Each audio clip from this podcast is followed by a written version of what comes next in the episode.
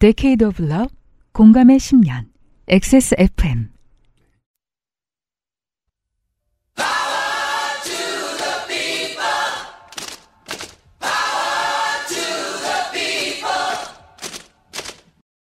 XSFM입니다. P, O, D, E, R, A. 작년 가을부터 이상한 버릇이 생겼어요. 시간을 되돌려주면 뭘 할까? 를 생각하게 된 거예요. 그게 아마 게임 퀀텀 브레이크를 플레이하다가 아, 그런 생각이 들었던 것 같은데 거기 그 악당이 어, 시간을 되돌리는 방법을 발명해가지고 시간을 되돌려서 한 일이라고는 돈을 번 것밖에 없었거든요. 보통 그렇죠. 그 백투더 퓨처에서도 네. 그 비프인가? 걔가 스포츠 열람을 발견해가지고 그죠? 스포츠 도박에 거부가 되잖아요. 재벌집 막내 아들 같은 거죠. 네. 근데 그런 생각을 하다가 결국에 남는 건 하나밖에 없어요. 시간을 되돌릴 수 없잖아요. 그럼 그냥 그때 있던 일들을 다시 생각해 보게 되는 것에서 끝나요. 근데 그건 생각보다 즐거운 일이에요. 그래서 오늘 아침에는 지난 10년 동안 아, 사연을 보내주신 분들의 리스트를 보고 앉아 있었단 말이죠. 아, 그래서 사연자를, 어? 오늘 아침에 이걸 나밖에 열어볼 사람이 없는데, 아, 네. 누가 열어봤더라고요. 네. 10년 동안 보내주신 사연들을, 의 리스트를, 방송에 소개된 리스트를 쭉 훑어보다가, 고마운 분들이 생각났습니다. 물론, 아, 너클볼러나, 아, 문학인, 농축산인이나 안승준 군한테 제일 고맙지만, 아, 햇님이라는 단어를 저희가 처음 만들게 된, 아, 한땡땡 씨 사연을 보내주셨던, 어, 외가리를 팥조로 만들어 주셨던 땡나나 씨, 마술학원을 미술학원인 줄 알고 갔던 김민경 씨, 농협 5.5% 이자 통장을 만들러 줄 섰다가 뉴스 인터뷰하신 변아람 씨, 저의 웃음소리로 에어팟을 찾으신 신승호씨, 어, 윤석열 표 악법으로 잘 알려진 거죠. 주 69시간. 기절 시간표를 만들어서 올렸는데 온 나라에 다 퍼진 땡민영 씨 등등한테 매우 감사드리고. 네.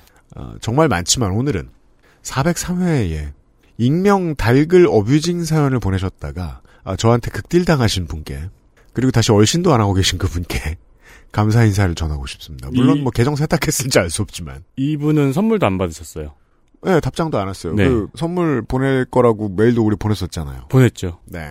아니, 저한테 그 전에 저희 회사로 메일도 보냈어요. 음. 자기는 선물도 안 받겠다, 죄송하다, 이런 식으로. 아 그렇구나. 그분한테 감사 인사를 전하고 싶어요. 아, 아니다. 그분은 딴 분이다. 딴 사람이야 또? 통삭당하신 분 있어요. 그래요? 그건 또 뭐야?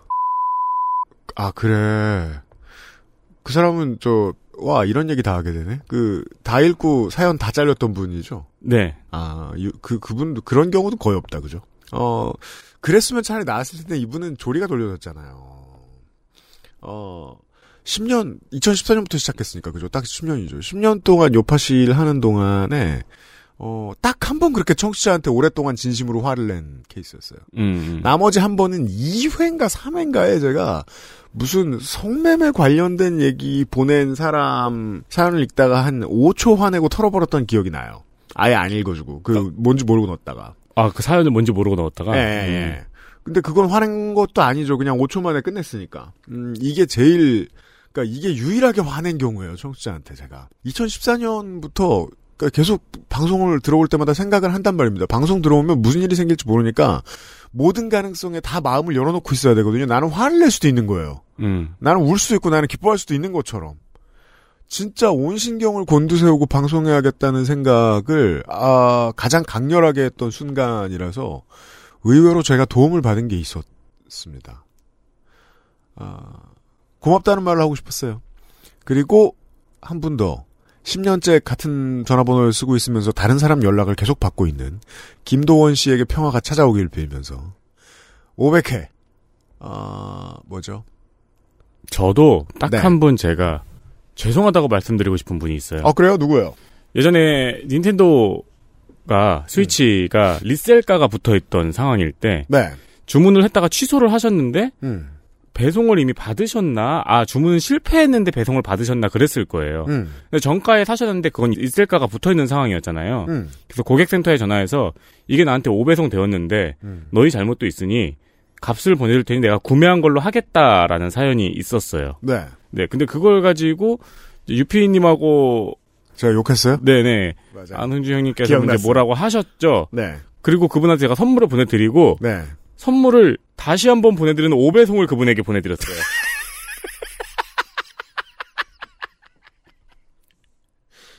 그래서 그분이 저희한테 이걸 내가 어떻게 처리하면 너희가 욕을 안 하겠느냐는 아니고 다시 보내드릴 테니까 니네 주소를 알려달라. Oh my god.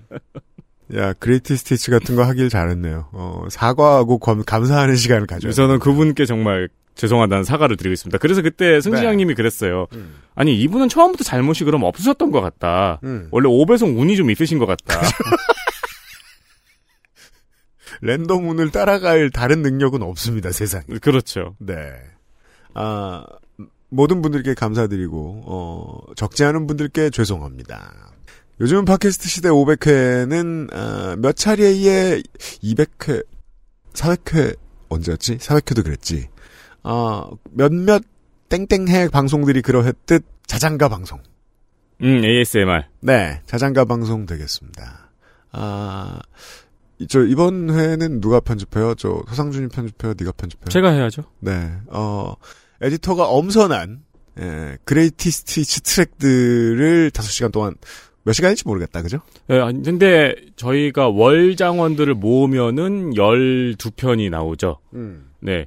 어, 그 기준으로 생각을 한다면은 한 4, 5시간이 나올 것 같습니다. 그렇습니다. 아, 잠자는데 요팟시를 쓰고 계신 많은 분들께 도움이 되길 바라면서, 잠자는 거 말고, 깨서 하는 것 중에 제일 신나는 거, 요팟시 공개 방송은 올 여름에 만나뵙도록 하겠습니다. 그리고 저희들은 다음 주에 뵐 테니까, 지금부터 주무세요. 근데 네. 잘때 이런 거 틀어놓으면은 음. 꿈에 나오지 않나요?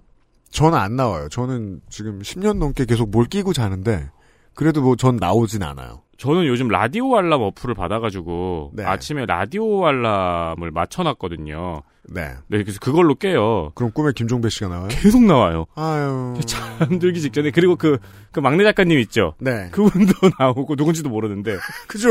그리고 정치인도 나와요. 그 정은정만 누군지 아는 그분. 네. 자꾸 꿈에 나온다고. 어, 저희 꿈을 꾸는 많은 청취자 여러분들 감사드리면서 다음 주에 원래대로 문학인과 함께 돌아오겠습니다. 우리는 광고도 하고요. 요즘은 팟캐스트 시대에는 우리 집 메인 셰프 드림잇 피부의 해답을 찾다 derma cosmetic 앤서 19 커피보다 편안한 커피비노 더치커피 강원도 토종 산양산삼 산엔삼에서 도와주고 있습니다. XSFM입니다. 다 왔다. 다 왔어. 저기 위야. 비바람을 견디고 혹독한 추위에서도 살아남았던 6년근 사냥산삼. 저기만 올라가면 내 거다 이제. 조금만 더. 이제 다 왔어. 다 왔다고. 타종부터 수학까지 오직 산에서만 무농약 무비료 자연산삼 그대로 집에서 편안하게 신봤다. 산양산삼 사는 섬 간편하지만 맛은 간단치 않게 케이터링에서 간편식까지 프리미엄 홈스토랑 드림잇 좋게 된 광고주.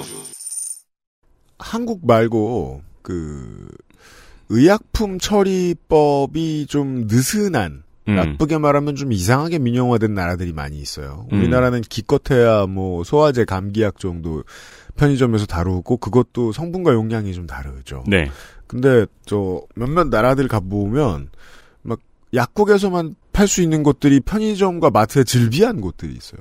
음, 음. 그런데 보면 우리나라에서 팔지 않는 물건 이런 물건들이 있어요. 몇 시간 에너지. 엄청 빡센 타우린 이런 거요. 막 30ml 이만해요, 막. 음, 음. 네, 소주 한 잔만큼도 안 돼요. 어, 되게 이상한 맛이 나요. 그리고 몇 시간 동안 잠이 하나 안 오고 음. 힘이 엄청 나요. 그런 것들 보면 다 똑같이 써 있어요. 인삼. 아, 진생이라고 써 있어요? 네. 오. 그러니 그냥 인삼을 드시는 게 어떻습니까? 그 나라에서는 그치, 생인삼을 먹기는 너무 비싸겠죠. 부작용이 없으시다면.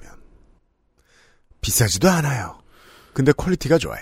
그렇습니다. 새 광고가 런칭이 되었습니다. 아, 저희가 이제 과거 제가 없었던 시절, 음. 유피님이 지인을 털어서 광고를 녹음하던 시절을 아, 네, 그렇죠. 지나서 네. 전문 성우분들을 쓰던 시절을 네. 지나서 조물주의 욕심이 이제 여기까지 왔어요. 네. 거의 전문 배우를 네. 맨날 극을 요구해요, 조물주는. 그렇죠. 아무튼, 예, 극형 광고가 나왔습니다. 강원도 토종 산양산삼이 들어왔습니다. 삼재배만 20년 경력의 전문 농부가 정성으로 키워낸 믿고 먹을 수 있는 산양산삼. 먹어봤습니다. 그렇습니다. 아, 드셔보셨어요? 네. 오, 어떻게 드셨어요? 그때 저기 와 있었잖아, 샘플. 어, 그걸 저, 제가 먹을 수는 없잖아요. 그래요? 먹으라고 주- 먹는다, 안 먹었단 말이야? 아니, 그렇게 귀한 상자에 담겨 있는 거를 그냥 사무실에 뒀다고 어떤 직원이 그걸 뜯어 먹어요. 아, 먹으라고 말을 안 했구나. 그렇죠. 네. 저기, 그냥 저 잘 씻어가지고 먹었습니다. 그, 네. 어, 운동할 때 정말 저는 도움을 받았습니다. 아, 심지어요. 네. 우리 같은 사람은 올라가기도 힘든 해발 600m 이상의 자연 환경에서만 자랐습니다. 아니에요. 여러분들 다 올라가서 차로 갈 수 있습니다. 다만, 그쵸? 나, 나 군대 있을 때 고지가 1400이었는데. 네, 다, 다만, 거기에 들어가는 게 좋지 않을 뿐입니다. 네. 근데 이제 등산로 옆에 있지는 않으니까. 물론 그렇습니다. 아주 험지에 있잖아요. 광고 내용과는 다릅니다. 네, 아주 네. 험지에 있으니까. 네. 무농약 무비료. 오로지 자연빨로만 키워낸 진짜 산삼. 네, 문서가 증명해 줍니다. 이런 거를 산양산삼이라고 하나 봐요. 사냥삼, 사람이 키운 거. 산에서 양식한 산삼이라는 의미인가 보네요. 대충 그렇습니다. 음. 농축산인이 없어가지고 조금 그러네요. 음. 삼의 주요 양리 성분인 사포닌이 사포님이라고 사포닌. 오타를 냈는데 사포 사마가 아니고요. 네. 사포닌. 네. 사포닌이 인삼보다 두 배 이상 많이 함유되어 있다고 합니다. 네, 그렇다고 합니다. 선물용이 아닌 내가 먹을 상품으로는 못냐니 삼양삼을 팔아요. 저도 그걸 먹어봤습니다. 음. 네. 어, 좀 비리비리한 도덕같이 생겼는데, 그래요. 효과가 있습니다. 3입니다. 영양분은 똑같은데 크기가 작거나 얇고 상처가 난 제품을 저렴하게 판매하는 제품입니다. 그 살벌한 게, 그 수염이 많잖아요. 3회요. 네. 씻을 때 되게 긴장됩니다. 그거 수염 떨어뜨리면 안 된다면서요. 그래가지고, 그, 체에 놓고 씻어, 씻는 게 더 좋습니다. 음, 그, 네. 캘때 엄청 고급 기술이라고 하더라고요. 그니까 말이에요. 이게 이제 못난이 과일이나 못난이 토마토 이런 건 먹어봤는데 산삼도 이런 게 있네요. 네, 많죠, 당연히. 음. 네. 아, 왜, 그, 그거, 저, 농축산인이 가르쳐 주기 전에 우리가 이미 알고 있는 상식 있잖아요. 그, baby carrot은 그렇게 생기지 않았다. 아, 그렇죠. 네, 그냥 깎아서 그렇게 만든 네, 거잖아요. 그렇죠. 못생긴 걸. 음. 아, 근데, 아, 살면서 산삼을 먹을 수 있을 거라는 생각을 해본 적이 없는데. 근데 이게 고정으로 드시는 분들이 꽤 있기 때문에 시장이 지금 개척되고 있는 중이겠죠. 어, 그렇군요. 저도 이번에 알게 된 거예요. 어, 그, 에너지 드링크를 엄청 많이 파는 곳들에 놀러 갔다 오면서 이걸 먹느니 저게 낫지 않을까? 라는 음. 생각이 문득 들었습니다. 음, 아니, 네. 그러면은, 팔자에 없을 것 같은 산삼을 처음으로 드셔보신 소감, 지극히 비과학적이고 개인적인 소감은, 어, 하- 단 하나. 난 부작용이 없군. 음, 정도. 부작용이 있는 몸이 있다지 않습니까? 있죠, 있죠. 네, 그건 알아보시고 드셔야겠어요. 그리고 이제는 정품 산양삼이 있습니다. 음. 모양도 예쁘고, 영양도 이쁘고, 선물용으로 좋은 선택입니다. 설날용이죠. 설날 선물 시절 액세스몰에서 아주 살만한 제품이 들어온 거죠. 그래서 런칭 이벤트를 조물주가 준비했습니다. 네, 런칭 이벤트 못난이 산양삼 구매 시 구- 와 구매 용량의 50%를 추가로 증정해 드립니다. 1 플러스 0.5. 네, 먹어보는 김에 실컷 먹어보시고 몸소 느껴보실 수 있습니다. 네. 그리고 정품 산양 산삼의 경우 선물 포장이 무료로 들어갑니다. 네. 설날에 딱 좋습니다. 설날 선물로 여기저기 살 때 많은데 아주 좋습니다. 산엔삼 앞으로 잘 부탁드리겠습니다. 아, 저도 이번 설에 저는 요, 아주 마음에 들었습니다. 요걸 한번 해봐야겠네요. 맨날 영양제 이런 것만 드렸는데. 그 5시간 에너지 뭐 이런 드링크 있잖아요. 음, 음, 음, 음, 한 4, 5천 원 하는 거예요. 음, 음. 그 가격으로 대충 퉁쳐서 계산했더니 어, 산엔삼의 패키지하고 비슷한 가격이었어요. 그렇겠죠. 네. 네. 어, 이미 그 산삼을 어떻게 저가에 구매하지라고 고민 고민하실 만큼 많이 소비하시고 계신 분들이 계셨다면 확인해 보십시오. 그렇습니다. 그리고 선물용으로 신박하네요. 이게 부모님들한테 얼마나 핫템이야. 그렇습니다. 설날엔 떡볶이입니다. 그렇습니다. 설날을 맞이하여 프리미엄 간편식 드림잇의 이벤트가 시작이 됐습니다. 드림잇 할인 있습니다. 조카들도 오고 막 그러잖아요? 네. 뭐 이제 그 제사상만 먹을 수 없잖아. 아하. 조카들이랑 맛있는 것도 해먹고 해야죠. 음. 혜택 첫 번째, 드림잇 전 품목, 수프 4종, 떡볶이, 파우더 소스, 추가 10% 할인 혜택이 일단 들어갑니다. 제가 그런 상차림을 아직 본 적은 없지만 그 떡볶이가 우리 어릴 때 비해서 많이 비싸졌잖아요. 그쵸. 고가 메뉴인 곳들이 많잖아요. 그렇죠. 그 만약에 레스토랑 가서 떡볶이 같은 거 시키면은 soup이 옆에 나올려나? 아, 근데, 그런 걸 해볼 수도 있겠죠. 매- 이 떡볶이가 기본적으로 좀 맵잖아요. 네. 이 매운 거랑 soup은 잘 어울리긴 하겠다. 드림잇 파우더 소스가 조금 매운 편입니다. 매운 맛이 또 있죠? 네. 네. 수프랑 잘 어울릴 것 같은데요? 그리고 두 번째 혜택. 1월 16일 오늘부터입니다. 음. 주문 구매 고객 모두에게 오와 레트로 분식 그릇과 소스 그릇을 증정 드립니다. 저 그거 너무 사고 싶은데 장바구니에 담아놓고 못 사고 있었던 거예요. 어, 이거 저 아직 못 봤는데, 아, 분식 그릇. 그건가 보네요. 우리가 아는 그 초록색, 민트색, 초록색, 민트색, 초록색, 민트색. 민트색의 하얀 눈이 내려와. 음, 그래, 요, 어, 요거, 요거네요. 음. 음, 음, 이거는 민트색이라보다는 뭐랄까, 옥색? 네, 그렇죠, 그렇죠. 그렇죠. 이 그릇과 소스 그릇을 증정을 드립니다. 음. 네, 남은 걸 다 드리겠습니다. 그렇습니다. 근데 재고가 소진되면은 이벤트가 조기 종료될 수 있어요. 서둘러 주세요. 1월 16일부터입니다. 여러분 들으시는 지금부터예요. 그렇습니다. 드림잇은 얼마 전부터 떡볶이 소스라는 특이한 제품을 발매해서 반향을 일으키고 있습니다. 네, 많이 사주셔서 감사합니다. 가족이 많을 때 아침에 빵과 함께 드림잇 수프 하나 꺼내주면 super luxury가 완성이 되고요. 네, 비싸 보이거든요. 딱 비주얼을 보시면. 그렇습니다. 이거 저기 마늘빵 찍어 먹으면 맛있어요. 아하. 상온 보관의 편리함은 물론 맛 또한 God 레스토랑의 그것. 점점 읽기 힘들게 써지고 있어요. 맛 또한 God이라니. 그러니까요. 이해는 됩니다. 무슨 말인지. 네. 스프 제품과 떡볶이 소스는 함께 합배송이 되고 5만 원이 넘으면 무료 배송도 되니까 참고해 주세요. 그렇습니다. 떡볶이 소스는 한번 해 보시고 어, 최적의 패턴을 찾아내시면 인생이 엄청나게 행복해진다고 다시 한번 강조를 드리겠습니다. 아, 근데 사실 떡볶이는 물을 뭐 거기 써 있는 레주메보다 조금 넣으실 수도 있고 많이 넣으실 수도 있어요. 순대국처럼 네, 5천만의 떡볶이가 있잖아요. 그렇습니다. 각자의 떡볶이들이 있으니 그리고 그걸로 순대국도 끓이실 수 있고요. 오 그렇죠. 네, 어 고등어 조림을 하실 수도 있습니다. 네, 실험해 보시고 저희한테 알려주세요. 드림잇 수프와 떡볶이 파우더 소스 10% 할인합니다. 뿅. 감사합니다. 그레이티 스티치와 함께 해주세요. 고맙습니다. 이 그릇은 욕심 난다.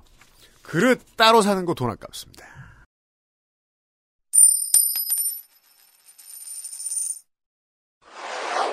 첫 번째 사연입니다. 첫 번째 사연까지 오늘 오래 걸렸네요. 안정화 씨가 되겠습니다. 네. 제가 읽습니다. 아, 근데 오늘은 보면 데가 없으니까 이걸 어떻게 해야 될지도 모르겠고, 힘들죠? 이 소파는 이게 그 지금 사무실에서 갖고 온 거거든요. 그러니까 소파 빌리는데 소파 값이 나와가지고 저희 사무실에서 들고 왔어요. 이거 좀 불편해. 이- 이게. 자꾸 이렇게 되고, 예. 되게 아무튼 제 그러니까 자세가- 트라이쇼에 나오는 사람처럼 굴어야 돼요. 오늘 그러니까요. 좀, 좀 불편하긴 아, 합니다. 좋은 지적이에요. 그걸 잘해야 되는데 네. 제 스스로가 좀 어색해 갖고 음. 이게 좀 예. 그 중간에 너무 거만해 보이려나 해서 약간 잠깐 이렇게 되고 하네요. 네. 안정화 씨 사연이에요. 네. 안녕하세요. 한나라 요파씨부터 잘 듣고 있던 인천 사는 안정화라고 합니다. 그냥 이렇게 좋게 됐던 얘기를 쓰면 되는 건가요? 10년을 들었지만 메일 보내는 건 처음이라 너무 떨리네요. 제가 초등학교 3학년으로 올라가던 지금으로부터 20년도 더 지난 봄의 이야기입니다. 네. 최근의 신학기 풍경은 어떤지 모르겠지만 제가 초딩이었을 때는 종업식 날 담임 선생님이 학생들에게 생활 통지표를 나눠주며 한 명 한명 작별 인사를 했었어요. 그건 뭐 80년대에도 그랬고 70년대에도 그랬습니다. 지금은 정말 어떨지 모르겠네요. 지금은 더 많은 걸 하겠죠? 음, 아무래도- 아니, 생활 통지표는 없을 걸요? 아, 통지표는 없고요. 네네. 있어요? 어, 저 성적 써 있습니까? 그래요? 저희 고스트 오브 룰 같네요. 이게 동네마다 다른가 그냥 보네요. 상장 같은 걸 주고 각자 다 뭐 무슨 상, 맞아요, 무슨 맞아요. 이렇게 다뭐 좋은 말 써주면서 그런 거 아닌가요? 1학년이기 때문에 그렇군요. 알겠습니다. 아직 멀었죠, 저는. 그러니까 그 보시기에 이제 그 예. 좋은 어른이 아는 게 그러니까 많다는 느낌으로. 뜻은 아닙니다. 아무튼 20년 전 얘기예요. 생활통지표는 A4 용지에 두 쪽씩 모아찍기로 출력해 반을 접어 만드는데 맨 앞장 표지에는 생활통지표라는 문구 아래에 음흠. 3 괄호 가, 3 가- 괄호 나, 음. 3 괄호 다라 이렇게 다음 학년과 반배정 결과가 써 있었어요. 여기서 3은 이제 3학년 올라가기 그런 얘기겠죠. 3이고 1반, 2반, 3반으로 나눈 게 아니라 가나다라로 표시를 했다라는 건 것 같아요. 종업식이 끝나면 긴 봄방학을 가진 뒤 3월 개학 때 운동장에 세워둔 표지판을 따라 줄을 선 뒤 새 담임교사가 나타나 학생들을 데리고 교실로 들어가는 거였죠. 여기서 첫 번째 함정이 발동하는데 가나다라는 단순한 구분일 뿐 1, 2, 3, 4반 순서대로인 것은 아니었어요. 그렇군요. 숫자였다면 아마 헷갈리지 않았을 거예요. 다시 말해서 이분은 멍청이죠. 헷갈렸다. 두 번째 함정은 종업과 계약 사이에 꽤 긴 봄방학이 껴 있었다는 것입니다. 아니 20년도 더 된 일에 핑계를 왜 이렇게 길게 깔고 시작하는 거죠? 다 기억한다는 거죠. 네. 초등학교 저학년이 종이를 잃어버리기에도 기억을 잃어버리기에도 충분한 시간이지요.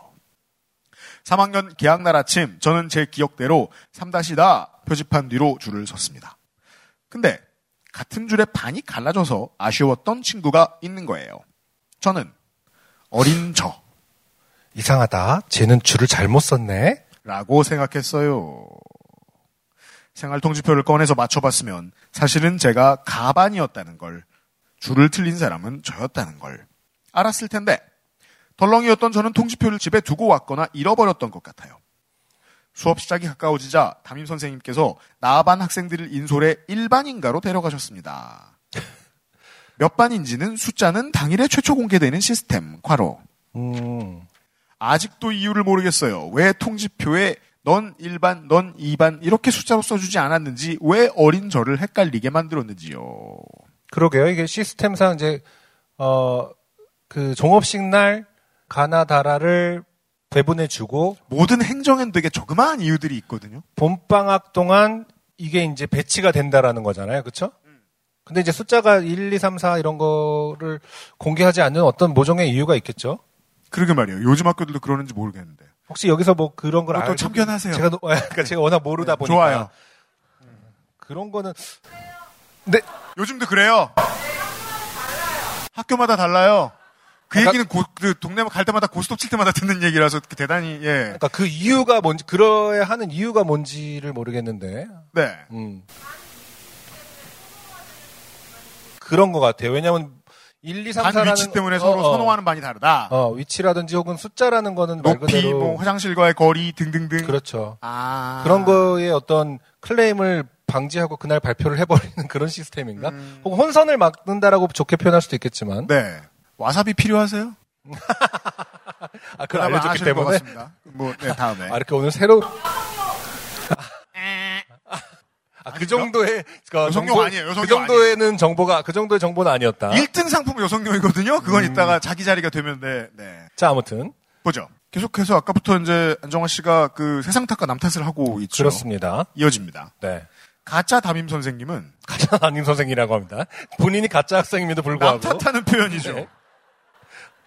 세상이 썩었다며. 음. 애들을 대충 착석시킨 후 출석을 불렀습니다. 그러니까 가짜 선생님이니까 뭐 대충 착석시켰다라는 표현도 나오는 거 아니겠습니까? 그러니까 20년 네. 전에 대충이라는 이미지를 기억해내기 어렵습니다. 하지만 이응 차례가 다 끝나도록 제 이름이 나오지 않았어요. 그렇죠. 이분은 안신데요. 안정하시니까요. 그리고 희응으로 시작했던 제 친구는 이름이 불렸습니다. 저는 그때 어린 저 이상하다. 출석부가 잘못됐네. 라고 생각했던 것 같아요. 가짜 학생이죠. 그렇죠. 수업이 시작되고 얼마 지나 저는 천둥처럼 깨달았습니다. 틀린 사람은 나였다는 것을. 엄청 당황하기 시작했어요. 그리고 결심했습니다. 어린 저. 엄마한테는 이 실수를 비밀로 하고 나는 노력으로 일반의 일원이 되어야겠다. 아, 요즘은 이런 사람들이 성공하는 시대잖아요. 아, 근데 저는 진심으로 감동했어요. 그러니까 네. 이것이 나쁜 생각이라고 할 수 있는지가 좀 헷갈렸어요. 순간적으로. 그러니까 시스템이 굳이 나를 좌지우지 할 필요는 없는 거란 생각은 너무 자연스러운 거 아닌가요? 그러니까 내가 근데 아마 왜곡이 됐겠죠 기억은. 근데 이제 내가 노력으로 라기보다는 실제 그때의 마음은 어떻게든 대충 여기서 어, 어, 적응해야겠다. 왜냐하면은 사건이 밝혀지면 혼날 테니까. 그렇죠. 였겠지만 아무튼 어, 시스템을 거스르려는 그 생각 자체가 있습니다. 아, 네. 시대 정신이에요. 그러니까요. 어, 정석적인- 혼날까봐 거짓말을 인정하지 못해서 일을 키우는 사람의 이야기. 아, 혹은 시스템에 종속적이지 않았던 사람의 이야기. 10살에 저는 계획을 세웠습니다. 선생님도 동급생들도 어차피 40명의 얼굴과 이름을 외우는 데에는 얼마간의 시간이 걸린다. 그쵸. 네. 이 기간 동안 나와 내 이름을 이들에게 각인시키자. 그럼 출석부엔 없어도 모두가 나를 알게 되겠지? 실존주의적이죠. 아, 내가 존재하는 한 나는 존재한다. 출석부에 없다고 내가 존재하지 않느냐? 그렇죠. 담임한테 되묻고 그렇죠. 그렇죠. 그럼 나는 뭐냐? 예. 네 눈앞에 있는 나는 뭐냐? 만져봐라. 존재는 본질에 앞선다.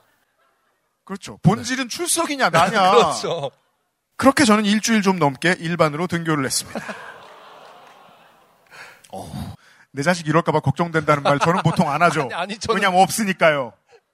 매일 아침 저를 부르지 않아도 식판이나 가정통신문 따위가 매번 한 개씩 모자라도 아니 가정통신문은 괜찮은데 네. 식판이 모자 인편으로 들어서 이렇게 식판은 누군가 한 명 못 먹었다는 거잖아. 그러니까 한 명을 때려 눕히고 천연덕스럽게 자리를 지키고 앉아 있었어요. 그러니까 본인이 밥을 못 먹어더라 혹은 간식을 이때는 뭐 급식은 아니었을 것 같으니까 음. 식판에 뭐 빵과 우유를 줬었다고 하면은 내가 못 먹어도 라는 뜻은 아닙니다. 자기는 일단 챙겨 먹었어요. 그렇죠. 그러니까 모자라는 건 자기가 인지하고 있거든요. 누군가는 못 먹었다라는 겁니다. 급식이 아, 있었으니까 그럼 이게 7년 동안 방송을 때? 하면서 그 모두 알고 있지만 절대 얘기하지 않던 게 있습니다. 저랑 안승준 군은 급식을 본 적이 없습니다. 알아요? 알면서 말했죠. 와사비 2003 아, 와, 왜? 남자니까. 손 들어요? 아, 그건 진짜 와사비일 때 줘야지. 필요 없다고요? 아 좋아요. 근데 이거 하- 하드웨어가 필요한데 알고 계세요? 그건 알아서 구매하세요? 아, 그렇죠. 그 따로 기계가 있고 저거를 저- 기계가 아 그렇구나. 어차피- 인체에 쓰면 안 돼요. 어차피 사람 아니면 다 기계 아닙니까? 실존이 위협받을 겁니다. 네. 그 사이 제가 갔어야 할 3다시 가로 통지되었던 3학년 7반의 진짜 담임 선생님도 좋게 되고 계셨습니다. 그렇죠. 존재는 보통 한 군데밖에. 개학 첫날부터 담당 학생 하나가 실종되었으니까요. 근데 이게 일주일 동안이 가능한 일인가요? 이렇게 실종되 말 그대로 실종되었으면은 저쪽에서는 누군가가 7일 동안 결석한 건데요. 그렇죠? 아까 저쪽에서 여러 번 말씀하신 거 있잖아요. 동네에 따라 다르다. 못 찾는 동네가 있을 수도 있을지 모르죠. 네. 저를 누가 어떻게 찾아냈는지는 기억이 나질 않아요. 이게 책임지지 않는 사람들의 습관입니다. 그렇죠. 빨리 지워요. delete, 망각. 그저 어느 날 수업 중에 갑자기 가방을 싸서 불려나갔던 것 같은 어렴풋한 느낌 정도가 남아 있습니다. 학기가 시작한 지 일주일이 넘어서 7반 진짜 친구들 앞에서 따로 소개될 때 아, 그러니까 궁금하네요. 예, 어떻게 어쨌든 학생은 실수할 수- 아이들은 실수할 수 있는 거니까. 그 뭔가 그리고 또 타박을 하면서 그 소개를 하셨을지. 야, 야, 얘 네.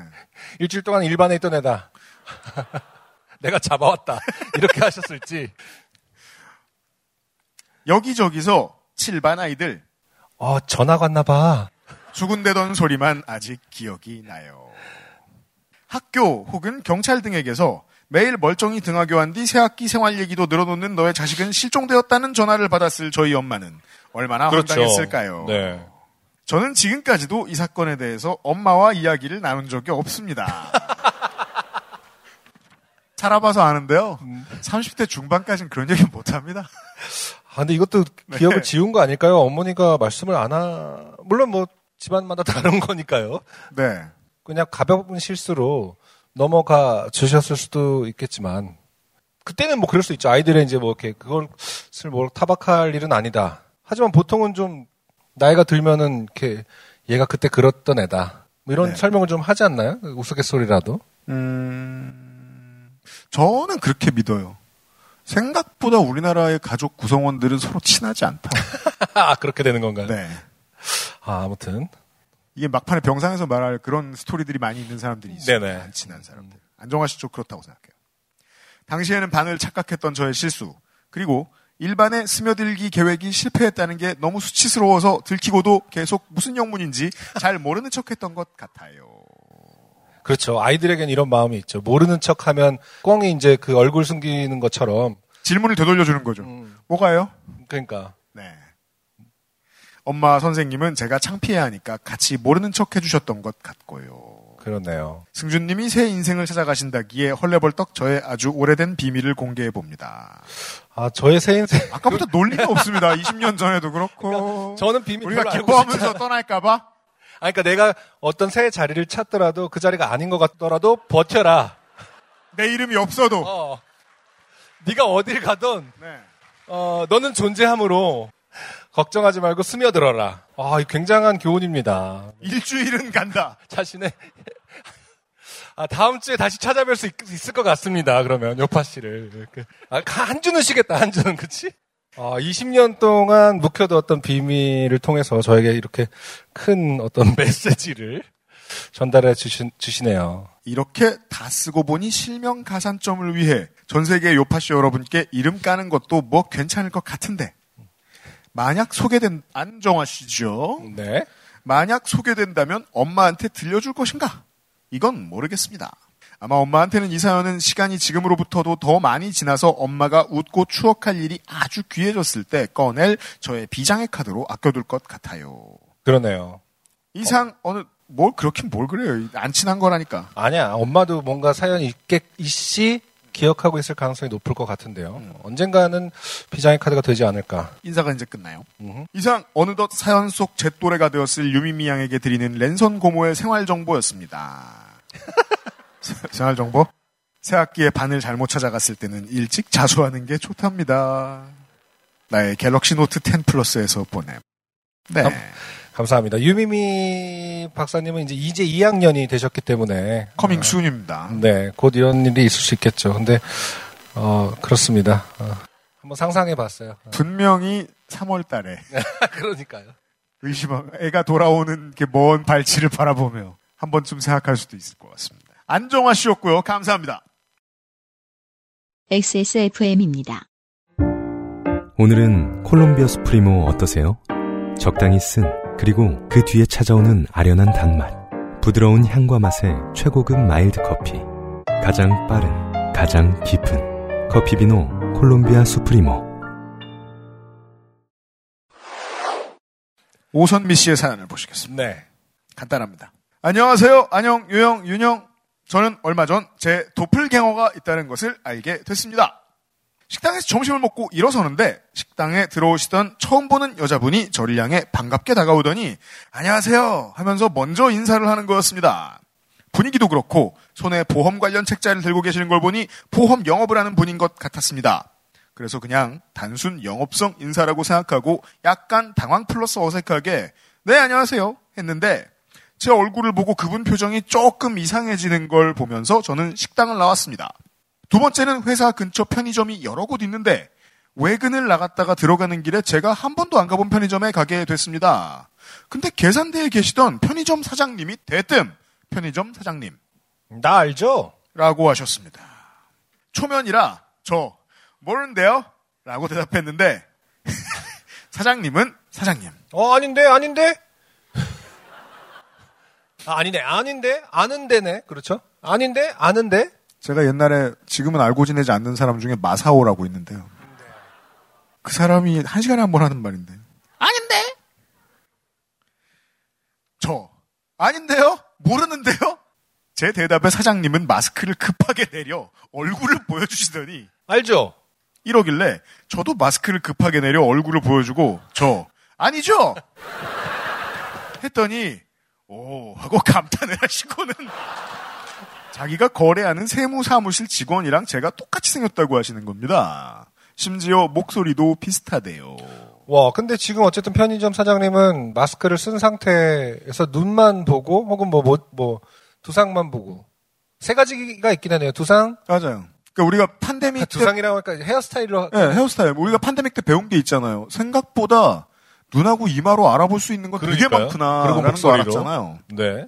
그래서 저를 처음 봤을 때 그 직원이 이직을 했나 싶었고 날 알 텐데 왜 아는 척을 안 하는지 이상했다며 실례를 했다기에 괜찮다 하고 가게를 나왔습니다. 다음은 동네 식당이었습니다. 늦은 퇴근을 하고 추워서 종종 걸음으로 집에 가는데 때마침 문을 잠그고 있던 식당에서 사장님인 듯한 분이 갑자기 저를 보고는 환하게 웃으며 안녕하세요 하면서 문을 잠그다 말고 뛰어와서 아는 척을 하는 거였습니다. 저는 너무 당황 플러스 어색해서 네, 안녕하세요. 하고 그분의 당황하는 표정을 보며 자리를 떴습니다. 네 번째는 점을 보러 갔을 때였습니다. 친구에게 소개받은 철학관에 갔는데 손님이 있는 것 같았습니다. 가게 문을 열고 얼마나 더 기다려야 돼요? 라고 물었는데 점쟁이 분이 저를 보더니 활짝 웃으시며 점쟁이 왜 또 왔어? 라고 물으시는 겁니다. 상황이 이렇게 되니 여기는 내 도플갱어의 단골 점집이구나 하는 생각이 들었습니다. 조금의 기다림 후 입장하여 자초지정을 들었는데 단골 손님 중에 저랑 똑같이 생긴 분이 있고 그분은 지난주에 점을 보고 가셨다는 겁니다. 근데 또 와서 점을 본다니까 놀랐다고요. 아, 가끔, 근데 이거는 점쟁이 분이, 아, 모르겠네요. 신점이 있고 뭐 그런 게 있, 다고는 들었는데, 그 외모로 헷갈리면 안 되는 거 아닙니까? 점, 점, 점쟁이 입장에서. 그러니까 이렇게까지 기본기 없음을 그러니까 오라- 과시할 필요가 그러니까 오라로 좀 확인할 수 있는 게 있는 게 아닌가 봐요. 닮으면 네. 헷갈리고, 이제 옛날 점쟁이들은 그 딱 보니까로 시작하는 문장을 많이 말합니다. 내가 딱 보니까 이래 아. 뭐 저, 내가 딱 보니까 가까우신 분이네요. 라고 말하는 거잖아요. 그거잖아요. 그쵸? 음. 나랑 장사하지 말자는 얘긴데요. 자, 저랑 똑같이 생긴 그분은 결혼을 일찍 하셨고 개인 정보가 초등학생- 유출됐습니다. 그걸 또 다 말하고 있어. 그러니까요, 점쟁이는. 초등학생 아들을 키우시고 세무사무실 과장이라는 정보도 얻었습니다. 어, 맞네요. 편의점 사장님이 보신 제 도플갱어와 같은 분인 것 같았습니다. 다행히도 그녀는 화- 밝고 활발하고 정말 좋은 분인 것 같습니다. 도플갱어가 나쁜 분이었다면 아마 길에서 저는 모르는 사람에게 욕을 듣거나 뺨을 맞았을 수도 있는데 만나는 사람마다 먼저 다가와서 웃으며 아는 척하고 반갑게 인사해 줬으니까요. 그럴 때마다 저도 그냥 반갑게 인사하면서 저를 어떻게 아세요? 라고 물으면 좋았을 텐데 제가 낯가림도 있고 그런 넉살이 없는 사람이라 너무 당황하면서 자리를 피해서 저를 아는 척한 분들한테 미안하더라고요. 그리고 나도 좀 착하게 살아야겠다는 생각이 들었습니다. 반대로 도플갱어분도 길을 갈 때 저를 아는 사람을 만날 테니까요. 이게 석 달 동안 벌어진 일인데 친구들과 친구들 부모님들의 목덕담도 있지만 내용이 길어지니 적지 않겠습니다. 이후에 더 이상 저를 아는 척하는 낯선 사람은 신기할 정도로 나타나지 않더라고요. 어딘가에 계실 도플갱어분의 행복과 건강을 바라며 글을 마칩니다.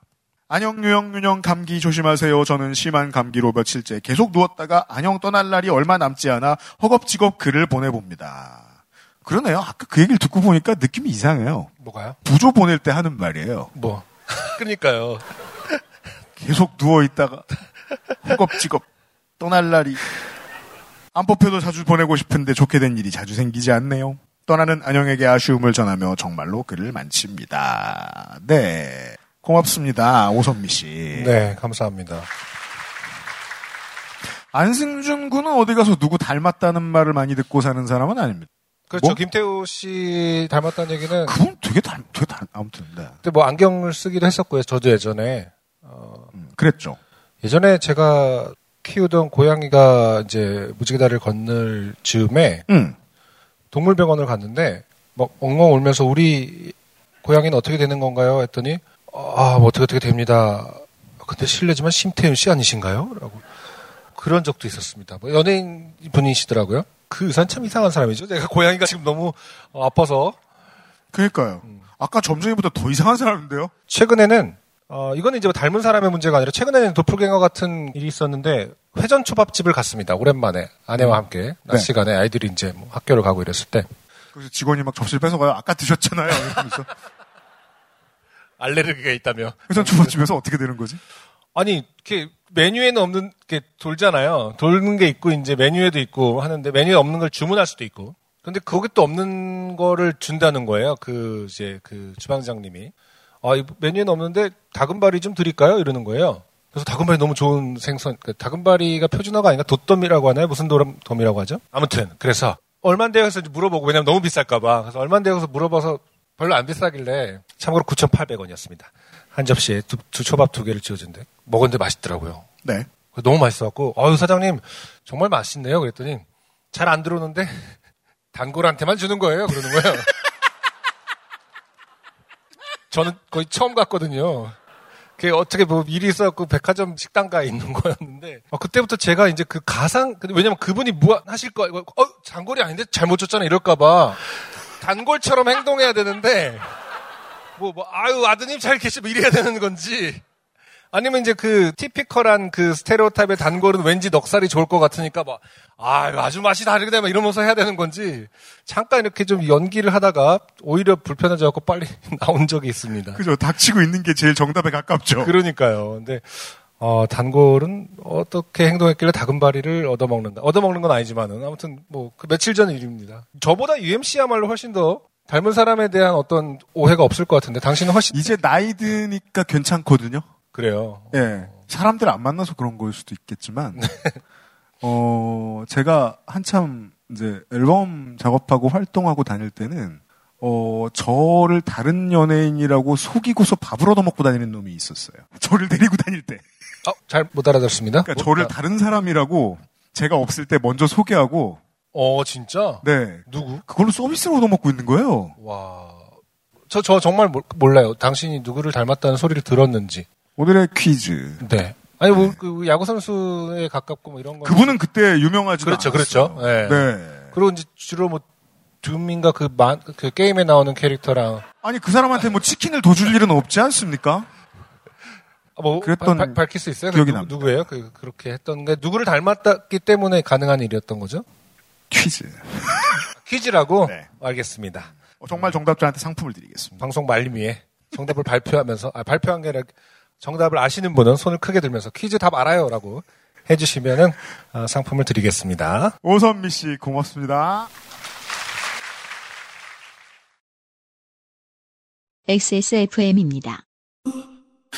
묻는다. 안티에이징에 대해. 트러블 케어에 대해. 묻는다. 진짜 화장품에 대해. 피부 고민? 단 하나의 해답. 앤서 19.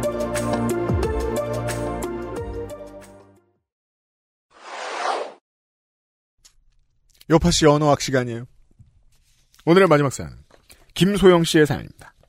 안녕하세요. 요파 씨 찐팬인 남편을 따라 요파 씨에 입문한 지연 4년 차인 김소영이라고 합니다. 오늘 출근길 습관적으로 요파 씨를 재생시키면서 주말 저에게 일어난 이 일이야말로 정말 좋게 된 것이 아닌가 하는 생각이 들었습니다. 그래서 두 번째 좋게 된 사연을 보내봅니다. 올겨울 들어 정말 미친 듯한 스케줄과 빡빡한 업무로 야근과 초과 근무를 달고 살며 평일엔 직장에서 주말에는 집에서 업무를 처리하며 바쁜 나날들을 보내고 있습니다. 최근에는 정말 몸 컨디션이 많이 안 좋아져서 잠을 자도 자도 너무 피곤하고 소화도 잘 안 되고 무기력해 주변에 걱정을 많이 사고 있었어요. 아직 젊다고 생각해서 건강을 챙기는 습관이 잘 들어있지 않았는데 이러다 정말 훅 가겠다는 생각이 들기 시작할 무렵 남편이 비타민 주사를 한번 맞아보면 어떻겠냐는 조언을 해주었습니다.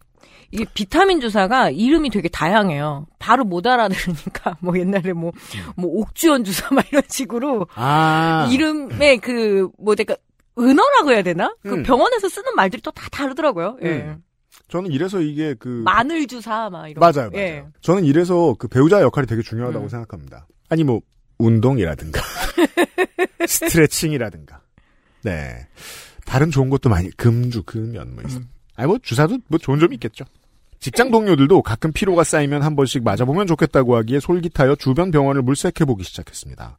저의 직장은 광화문 근처이고 서울뿐이군요. 업무 특성상 평일에는 병원 진료 시간 내에 병원을 방문하기가 어려웠고 토요일 오전에도 근무 일정이 있어 토요일 12시 이후에도 진료를 보는 병원을 한 군데 찾아 토요일 오전 예약을 위해 전화를 걸었습니다. 병원. 아, 통화 내용이군요. 병원. 예. 경상도 할머니 목소리. 예. 영남 할머니 목소리. 저 땡땡땡 내과 맞나요? 병원. 네, 그런데 예. 저 오늘 진료 몇 시까지 하시나요? 병원. 왜 그런데 예. 하지만 저는 그래도 서울병원이니까 그 요라고 쓰신 걸 음. 보니까 왜 그러는데 요 왜 그런데요? 이러잖아. 그러면 또 그러면 또. 싸우는 것 같죠 또 예. 사실 친절한 건데 원래 저 와요. 하셨나요? 그죠? 아주 간단하게. 네왜 그러는데요? 저 왜 그러긴요? 그 와중에 자또 문화 문화 충돌이죠. 이게 이제 그 영남에서 봤을 때는 어떠냐면 이런 식으로 표현합니다. 서울 사람들은 친절하게 말하고 아프게 때린다. 그러니까 그게 위협인 줄 몰랐다. 이런 말이죠. 이제 서울에서 봤을 때는 그게 위협인 줄 알았는데 천사더라. 이런 거죠. 왜 그러긴요라니. 무지한 서울 사람이죠. 왜 그러긴요. 병원을 가려고 그러죠. 병원. 3시까지요. 빨리 여기서. 저, 에? 네.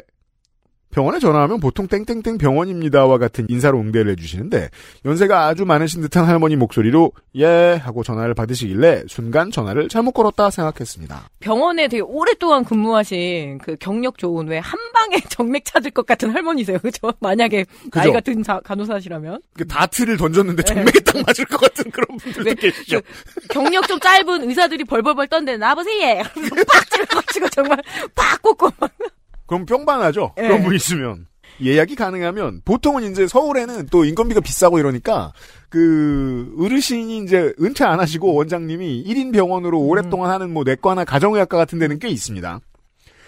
예약이 가능하면 예약을 드리고 가려고 전화를 했는데 진료 시간을 왜 묻냐는 말씀에 조금 당황을 하여 다른 병원도 다시 한 번 더 알아봐야지 하고 전화를 일단 끊었습니다. 그런데 토요일 근무가 생각보다 늦게 끝나게 됐고 주변에 갈 병원이 없어 결국 오전에 전화했던 할머니가 계시는 병원으로 가게 됐습니다. 문을 열고 들어가니 연세가 적어도 75세에서 80세 정도 되어 보이시는 할머니 한 분이 데스크에 앉아 계셨고 데스크 할머니 아까 전화했니까. 아, 경북입니다. 하니까 경북 봉화 안동권이군요. 네. 네, 그럼 앞에가 다 바뀌어야 돼. 그죠? 라는 인사로 저를 맞아주셨습니다. 저도 그런 생각 했거든요. 부산의 네, 편의점에서. 네. 젓가락 안 필요하니까 뭐, 뭐 왜 먼 데까지 와서 일하시네. 전화했니까, 전화했니까. 그 진양철 회장이 봉화 분이 그 양반 말이 컨셉이잖아요. 맞아요. 가장 가장 정확한 봉화 말이에요. 예. 그니까요. 오히려 잘하더라고. 예. 병원 분위기는 예상한 대로 아주 오래된 병원 내부의 모습이었지만 나름 포근한 느낌이 있었고 광화문의 대로변에서 이렇게 오래 병원을 운영하셨다면 진료를 잘 보는 곳이겠구나 하는 생각으로 진료실로 들어갔습니다. 거의 이러면은 여, 연희 전문 시절에 다니시던 분 아니에요? 75세에서 80세 정도면? 그 어, 언더우드가 살아있을 때 본 적이 있는 그, 근데 보통 그 시내에 굉장히 오래된 병원들 있잖아요. 네. 예. 맞아요. 산파 할머니들 역할도 막 하시면서. 맞아요. 진료실 안에는 데스크에 계셨던 할머니와 똑같이 생긴 할머니 의사 선생님이 계셨고 이게 무슨 소리예요? 그러니까 간호사도 되게 고령의 아, 할머니시고 의사 그렇구나. 선생님도 할머니시고. 예. 그리고 또 늙어보기 전에는 맞네. 강점기 때 그 경성 제대 때 다니셨을 수도 있어. 네. 늙어보기 전에는 할머니랑 할아버지는 똑같이 생긴 거 같은 그뭘 그래? 똑같이 생긴 그 할머니 의사 선생님이 계셨고 증상을 이야기하자 주변 직장인들도 피곤한 사람들 자주 피로 회복하려 많이들 찾아온다며 저를 주사실로 안내해 주셨습니다. 주사실에서 누울 자리를 만들어 주시며 하- 간호사 할머니께서 이렇게 말씀하셨습니다. 간호사 할머니 요즘 사람들이 능력이 좋아서 100명이 할 일을 혼자서 다 하느라 다들 이렇게 고생이 많아. 할 말이 많습니다. 다들 할 줄 아는 게 많고 잘하는 게 많으니까 그렇게 바쁜 거야. 우리 딸도 한 달에 한 번 통화하기가 얼마나 어려운지 원래 이거 어려운지 몰라. 이거 아, 모르게 어렵네요. 자, 어려워요. 예. 우리가 잘할 수는 없어요. 뭐드래요. 거의 약간 이렇게 강원도 말인데 원래. 자, 맞아요. 내가 당신네들을 다 이해해. 얼마나 힘이 들고 그래. 내 딸도 내 딸이 아니야. 다 다른 사람들 위해 사는 공인들이 돼버렸어. 이게 왜 이렇게 왜 이렇게 투머치 토커죠? 남의 딸들을 데려다가 그래 고생을 이렇게 시키고 말이야. 이부자리를 펼쳐주시고 팔을 쓰다듬어 주시면서 두 할머니가 토닥토닥 해주시는데 순간 그동안 너무 힘들고 지쳤던 마음이 녹아내리는 기분이 들었습니다. 우, 우는 거. 이런 병원이 다 있나. 그래 마음이 지치고 힘든 사람들이 이렇게 할머니에게 위로받는 듯한 기분이 들어서 여길 찾아오나 보다 하는 생각이 들며 갑자기 긴장이 풀리고 눈물이 왈칵 쏟아졌습니다. 맞네. 눈물 쏟아졌네. 그리고 수액 바늘을 꽂으시려고 주사를 들고 오셨는데 의사 할머니께서 돋보기 안경 넘어 미간을 찌푸리시며 돋보기 위에 너무 이건 또 공포야. 의사 할머니 어디 보제. 하시는 순간 갑자기 머릿속에서 수만 가지 생각이 들기 시작했습니다. 혈관을 잘 찾으실 수 있으실까? 아, 어쩌면 오늘 주사를 못 맞고 갈 수도 있겠다. 고 생각하는 순간 두 할머니 선생님들께서 머리를 맞대고 주사바늘 찌를 곳을 찾으시다가 결국 손목 부근에 수액 바늘을 꽂아주셨습니다. 순간 머릿속으로 TV에서 보았던 각종 의료 사고들이 떠올랐지만 설마 그런 일이 나에게 일어나진 않겠지 하며 잠시 눈을 감았습니다. 한 20분쯤 지났을 무렵 주사바늘 찔린 부분이 터질 것 같은 엄청난 고통이 동맥 찌른 거 아니야? 이거 무서워. 어, 중요한 건 잘 들어가진 않은 것 같습니다. 갑자기 너무 심각하게 느껴지기 시작했습니다. 과로, 지금도 생각하니 온몸에 소름이 끼칩니다. 과로. 저는 원래 고통을 잘 참는 성격으로 웬만해서는 아프다는 내색이나 표현을 잘 안 하는 편인데, 난생 처음 느끼는 통증에 놀라 큰 소리로 선생님을 불렀습니다. 저, 선생님! 선생님들. 대답 없음. 유퀴즈 재방송 시청 중. 그리고 또 귀가 어두우실 테니까 엄청 크게 틀어놓고. 맞아요. 의사도 노화는 오잖아요. 당연합니다. 저 선생님 선생님들 대답 없음. 저 선생님 선생님 아무도 안 계세요. 과로 고래고래 소리 지름 과로 주사실과 진료실은 10걸음 정도 떨어진 거리였고 병원 내부는 파티션 정도로만 나누어져 있어 막혀있는 공간이 아니었지만 어쩐지 선생님들은 제 울부짖음을 듣지 못하셨고 손목의 통증이 점점 심해졌습니다. 순간 기지를 발휘하여 다행히 머리맡에 놓아두었던 폰으로 병원에 전화를 걸었더니 전화를 받으시더라고요. 저 여기 링겔 맞고 있는 사람인데요. 손목이 너무 아파요. 한 번만 봐주세요. 간호사 선생님. 아프다고요? 약이 너무 빨리 들어가나 보다. 그러고는 오셔서 몸이 이 약을 너무 원해서 약을 원하는 몸이야. 몸이 약을 계속 빨아들이느라 주사 부위가 아픈 거라고 말씀하시며 약이 좀 더 천천히 들어가게 조치를 취해 주셨습니다. 보통은 이러면 이유고 뭐고 다시 꽂기부터 하지 않습니까? 뽑, 뽑죠. 통증이 당장은 사라지지 않아 주사 부위가 너무 아프니 주사 부위를 한번 봐달라고 말씀드렸습니다. 선생님, 저 여기 주사 바늘 있는 데가 너무 아픈데 여기도 한 번만 확인해 주세요. 간호사 선생님, 괄호 대답 없음. 약병만 쳐다보심. 괄호 저. 네 선생님. 이쯤 때 야 이거 무섭습니다. 약간 미저리 같은 머리, 머리 좀 미저리 언제 또 단발머리일 것 같아. 간호사 선생님이. 캐시 베이츠 선생님이요. 응. 저. 네. 간호사 선생님. 그냥 가버리시면. 와, 이거 어떻게 된 거예요? 이쯤 되니 할머니 선생님 두 분께서 귀가 잘 안 들리신다는 확신이 있었습니다. 언더우드 때부터 다니셔가지고. 그땐 잘 들렸을 거예요. 아펜젤러 시절 아니겠어요? 막 그때는. 연희 전문. 다행스럽게도 이때까지는 통증이 조금은 사그라들었지만 통증 대신 손목 부근이 얼얼하게 감각이 사라진 느낌이 들었습니다. 수액을 처음 맞아본 저로서는 그래 손등에 바늘이 찔려 있는데 아무 느낌이 안 날 수가 없지. 근데 보통 찌를 때만 아픕니다. 예. 보통 웬만하면 아무 느낌이 없습니다. 그래도 남성분들은 워낙 이제 혈관이 발달됐으니까 근데 여성들은 찾기가 되게 어려 발등에 음. 그런 경우가. 많죠. 네. 그럼 이게 워낙 손등이 얇으니까 아프긴 한데 들어갈 때 아픈 거지. 그리고 요새 워낙 그 니들이 얇아가지고. 맞아요. 예. 그 옛날 거 쓰신 거 아니야? 대자바늘, 그 바- 대바늘 같은 거. 어릴 때 보던 큰 거. 예. 라고 생각하고 눈을 질끈 감고 한 시간만 더 버티자 라고 생각하고 있었습니다. 그때 조용하던 병원 안에 다른 환자분이 찾아오셨어요. 그분이 소리를 내며 들어오셨고 인사를 하셨는데도 할머니들은 또 묵묵부답 답이 없으셨는데 새로 오신 환자분은 계속 말없이 기다리시다가 결국 진료실 문을 똑똑 두드렸습니다. 그제서야 안쪽에서 간호사 선생님 봐라, 누 왔나? 문을 두드린다, 나가봐라. 하는 소리와 함께 간호사 할머니가 나오셨습니다. 그분은 원인을 알 수 없는 알러지 반응으로 주말 오후 급하게 병원을 찾아오신 것 같았어요. 의사 선생님, 전심은 뭘 묻어요? 환자분, 감자탕을 먹었습니다. 의사 선생님, 감격 같은 거 묻어요? 환자분, 아니요, 감기약은 따로 먹는 게 없습니다. 의사 선생님, 아, 약은 묻는 게 없고. 그럼 여기 오기 전에 뭘 묻고 왔어요?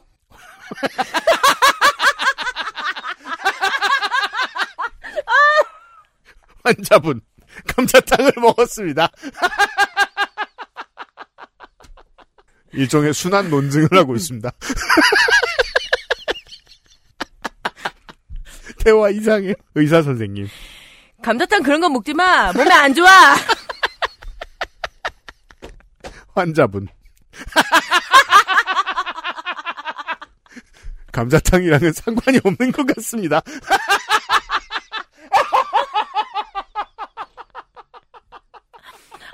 감자 알레르기. 혹은 드물게 들깨 알레르기가 있을 수는 있지만. 의사 선생님. 감자탕에 감자는 괜찮아. 돼지뼈를 끓이는 그게 안 좋다고. 나물이나 두부나 그런 건 미야 돼. 너무 이상하게 무서워요. 그 왜냐하면 이 환자는 결국 네. 진료를 볼 수 없고 시간을 허비하게 될 거잖아요. 환자분 점점점 이 짧은 시간에 KO를 당했습니다. 환자가 나 어쩌면 좋아라는 생각이죠 지금. 의사. 대화가 끝났네요. 의사 선생님. 그래. 그럼 뭐 감기약 같은 건 안 먹었어요. 사실 되게 많은 한국인들이 몇십 년 내로 고민해야 돼요. 나는 언제 은퇴할 것인가. 이 두 분께서 뭔가 이- 좀 검사를 받으셔야 되는데. 그러니까 말입니다. 네, 알츠하이머나 이런 관련해서 받으셔야 되는데 네. 두 분이 별로 문제 없이 생활하셨나? 아이고야. 아이고 환자분. 네, 안 먹었습니다. 의사 선생님. 약을 먹은 게 없다고요? 환자분. 네. 의사 선생님. 감기약도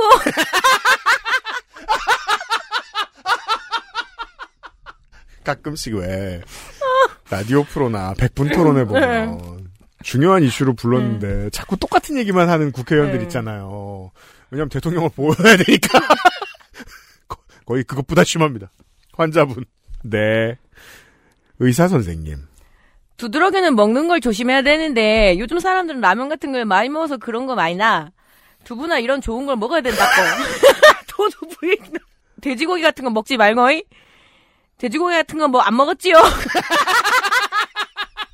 그래서 간호사 선생님이 참견합니다. 간호사 선생님. 아이 감자탕을 먹고 왔대잖아. 의사 선생님. 감자탕 그런 거 몸에 안 좋아.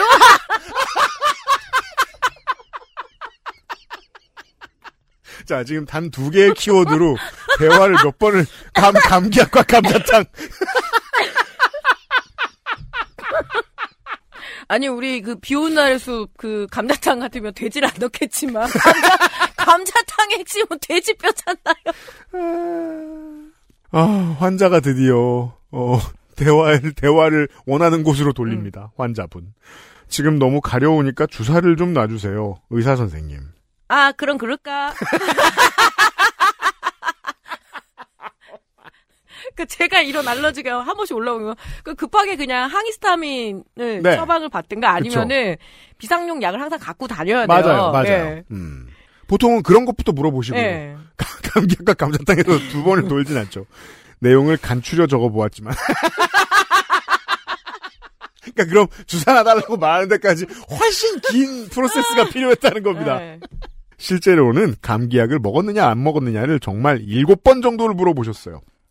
처음에는 다급하게 느껴졌던 차- 환자분의 목소리가 차갑게 식어가는 것을 들으며 누워있는 동안 여긴 어디 나는 누구 나 이대로 괜찮은가 하는 생각이 들었습니다. 시간이 더 흘러갔고 어느 순간부터는 약이 방울방울 떨어지고는 있는데 좀처럼 남아있는 양이 줄지는 않는 것 같았습니다.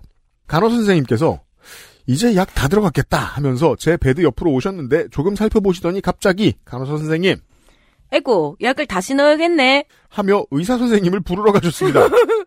약을 다시 넣어야겠다는 게 무슨 말일까 싶어 제 손을 쳐다봤는데 손등이 엄, 엄청나게 부풀어 있는 것이 아니겠어요? 도라에몽 주먹처럼 어, 항생제 넣은 거 아니야? 겁난다. 순간 너무 공포심이 들었고 이게 어찌된 일인가 싶었는데 두 분이 제 손등을 보고는 아이고 이게 왜 이래? 왜 이렇게 됐어? 음. 아까 주사 꽂아놓고는 안 와봤지? 당신이 손을 막 움직였구만. 이러면서 갑자기 또 제 탓을 하시는 거예요.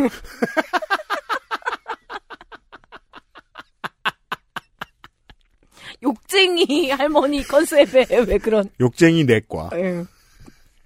오- 오른쪽 손목에 꽂혀 있던 바늘을 뽑아 드시더니 갑자기 왼손을 잡아당기시면서 반대쪽 손에 다시 맞아야겠다고 하시는 순간 너무 공포스러워서 저 아니요 저 이제 더 안 맞고 싶어요 이제 그만 맞을래요 라고 얘기했는데 제 손을 마구 끌어당기시며 주사를 놓으려고 시도하셨습니다 저 아니요 저 이제 너무너무 괜찮고 힘이 막 나는 것 같아요 진짜 안 맞을래요 사람이 왜 이렇게 생존의 위협이 다가왔을 때 정말 온갖 에너지가 올라오잖아요. 아 그, 당연합니다 예. 딱 진짜 그 순간이겠네요. 하고 필사적으로 팔을 숨기자 간호사 선생님 와 부끄러워서 그러나. 무슨 소리야? 아이고 알았다. 그럼 고만 맞자. 이만큼 맞았으면 됐지 뭐. 하시며 일어나서 진료실로 올라 오라 하셨습니다. 그 시점에 제 손목 사진을 첨부합니다. Oh my god. 장난 아닙니다 이거. 예. 이거 진짜. 의료사고에 준하는데요. 이거 저 저 풍선에 물 넣는 것처럼 예. 됐습니다. 의료사고예요. 사진상으로는 많이 티가 안 나죠. 무슨 소리에 무슨 소리예요? 산상 엄청 티나요. 손목 아래부터 팔꿈치까지도 탱탱 부어올라 딱딱해져 있었고 주사 잘못 났다는. 뜻입니다. 그렇죠. 주사 사고입니다. 그걸 보며 눈물이 하염없이 흘렀습니다. 안 아프고 싶어서 왔고 내가 바란 건 그냥 수액 한 병 맞는 것 뿐이었는데 왜 나에겐 이런 일들이 일어나는가 하는 생각이 들어 너무 서러워졌습니다. 진료실에 가니 부어오른 부위에 차갑게 젖은 알코올 솜을 팔 전체에 감싸 반창고를 붙여주셨고 의사 선생님 잘 해주려고 했는데 이렇게 되어 미안타. 는 말씀과 함께 와 오늘은 저녁까지 오른손을 들고 반짝반짝을 하는 조언도 해주셨습니다. 야 이게 되게 무서운 사연이네요. 진료비는 주사비 포함 67,400원이 나왔는데 카드 결제를 60, 67원만 하시는 바람에 다시 돼. 카드 결제를 67원만 하시는 바람에 67,333원을 다시 결제해야 하기도 했습니다. 혹시 그거 아니에요? 이렇게 딱 찍는 거 옛날에 그 먹지로 그거 본 적 없는 사람이 더 많아요. 거의 그 수준인데 이렇게 하려면 왜 그 번호를 놓고 이렇게 딱 찍는 게 있어요. 왜?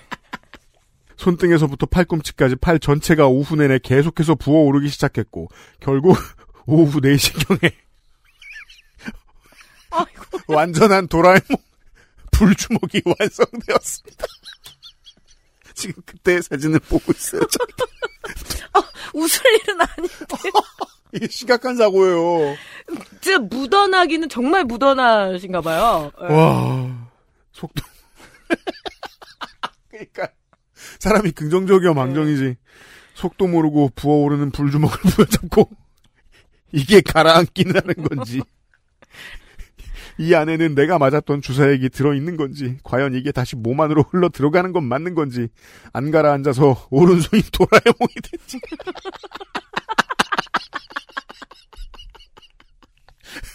오른손이 도라에몽이 된 채 평생 살아야 하는 건지, 그러면 어떡하지 하는 공포심에 눈물 콩물을 쏙 빼야만 했습니다. 다행히 얼음 찜질을 하루 종일 한 덕분인지 붓기는 다음날 자고 일어나니 모두 빠져 있었습니다. 다음날이 되어서야 찾아본 병원 후기 그래서 할머니 두 분이 귀가 잘 안 들리신다. 너무 아파서 거의 기어가다시피 겨우 갔는데 김치찌개 푹 끓여 먹고 쉬라고 하셨다. 아니 감자탕은 안 되는데 왜 김치찌개 했는데?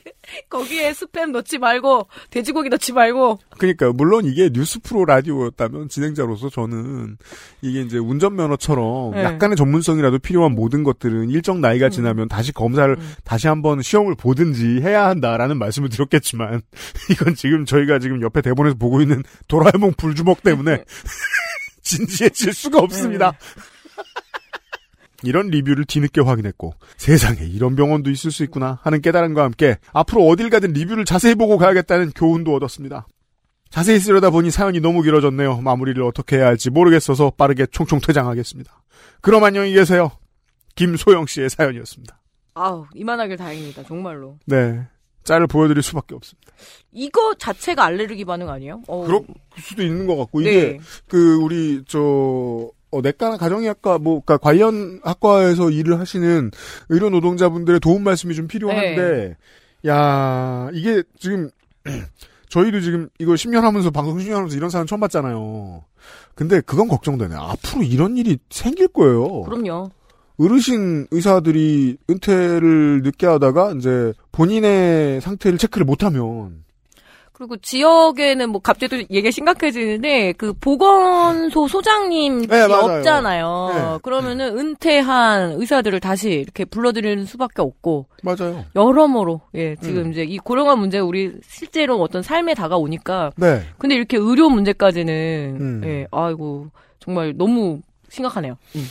그 저도 전에 라디오에서 지역 의료원 이제 원장을 은퇴를 미루고 오랫동안 하시던 분 인터뷰를 했었는데 그때 오셨는데 정말 깜짝 놀랐거든요. 예. 너무 늙어서 쉽게 말해. 그러니까요.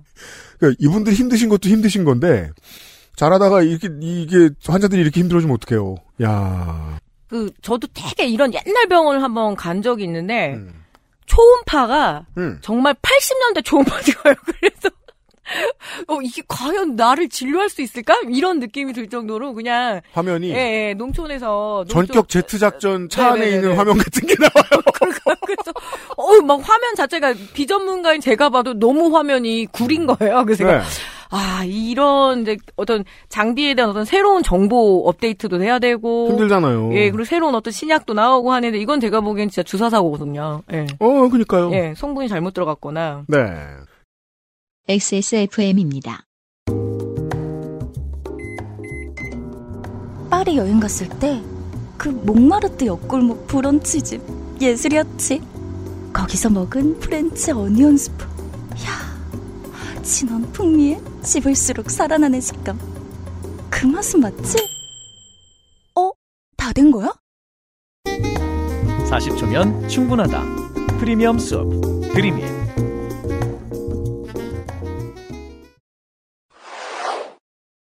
집업 후디는 언제 나오나요? 저는 굉장히 그걸 작업법처럼 오래 입었습니다. 맞아요. 얼마 전에 보니까 그 손목 그 시볼이라고 하나요? 음. 다 해져 갖고 이제 너무 오래 입었어요. 문학인이. 예. 굉장히 좋아요. 내 거라도 줘야겠어. 어디 항상 나갈 때 이제 입으면 그 출정에 나갈 때 갑옷 입는 느낌으로 행운의 상징. 그렇게 입었는데 다 낡았습니다 이제. 음. 새 집업 후디를 기다리면서 네. 오늘의 두 번째 사연 읽어보겠습니다. 이근형 씨의 사연 되겠습니다. 간단합니다. 네. 길진 않네요. 저는 지금 재택근무 중입니다. 그래서 출근 시간과 기상 시간이 큰 차이가 나질 않아요. 음. 그래서 간단하게 씻고 오전 업무를 하고 점심이나 돼야 이제 좀 사람다운 행색을 갖추곤 합니다. 아, 네. 네, 보통 이제 재택하시면 다 그렇죠. 음, 예, 맞아요. 하지만 그날은 점심 약속이 있는 날이었습니다. 일을 끝내고 씻으면 점심시간에 맞출 수가 없죠. 그래서 그날 오전에 해야 할 업무는 딱 두 가지. 일단 하나를 평소보다 빨리 마치고 잠깐 여유가 있는 틈에 샤워를 하기 시작했습니다. 음. 저희는 주로 메신저를 통해서 업무를 처리합니다. 예, 제가 요걸 잘 몰라요. 그러니까 이 재택 같은 게 보편화되기 이전에 회사를 다니다 보니까 음. 이제 그런 요새는 업무 협업 tool도 많지 않습니까? 요새는 재택하시는 분들이 좀 많아가지고 회사원들 중에. 예, 음. 그래서 그런 협업 tool, 뭐 그냥 메신저만 되는 게 아니라 뭐 음. 파일 공유부터 시작해서 음. 회의 tool까지 다 있나 아마 이런 걸 많이 쓰시던데 맞아요. 그렇게 해서 재택을 하고 이제 메신저로 하시는데 음. 회사 나갈 때도 그랬습니다만 재택이다 보니까 더 메신저 소통이 잦아지게 됐고 음. 이를 놓치지 않고 확인하고자 스마트워치 알람에도 메신저를 연동해 두었습니다. 음. 아, 약간 위기겠네요. 네, 계속 음. 읽어보죠. 보죠. 그렇게 씻는 도중에 갑자기 시계에서 전송이 완료됐다는 메시지를 우연히 보게 됐습니다. 왜? 전송 완료라니? 무슨- 씻는데? 예. 스마트 시계를 차고 이제 씻으신 거죠. 음. 스마트워치를 차고 샤워해 보신 분들은 알겠지만 물줄기를 맞으면 스마트워치가 마음대로 작동이 되는 경우가 있습니다. 이게 이제 오묘하고 괴상한 지점인데 음. 이제 생활방수 등급을 우리는 반드시 체크를 합니다. 예. 그 그리고 그게 어느 정도 되는 물건일수록 가격이 비싸지죠. 그렇죠. 그래서 좋은 생활방수 등급을 가지고 있는 물건을 사면 우리는 샤워를 하거나 음. 수영장에서 수영도 해요. 그렇죠. 바닷가에 놀러 가면 거기도 들어갔다 나와요. 네. 괜찮으니까. 예. 그러고 나면 분, 분명히 무슨 짓을 합니다. 아, 그래요. 이 자식이.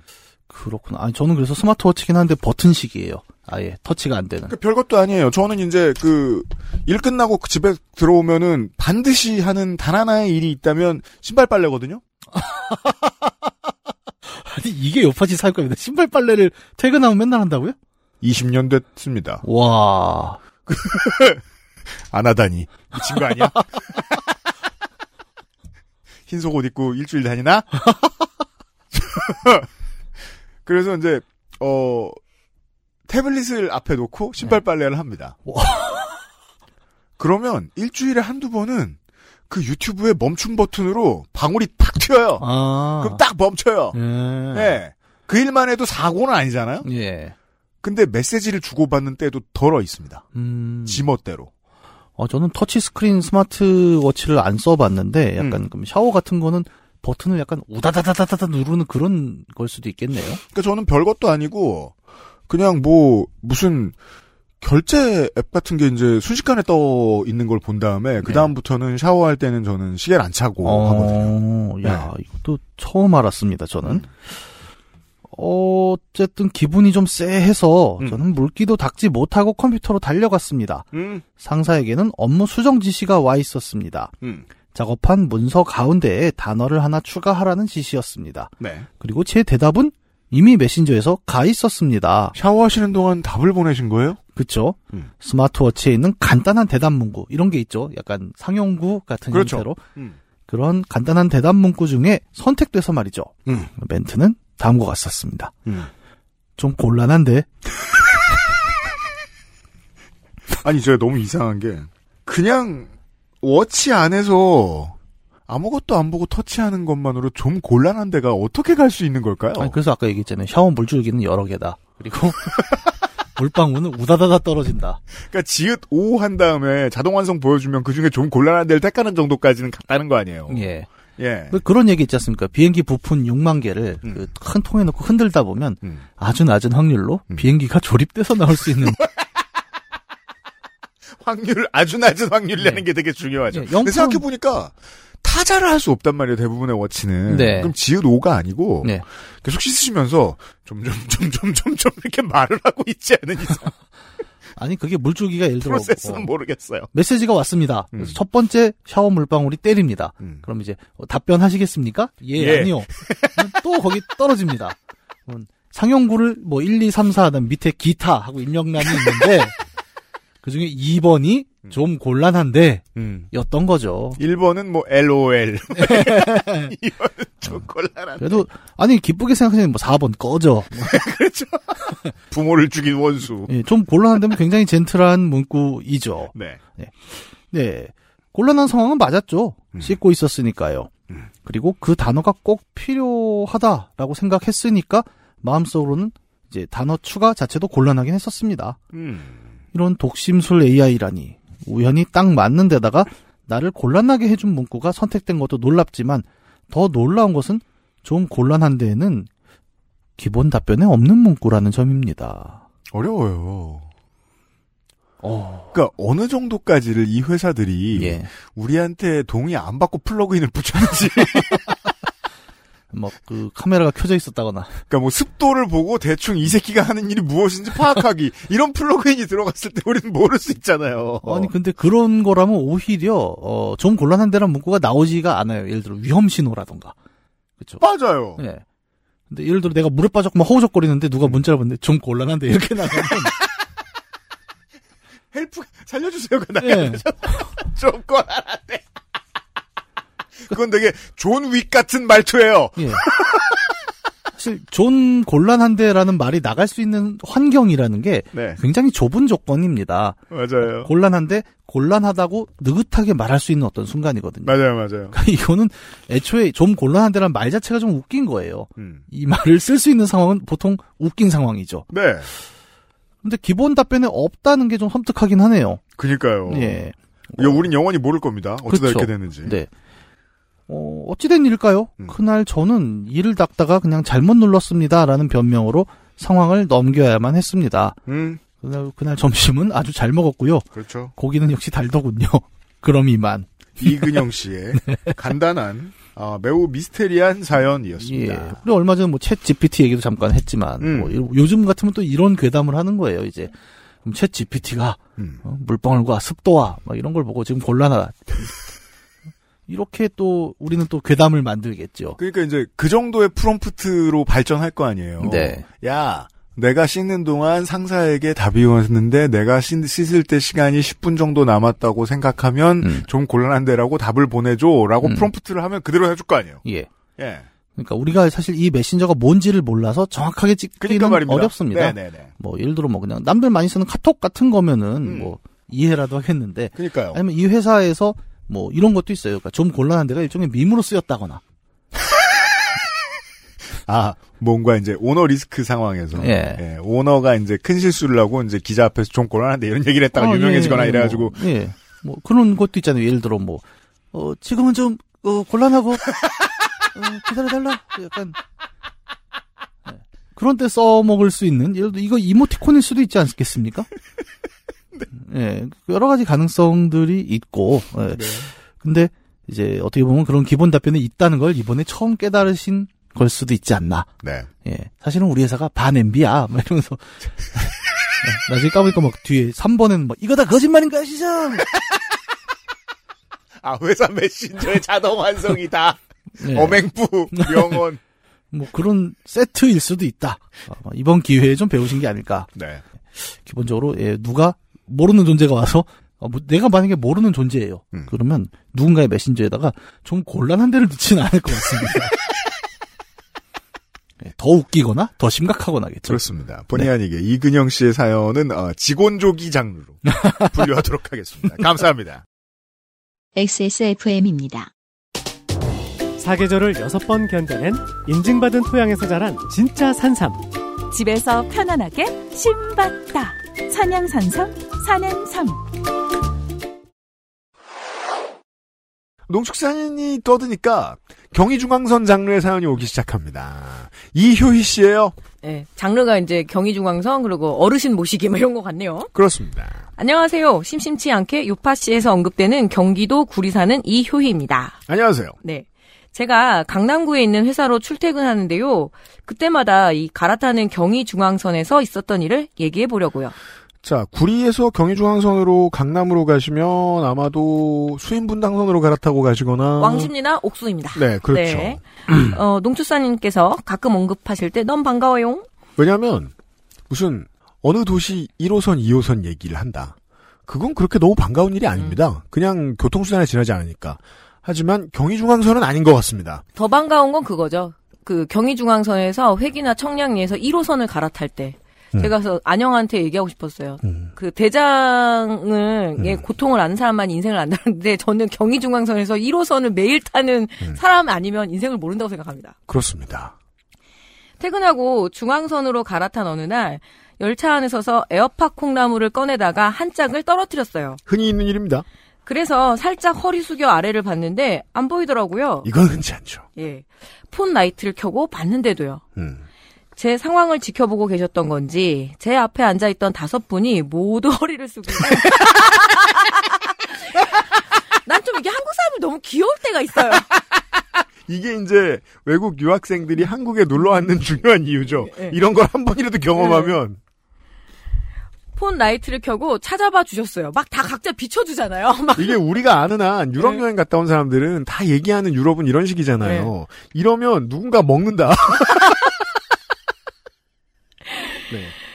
아, 하하하, 민망했지만 너무 감사하다는 인사를 하면서 같이 찾아봤는데 그래도 안 나오더라고요. 이게 블루투스 earbud가 처음 나올 때만 해도 사람들이 이게 뭔지 몰랐으니까 떨어뜨려도 그게 뭔지 몰랐는데 요즘은 지하철을 타면 둘 중에 한 명이 끼고 있잖아요. 그래서 떨어지면 큰일이다라는 걸 모든 시민들이 알고 있어요. 저는 이런 물품에 전혀 관심이 없는 스타일이잖아요. 그렇죠. 그래서 저는 여전히 그 사과폰에서 주는 줄 달린 이어폰을 쓰고 있는데 지금도 씁니다. 예. 확실히 잃어버릴 확률은 없어요. 그거는, 그럼요. 그거는 편한데 마스크랑 같이 쓰면 이게 줄이 같이 엉키거든요. 개괴롭죠. 아 그래서 더 많이들 샀구나. 판데믹- 알아서 예 예. 팬데믹 때문에 가장 많이 팔린 디지털 기기일 거예요. 그럴 것 같더라고요. 이어버드. 제가 네. 상당히 불편합니다. 자, 그렇게 한참을 찾아도 안 나오는 콩나물 때문에 전 너무 죄송해서 아, 그만하셔도 된다고 제가 찾겠다고 함께 찾아봐 주셔서 너무너무 감사하다고 제 앞에 다섯 분을 만류했습니다. 그러니까 이효희 씨가 이렇게 앉아 있고 그 맞은편에 있던 사람들이 다 그러면 진짜 스커트 입은 사람은 또 이런 다리 오므려 준다. 맞아. 그리고 가방으로 가려준다. 잘 찾으라고 이렇게 다리도 들어주고. 아 그런데 이 따뜻한 세상 모두 포기하지 않으시고 계속 찾아봐 주시더라고요. 감사한 시민 여러분. 그래도 안 나오는 저의 콩나물. 그 다음 역에서 타신 시민분은 어리둥절 합세해 주시기도 했습니다. 제가 얘기. 그렇잖아요. 제가 얘기 얘기했잖아요. 들어왔는데 분위기 보죠? 네. 그럼 아 이거 에어팟 떨어뜨렸구나 하고 안다니까. 찾아주자, 찾아주자, 막 이러면서. 네. 다른 시민분 한 분은 나의 아이폰 찾기로 찾는 법을 알려주셨는데, 가능한 한 모든 어프로치가 등장합니다. 왜 때문인지 안 되더라고요. 너무 민망해서 저는 그냥 잃어버린 거로 할게요. 라고 외쳤습니다. 무슨 마음인지는 알아요. 그랬더니 어떤 분께서 제게 속삭이셨어요. 어떤 분. 찾아줄 때 그냥 있어요. 비싼 건데. 결국 제 주변 10분 정도가 허리 숙여서 찾아봐 주시는 도중 한 분이 그새 두 배가 늘었어요. 10명이 됐어요. 피리, 피리 부는 사나이도 아니고. 콩나물 먹는 이효희 씨. 네. 한 분. 제가 찾았습니다. 하면서 구석에서 소중한 콩나물을 꺼내 주셨습니다. 우악! 저는 연신 감사합니다를 고생해주신 초면의 따뜻한 시민분들께 외쳤답니다. 그리고 그리고 남은 역 대여섯 개를 지나면서 남겨진 민망함은 제 몫이더라고요. 이러면은 그 역한으로 옮겨야죠. 그렇죠. 이 계속 쳐다보고 또 되게 또 뿌듯해한다. 어머, 막저 사람 잃어버렸는데 우리 찾았다. 그래서 막 근데 또 고마우니까 도망가기도 네. 좀 그래요. 그럼 막 카톡도 칠 걸요. 막, 야, 누가 찾았다. 막 이러면서. 제가 매일 보는 장면입니다. 네. 네. 아마 분명히 그러고 싶었던 분도 계셨을 거예요. 에어드랍으로 나의 기기 찾기 쓰는 법 이런 PDF 파일 같은 거 보내주고 싶었던 분도 있었을 거예요.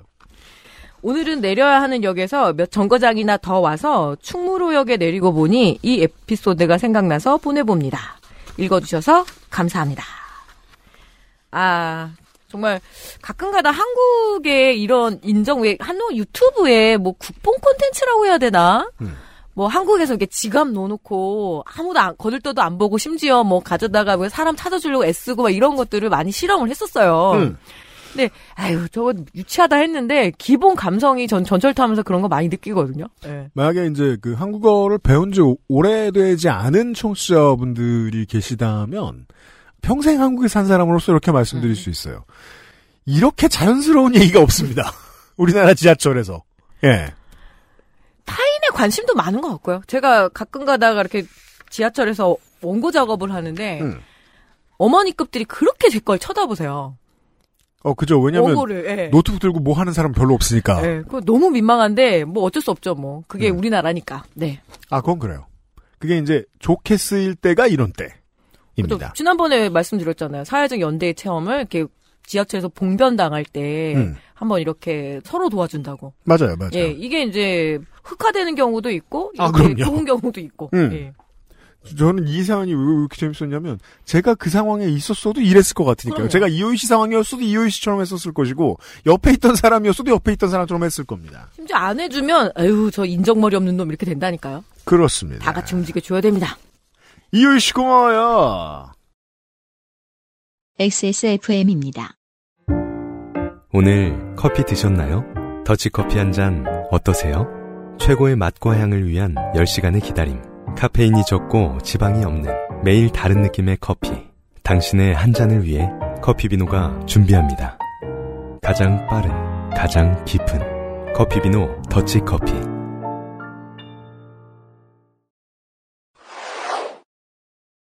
자, 가끔 오는 영농 후계 장르예요. 요즘 그런 말 잘 안 쓸 것 같아요. 요즘은 승계농. 아 그래요? 네네. 스- 그러니까 농을 승계받았다 크게, 그래서. 크게 다르진 않은데. 예. 근데 또 영농 후계자하고는 조금 개념은 다르긴 아 합니다. 그래요? 예. 음. 박재덕 씨의 사연입니다. 안녕하세요. 저는 부모님과 함께 샤인 머스켓을 농사짓고 있는 박재덕입니다. 어려운 장르네요. 샤인 머스켓. 농사한 지 이제 만 1년 좀 지났습니다. 저의 전공은 토목이었으나 설계사무소는 벌이가 너무 적었고 현장에서는 윗놈의 괴롭힘 때문에 그만두고 나왔습니다. 현장에서의 마지막 근무날 일요일에도 귀에는 그놈의 욕설과 비하하는 말이 계속 들리는데 그래 너는 떠들어라 나는 그만둘 거다만 계속 되뇌이니 그냥 허허 웃음만 나왔습니다. 그리고 다음날 월요일 평소보다 조금 일찍 새벽 4시 반에 출근해 이게 조금 일찍이려면 평소에도 한 5시 반엔 출근한다는 거 아, 아니에요? 뭐 건설, 토목, 설계 이쪽이 다 그렇죠. 현장 사무실에 사직서를 던지고 24시간 사우나에 가서 목욕을 하고 온돌방에서 2시간을 자고 김천에서 순두부찌개를 먹는데 어찌나 맛있던지 그렇게 그만두고 저는 공부를 더해서 그놈의 현장을 괴롭혀주겠다는 복수심으로 지방 공무원을 하기로 결심했으나 꼭 사람들이 보면 은근히 자기가 제일 싫어하는 무언가가 되, 되고자 하죠. 30대 중반에 책상에 10시간 정도 앉아있으니 허리도 아프고 성격은 예민해져서 잠도 못 자고 신경과에서 처방하는 약도 먹게 됐습니다. 이게 하고 싶은 게 맞나 하는 생각에 중간에 포기도 하다가 다시 책 잡고를 반복하다가 보니 어느새 훌쩍 3년이 지났습니다. 그러다가 부모님은 나이가 드시니 자꾸 아프셔서 이제 공부는 할 만큼 했다. 그만해야지. 접고 작년부터 부모님과 함께 농사를 짓게 됐습니다. 애초에 가고 싶었던 과도 아니었고 배운 게 도둑질이라며 제 자신에게 세뇌시키면서 하기 싫은 걸 억지로 해보려고 했던 세월이 아깝고 지금은 그저 허무할 뿐입니다. 왜요? 배운 건 써먹게 됩니다. 그럼요. 네. 아무튼 부모님께서는 포도 농사를 지은 지 10년이 좀 넘으셨는데 여기까지만 읽어도 농축산인은 대충 지역을 맞출 수 있습니다. 범위 범위를 좁힐 수 있습니다. 김천이라고 아까 앞에 밝혀주셨죠? 아니 김밥 천국이라 그런 거야. 아, 그건 김천. 아, 근데 샤인머스켓 주산지기도 하거든요. 네. 김천이. 네. 거기에서 이제 조금 더 넓힐 아, 수 있어요. 그렇구나. 제가 잘못 이해했네. 난 당연히 김천이구나. 막 이러면서. 몇 년 전 공판장에 아버지랑 가셨던 어머니께서 힘들게 키우셨던 우리 자옥은 가격이 처참한데 아, 그 포도 이름이군요. 네, 자옥이라는 그 품종이 있어요. 예. 음, 도시 사람들은 처음 듣는 이름이네요. 계속 하나만 심으면 안 되니까 계속 그 뒤에 계속 심고 따라와 줘야 되거든요, 국가가. 특히 포도가 우리나라가 조금 원래 기후가 되게 안 맞아요. 날씨가 원래 되게 러블리한 나라에서 잘 크잖아요. 저 저기 유럽에서도. 서유럽. 예. 음. 근데 우리는 비가 일단 많이 오는데 좀 포도가 비에 좀 약하고 하거든요. 음. 그래서 거의 국내 연구 실력이 되게 뛰어나다는 얘기는 들었어요. 그러게요. 어떻게 그렇게 하는지 모르겠어요. 그래서 이제 일본하고 우리하고 이제 그 포도가 음. 하기가 또 어려운데 열심히 하는 거죠. 근데 샤인머스켓을 그래서 일본에서 들려온 거죠. 음. 샤인머스켓은 같은 무게인데도 가격이 어마어마하게 차이 난 걸 보시고는 키우던 자옥을 그 해에 베어내고 대박이라는 샤인머스켓을 심어 올해는 나무가 3에서 4년이 되었습니다. 관련한 소식이나 뉴스를 접하셨으면 아시겠지만 샤인머스켓이 전국적으로 너무 많이 심어졌고 아, 네, 박재석 씨 때문이죠. 네. 사람들의 생각은 대개 비슷하지요. 작년에는 추석이 해보다 빨리 찾아와 가격이 좋을 때 출하를 한다며 제대로 익지도 않은 샤인머스켓을 대량으로 시중에 풀어버린 사람들 때문에 당도와 향이 떨어져서 소비자들의 인식이 부정적으로 바뀌었습니다. 이거 막 자정 운동도 하고 하는데 근데 어쩔 수 없어요. 우리나라 과일 산업이 추석 때 한 번 다 몰거든요. 그래서 왜 배도 신고배가 조금 더 익으면 맛있는데 이거를 그냥 추석 때 급하게 내느냐고 굉장히 맛없는 배를 우리가 먹게 되는 거죠. 음. 근데 모든 과일이 다 그래요.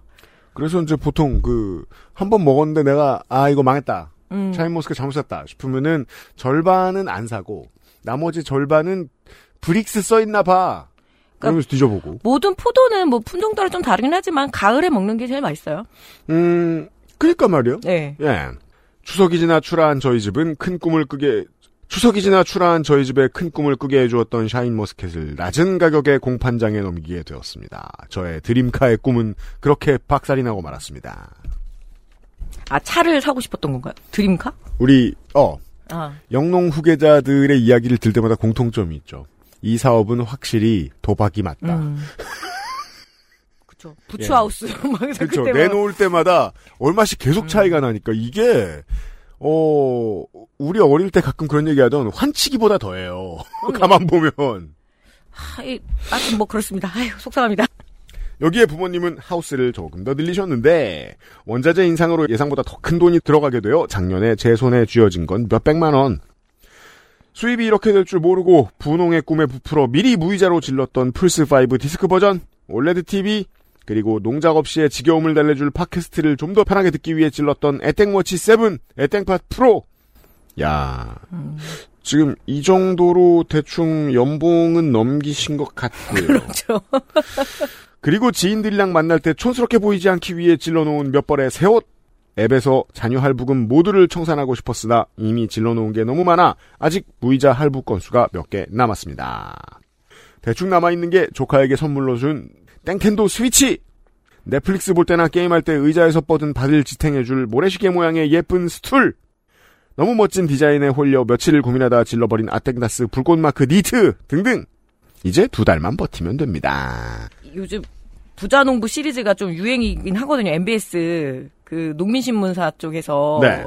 방송 하나 런칭했거든요. 아, 그래요? 예, 케이블 음. 케이블이라고 그러나 그거 뭐라 그러죠? 왜 뭐 다문화 TV도 있고 소상공인 그 TV도 있고. 예, 그래서 네네. MBS라고 했는데 여기서 이게 되게 많이 나와요. 저 되게 문제라고 생각하거든요. 아, 농사하다 돈 많이 번 사람 나오는 거? 예, 그래서 그 1억 농부라 그래. 1억 뭐 최소 1억 이상의 농부들이 막 이제 누리는 그러니까 고생도 하지만 네. 음. 그래서 되게 제가 한 눈을 이제 가재미 눈을 뜨고 보는 거죠. 음, 뭐가 문제예요? 보통은?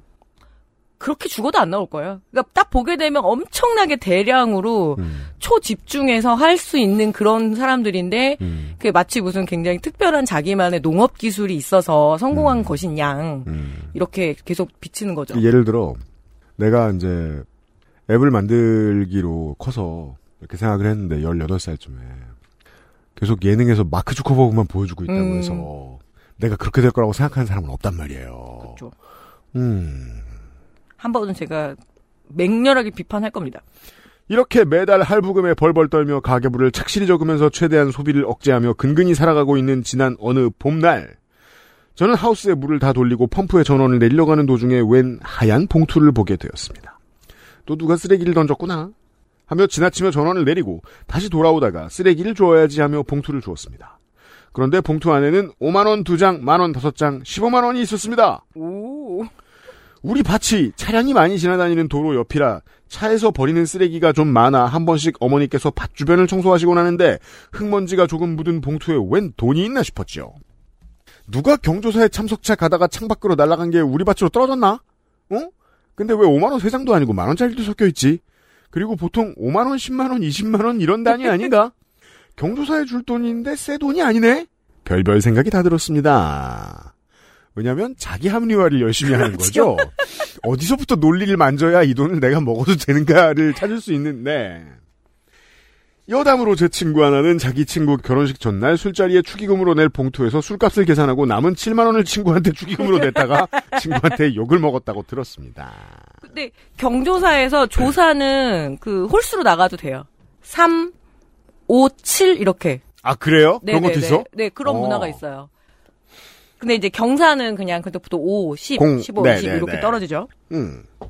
별별 생각을 하던 와중에 저는 OLED TV에 달아줄 soundbar를 지금 살 수 있겠구나 하는 생각이 들었습니다. 이 아직 보세요. 정신 못 차렸어요. 네, 농축산인하고 정반대죠. 네. 기회가 주어지면 쇼핑만 생각합니다. 저도 이 축에 가까운데 굳이 구분하자면.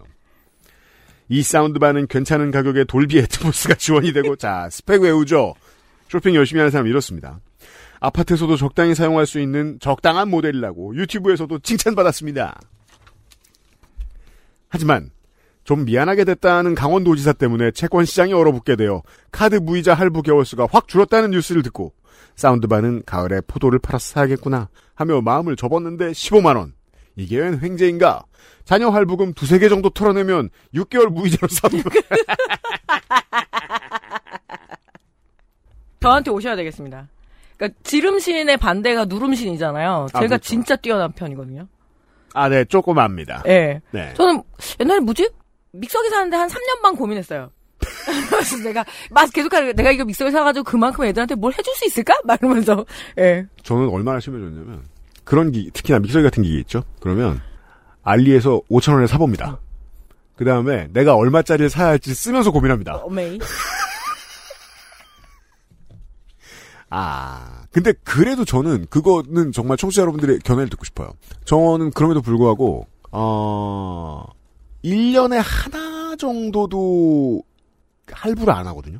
저도 할부도 안 해요. 예, 웬만하면 다 일시불. 다 빚 같아서 그냥 다 일시불 해요. 예, 100만 원짜리든 200만 원짜리든. 예. 이게 이제 몸이 늙어갈수록 그런 생각이 든단 말이에요. 내일을 어떻게 알고 6개월 무이자 할부를 해? 라는 생각이 자꾸 들어가지고. 이거는 또 자영업자 아니죠. 자영업자로 말할 것 같은 박재덕 씨가 훨씬 위험한 자영업자인데. 음. 6개월 무이자로 사운드바를 살 수 있겠구나. 라는 기적의 논리로 기분이 좋아졌습니다. 앱으로 가계부를 보며 자녀 할부금 뭘 털지? 15만 원에 맞출까? 조금 더 털어내서 다음 달은 조금 풍족하게 살까? 오늘부터 카드 결제일까지 며칠 남았지? 조카들 과자랑 햄버거 정도 사줄 만큼 여유는 남겠지? 기쁜 고민을 하며 잠시 행복했습니다. 어느덧 해가 지고 밭일을 마무리 짓고 집에 갈 준비를 하고 있을 때 아버지가 결론이 나옵니다. 주머니를 뒤적거리며 당황하셨습니다. 봉투가 없어졌다고 하시면서 저는 아까 내가 주었어라는 말이 금방 튀어나왔어야 했는데 그 순간 멍청이가 된 건지 많이 아쉬웠는지 말이 안 나왔습니다. 실은 평소에 아버지랑 정치적으로 완전히 반대 성향이고 아 되게 열심히 갖다 대십니다. 박재덕 씨가 보니까 이게 아버지 돈을. 그럼 15만 원 가져가도 돼요? 그럼 난 지금 우리 아버지 집 문서를 뺏어야 돼.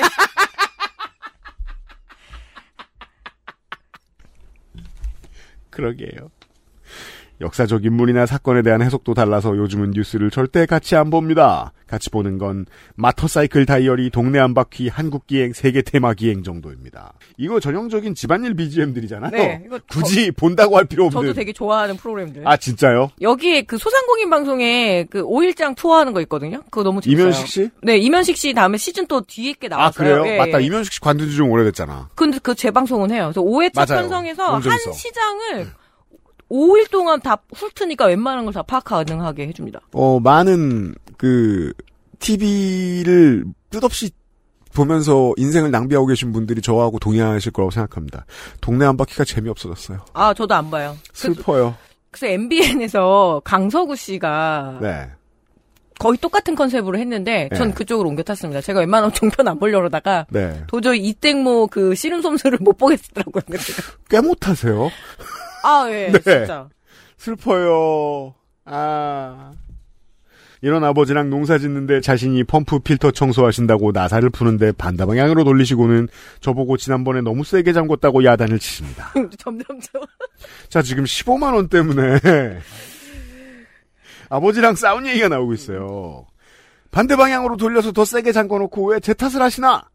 하니 저보고 세게 잠궈놔서 이렇게 됐다며 더 역정을 내십니다. 그리고 이건 좀 해석해 주세요. 저 이거 읽을 뿐 뭔지 모르니까. 그리고 한 번은 미량 요소로 유명한 미익은 한 개가 남아 있었는데 없다며 저보고 있다면서 그러십니다. 뭐야 이게? 농약이겠죠? 예. 아 그래요? 예, 예. 그러니까 농약 중에도 그 저도 잘 모르겠는데 제초하는 게 있고 살충하는 게 있고 맞아요. 영양제. 맞아요. 영양제 계열이 다 그 미량 요소라고 하거든요. 아, 네. 영양제. 저는 이상했지만 정말 없어서 모르겠다고 하고 다음날 하우스에서 남은 거 하나 찾아냈습니다. 저는 분명 거기에 갖다 놓지 않았으니 억울할 뿐입니다. 지역에서 하는 청년 농부 교육을 듣다 보면 강사님들이 부모님과 농사 짓기 힘드시죠? 이러시는데 다른 집도 별거 아닌 거 가지고 이렇구나 싶습니다. 제가 많이 가요. 청년 농업인 교육. 음. 그 부모님하고 아예 그 갈라서 가지고 음. 필지를 아예 잘라서 자기 농사하는 친구들 꽤 돼요. 도저히 못 맞추겠다. 네. 그리고 예를 들어서 이제 친환경 농업에 대한 관심들이 높거든요. 음. 그래서 했는데 아버지가 밤에 몰라서 제초제 뿌려버리고. 이러고 먹고 살겠어? 이러면서. 되게 민주주의 싫어하시죠? 아, 그럼요. 수기 과정 싫어하시고. 기본적으로 농민들의 특히 이 고령의 농민들은 자기의 그 기술에 대한 자부심이 정말 하늘을 찌르거든요. 이게 그 도시에서 하는 일들이랑은 이런 게 다른 게 요거는 그 몸 쓰는 일로도 리듬이 맞아야 되지만 머리도 같이 써야 되잖아요. 그럼요. 제가 자꾸 민주주의 강조하는 게 민주주의에 익숙하지 않은 사람하고 일하기가 되게 어려울 거예요. 아무튼 중요한 건 이긴 어, 새 문단은 어, 15만 원이 아깝다는 말입니다. 뒤집어서 얘기하면 이런 아버지가 돈 좀 잃어버렸기로서니 각설하고 잠시 다시 마음을 고쳐먹고 아까 흰 거 떨어진 거 봤다면서 하우스 바깥쪽으로 뛰어 아, 나왔습니다. 퍼포먼스. 그리고 주머니에서 꺼낸 봉투를 들고 다시 농막으로 들어와 찾았다며 건네드렸습니다. 안 친하긴 안 친하시네요. 네. 어, 에디터가 알려주네요. 비료라고요. 에, 필요. 네. 그 봉투는 옆밭 어르신의 밭을 관리기로 갈아주고 수고비로 받은 돈이었습니다. 그렇게 사운드바와는 또 인고의 시간을 거쳐가며 가을을 기약하고 있습니다. 들어주셔서 감사합니다. 주신 밥은 먹고 다니냐는 말 언젠가 꼭 다 읽고 공개방송에서 농축산인 만나 책에 사인받을 날을 기대하며 이만 줄이겠습니다. 빠염. 안 읽으셨다는 뜻이군요. 아, 그렇구나. 그 짧은 책을 아직도 안 읽고. 아, 그렇구나. 언젠간 꼭 다 읽고. 아이고, 샤인머스켓이 좀 상황이 안 좋아요. 일본이 먼저 시작했는데, 꽃이 안 핀대요. 꽃이 안 핀다는 건 어떤 뜻입니까? 그러니까 꽃이 안 피면 열매를 안 맺죠. 근데 샤인머스켓에 요새 지금 꽃이 안 피어가지고 왜 망했을까요? 군마현 막 이런 쪽에서 여러 가지 뭐 기후 이게 문제인지 아니면 이게 진짜 너무 억지로 육성을 해놓은 건지. 네. 근데 이제 일본이 먼저 심고 먼저 해봤으니까 뒤에 우리가 되게 걱정스럽긴 하죠. 우리한테 올 수 있겠네요. 예, 그래서 저는 캠벨 심으셨던 농가들은 계속 캠벨 하시라고 많이 말씀드렸거든요. 음. 거봉도 그냥 유지하시라고. 네. 샤인머스켓이 정말 투자 상품 같은 그런 존재였기 때문에. 그 이런 거잖아요. 이게 이 이게 그 enterprise의 측면에서 네. 어 열매의 이름이 하나 바뀐다는 건 업장을 싹 갈아엎는다는 그럼요. 뜻이니까. 그리고 이게 샤인머스켓이 기르기가 되게 어려운 게 익었는지 안 익었는지 판단을 내리는 게 정말 노하우가 쌓여야 된대요. 캠벨은 새카매지면 익은 거잖아요. 도시민 입장에서 예. 그거 따먹어보면 안 돼요. 라고 말하고 싶겠지만 확 떨어지죠. 그렇잖아요. 그래서 그 당도기를 가지고 다니면서도 체크도 해보고 음. 상당히 까다로운 품종이라고 원망이 많더라고요. 그리하여 박재덕 씨는 어, 15만 원 때문에 아버지 뒷담을 한참 까셨습니다. 고생 많으십니다. 고마워요. XSFM입니다. 자극 없이 각질 정리할 수 없을까? 순하게 피부를 잠재우는 한 장의 습관. 크리미한 엠보패드로 매끄럽고 윤기 있게. 단 하나의 해답. 엔서 나인틴 시카판테놀 크림 패드.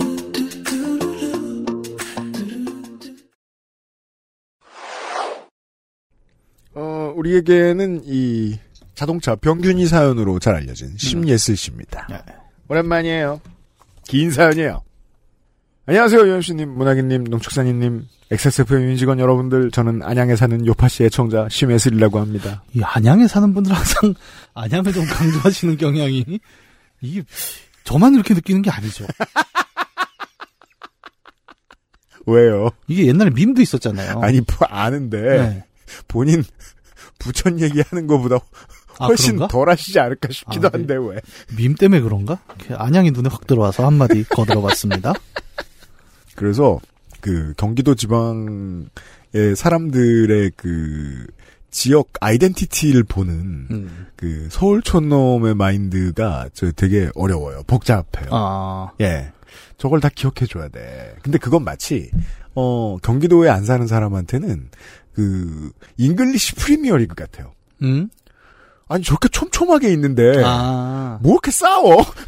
아, 근데 그 UMC 얘기를 들어보니까 제가 이제 네. 부천 사람들이 갖고 있는 또 특유의 뭐가 있었는 게 음. 안양을 약간 라이벌로 생각하는 게 있네요. 그래요? 예, 그러니까 부천과 안양이 이제 전형적인 베드타운이지 않습니까? 아 그렇죠. 그러니까 저는 그런 게 있었어요. 그러니까 우리가 그래도 안양보단 낫지. 그런 게 있었대요. 예, 안양은 치 도시다. 우리는 좀 덜하다. 네. 꼭 경기도 이야기 아니어도 좋으니까 비슷한 얘기 있으면 보내주세요. 네. 왜냐면 인천엔 못 깨기니까. 네. 그래서 그 과천 친구들이 자꾸 안양 얘기 비슷하게 하는 거예요. 아, 그럴 수도 있겠네요. 네, 서울랑 싸우기 귀찮아서.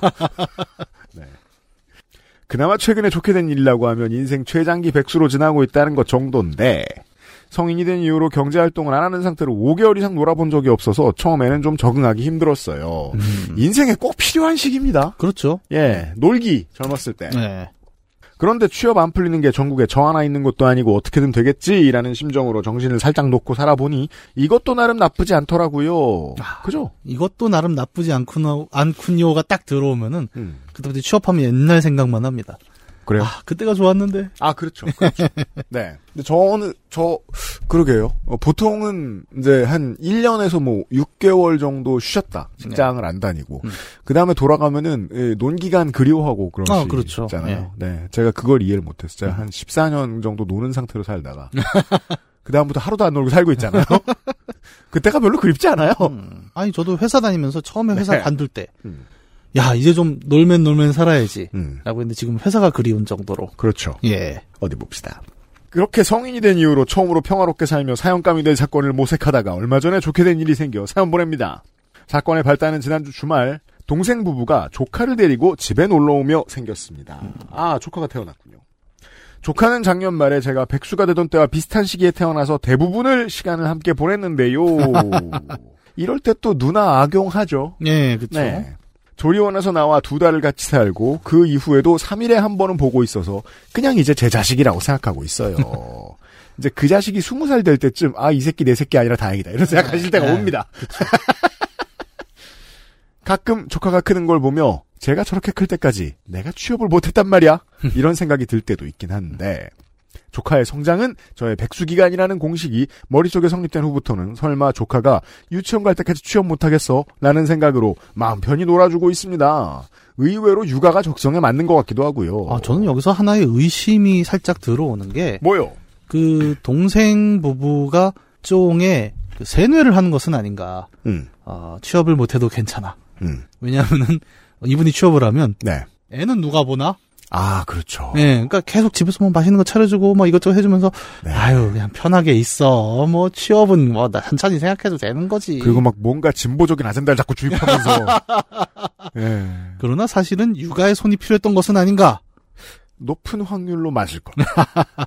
동생 부부가 집에 온 시간이 점심때 즈음이라 조금 놀다 보니 금방 점심시간이 되었고 늘 하던 것처럼 부모님과 동생 부부 먼저 식사하라 하고 저랑 조카랑 둘이 거실에 앉아 장난감을 갖고 놀았습니다. 거 봐요. 이게 그런 것 같다니까 진짜.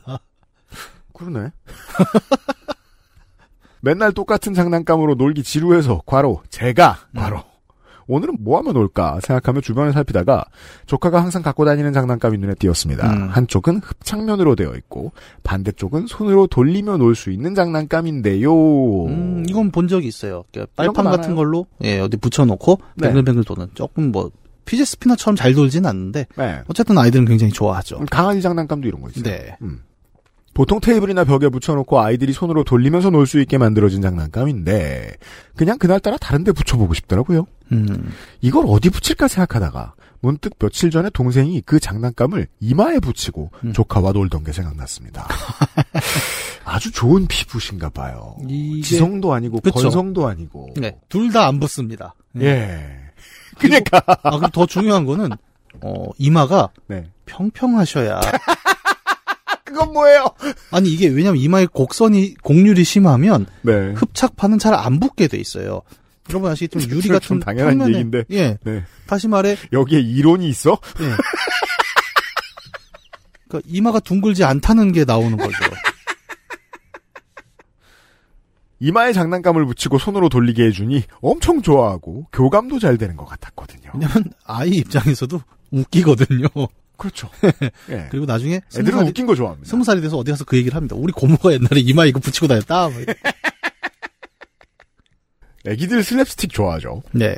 물론 장난감을 붙였던 부분이 조금 빨개지긴 했었는데 금방 사라지고 나도 교감이라는 걸 좀 해보자 싶어서 이마에 장난감을 붙이고 조카에게 얼굴을 들이댔습니다. 예상대로 엄청 좋아하더라고요. 그런데 요즘 조카가 소나기 힘이 세져서 제대로 쳐보기도 전에 장난감이 떨어지더라고요. 음, 아까 얘기를 좀 반복하자면 이마가 곡률이 다르다. 곡률 네.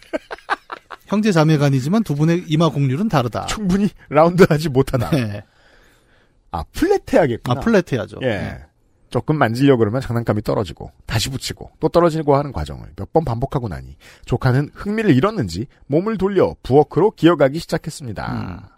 아직 가족들은 식사 중이었고 무엇보다 이대로 교감에 실패했다는 오명을 듣고 싶지 않아 조카를 부르며 서둘러 다시 장난감을 집어들었습니다. 이 이상한 오기들이 있죠. 그런 마음들이 있는 것 같아요. 네. 음, 그러니까 설령 내가 바보 짓을 하더라도 음. 이걸 실패하는 건 용납할 수 없다. 그것도 그렇고 아기가 내 근처에 있는데 네. 얘가 실증을 내는 게 가족들이 함께 있을 때는 음. 상당히 불명예스러운 아, 일로 그렇죠. 예. 생각되게 됩니다. 저 녀석은 아이의 관심을 충분히 끌지 못했어. 땡밥. 예. 그러니까 육아 땡밥 취급을 받고 싶지는 않은 거예요. 네. 서둘러 다시 장난감을 집어들었습니다. 그리고 이마에 제가 할 수 있는 최대한의 힘을 다해 꽉 눌렀습니다. 확실히 온 힘을 다해 꽉꽉 누르니 좀 전과 다르게 장난감이 피부에 쫙 달라붙는 게 느껴지더라고요. 그게 아직도 그게 좀 통하는 것 같은데 왜인지는 모르겠지만 확실히 장난감들이 퀄이 좋아요. 네. 다른 공산품들보다 음. 특히나 흡착판도 뭐 다른 데 쓰는 거 막 휴지거리 이런 거 네. 전 절대 흡착판 안 쓰거든요. 허접하니까. 네. 근데 이마에 세게 붙였다고 딱 달라붙어 있는다고? 이건 장난감만 가능한 quality 아닐까 싶어요. 이게 아마 장난감 쪽이 조금 그 기준 품질 관리 기준이 높지 않을까요? 또 아이들이 물고 빨고 하는 뭐 거다 그렇죠. 보니. 예. 네. 한번 또 그 욕먹는 게 viral이 되면 심각한 타격을 입죠. 네. 그러니까요. 저 이거 봐 이거 봐 이모가 팍팍 쳐도 안 떨어지지. 고객님의 마음을 사로잡기 위해 혼신을 다해 손으로 시연도했습니다. 손으로 팍팍 쳐도 장난감이 안 떨어진다는 걸 확인한 조카는 돌고래 소리를 내며 제 이마에 붙은 장난감을 팍팍 돌리기 시작했습니다. 애기들 신나면 고주파 나오죠. 네. 장난감이 팍팍 돌아갈 때마다 피부가 쫙쫙 딸려나가는 느낌이 나긴 했지만 뭐 그렇게 아프지도 않았고 무엇보다 이 장난이 통했다는 게 즐거워서 저도 돌려! 더 세게 돌려! 이모 장난감은 안 떨어지지! 늘 연신 외쳐댔습니다. 그렇게 참참 장난감을 갖고 노는데 이마에서 조금 이상한 느낌이 들더라고요. 음? 흡착이 강한 장난감이 아니라 제가 아무리 강하게 눌러놔도 시간이 지나면 서서히 압이 약해지면서 피부에서 떨어지는 게 느껴졌는데요. 그쵸. 쓱 하고 떨어지죠. 네. 그전에는 그냥 흔들흔들하다 툭 떨어지는 느낌이었다면 이번에는 그 떨어지기 전까지의 느낌이 약간 달랐습니다. 음. 흡착면이 제 살을 꽉 쥐고 쪼그라드는 느낌이랄까요? 어. 이게 뭐야? 피부를 확 당긴 건가? 일단 그런 게 있을 거고 예. 그 외에는 안에서 이제 그 공기가 사라진 상태일 거 아니에요. 예, 예, 예. 예. 피부가 장난감 흡착면을 따라 딸려가는 게 느껴지더라고요. 약간 그 성형외과의 그 리프팅 같은 이거 gore예요? 피부가 떨어지나요? 이게 뭐지? 근데 진짜 피부가 딸려가는 느낌은 아닌데 떨어지진 않는 거예요. 예, 예. 왜냐하면 그때부터는 이제 그 어, 고대의 전투의 장면 같은. 이게 패자의 머리 가죽이 벗겨지는. 근데 이 머리까지 벗긴다고 해도 보통은 좀 잔인하지 않습니까? 막 칼로 이렇게 자르잖아요. 아, 그렇죠. 근데 그게 아니라 이제 우리가 승리했으니 음. 이리 와. 이마에 흡착면을 붙여주자. 그리고 이제 승자가 가지고 놀다가 장군님 이게 잘 안 떨어지는데요? 이마에 공률이 심한가 보군. 뭐 약간 어디 갔어? 애들 장난감이 강해봤자 얼마나 강력하겠어 라는 생각으로 한참 노는데 가장 먼저 식사를 끝낸 동생이 거실로 왔습니다. 그리고 저를 보며 말했습니다. 동생, 꼴이 왜 그래? 저, 네 애랑 놀아주는데? 동생, 아니 언니 이마가 왜 그러냐고. 아 장난감으로 장난친 게 좀 많이 빨개졌나 보다. 본인도 이거로 갖고 놀아봤으면 굳이 뭘 물어보나 싶어 이 말을 만지며 대답했습니다. 저, 아예 장난감 좀 붙이고 놀았어. 별 느낌 없, 없던데 많이 빨개짐? 거울 봐봐 거울. 이마에 구멍 뚫렸어. 자, 진짜 구멍이 뚫렸다면 가족으로서 이렇게 웃는 것도 좀 이- 이건 마치 그, 그 전투에서 승리한 병사들의 반응. 정말 이마에 구멍이 뚫렸으면 구멍이 뚫렸다고 말을 못해요. 그 말에도 듣는 자가 들을 수 없고요. 이마에 바람구멍이 났다면요. 그러면서 동생이 웃는데 슬쩍 빈정이 상하더라고요. 아니 자기 애기랑 놀아주다 빨개진 건데 언니를 저렇게 비웃나? 버르장머리 없는 녀석 같으니라고 이런 생각을 하면서 조카를 넘겨주고 거울을 봤습니다.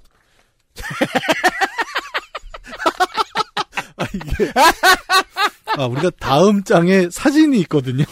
아, 소셜에 올릴 게 생겼는데 네. 심혜슬 씨 괜찮으시겠습니까 이거? 그리고 저는 보았습니다. 제 이마에 생긴 제3의 눈을요.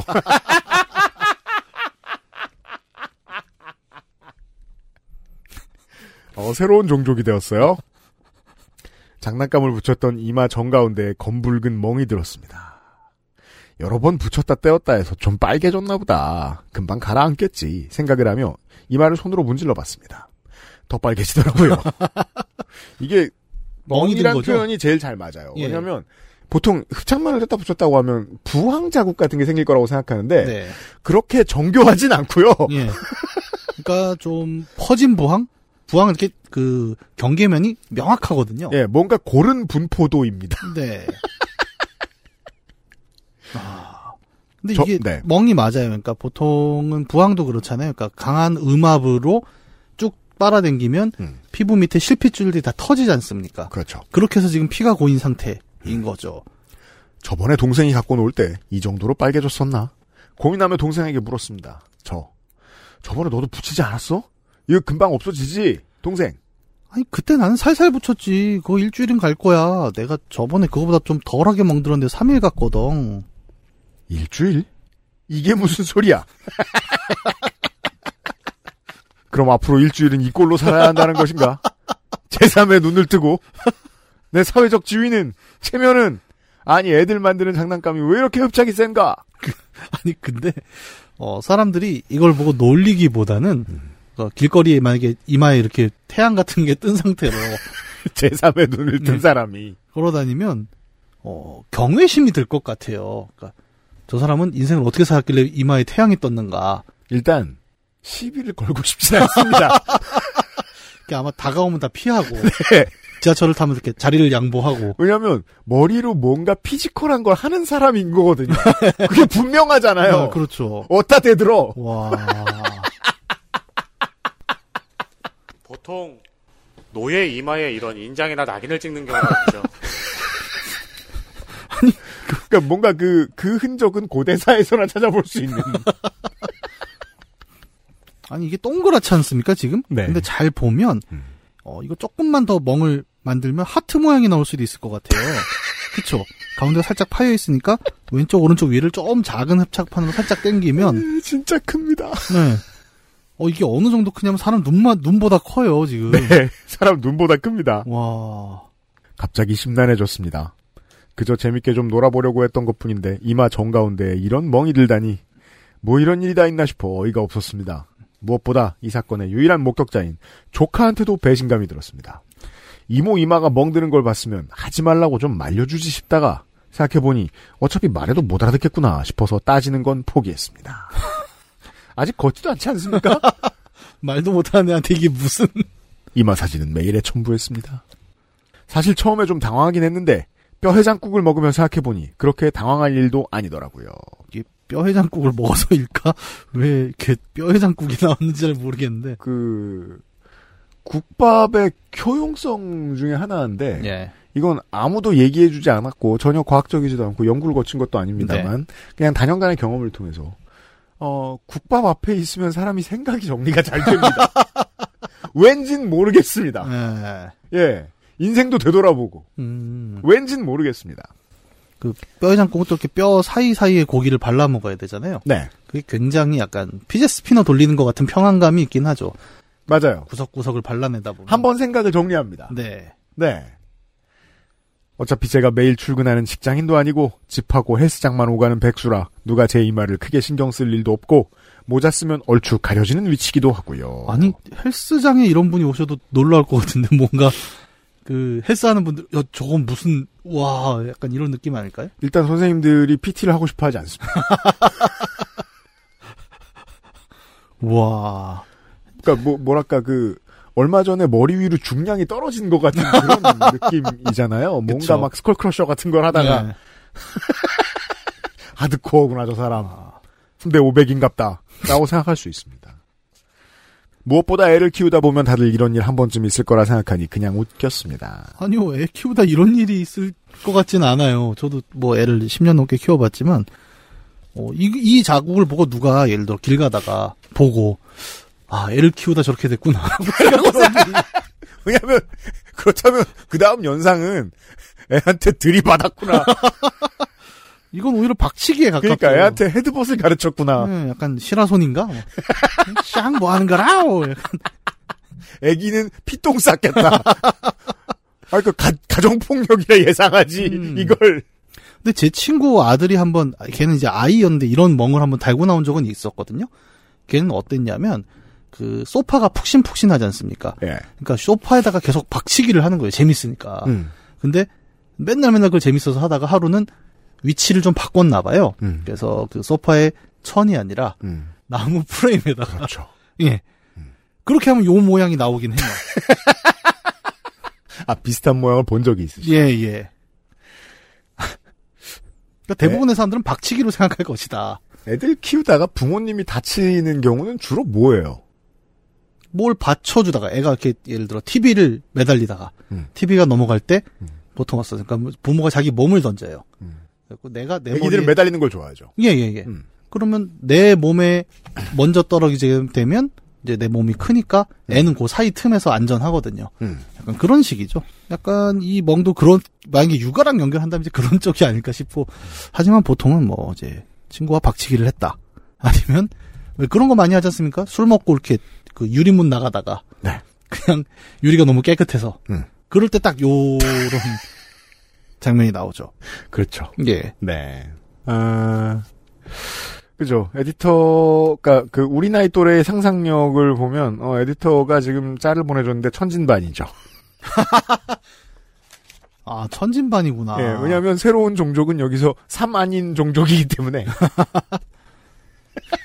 기왕이면 가운데 눈동자가 하나 더 생겨도 좋을 것 같긴 합니다. 아이 키우는 친구랑 육아 공감대나 형성해 보자는 생각으로 사진을 찍어 친구들 단톡방에 보냈습니다.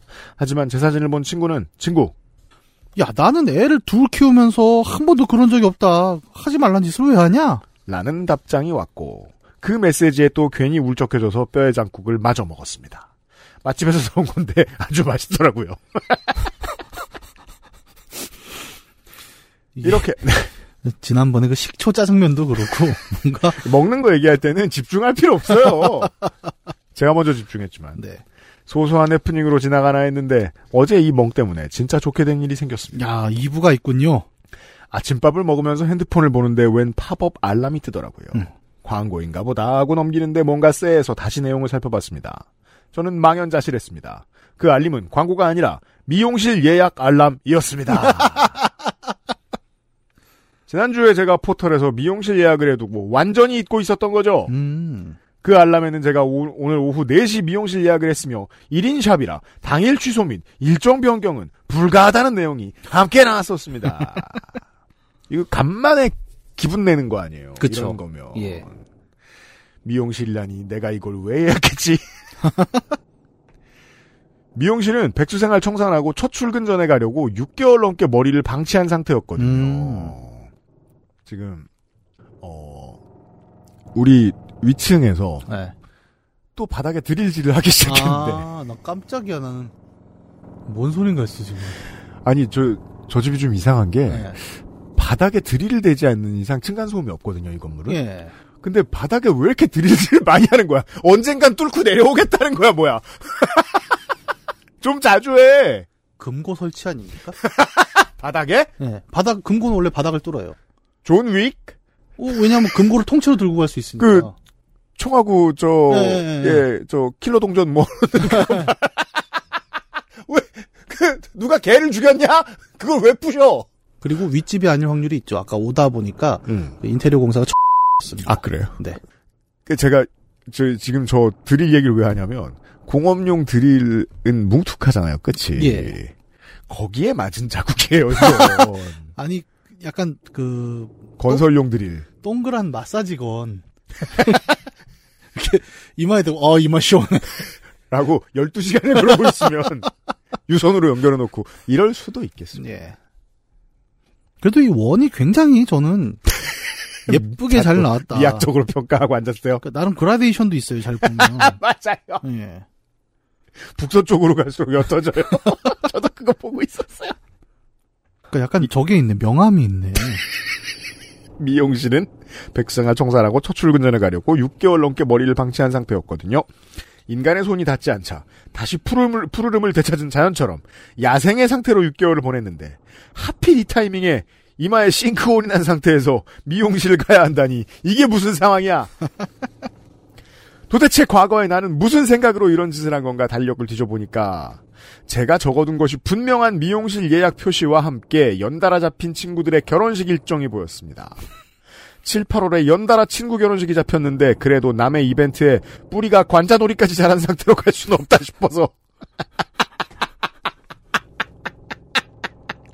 6개월 방치하는 게 무슨 마음인지는 알아요. 예.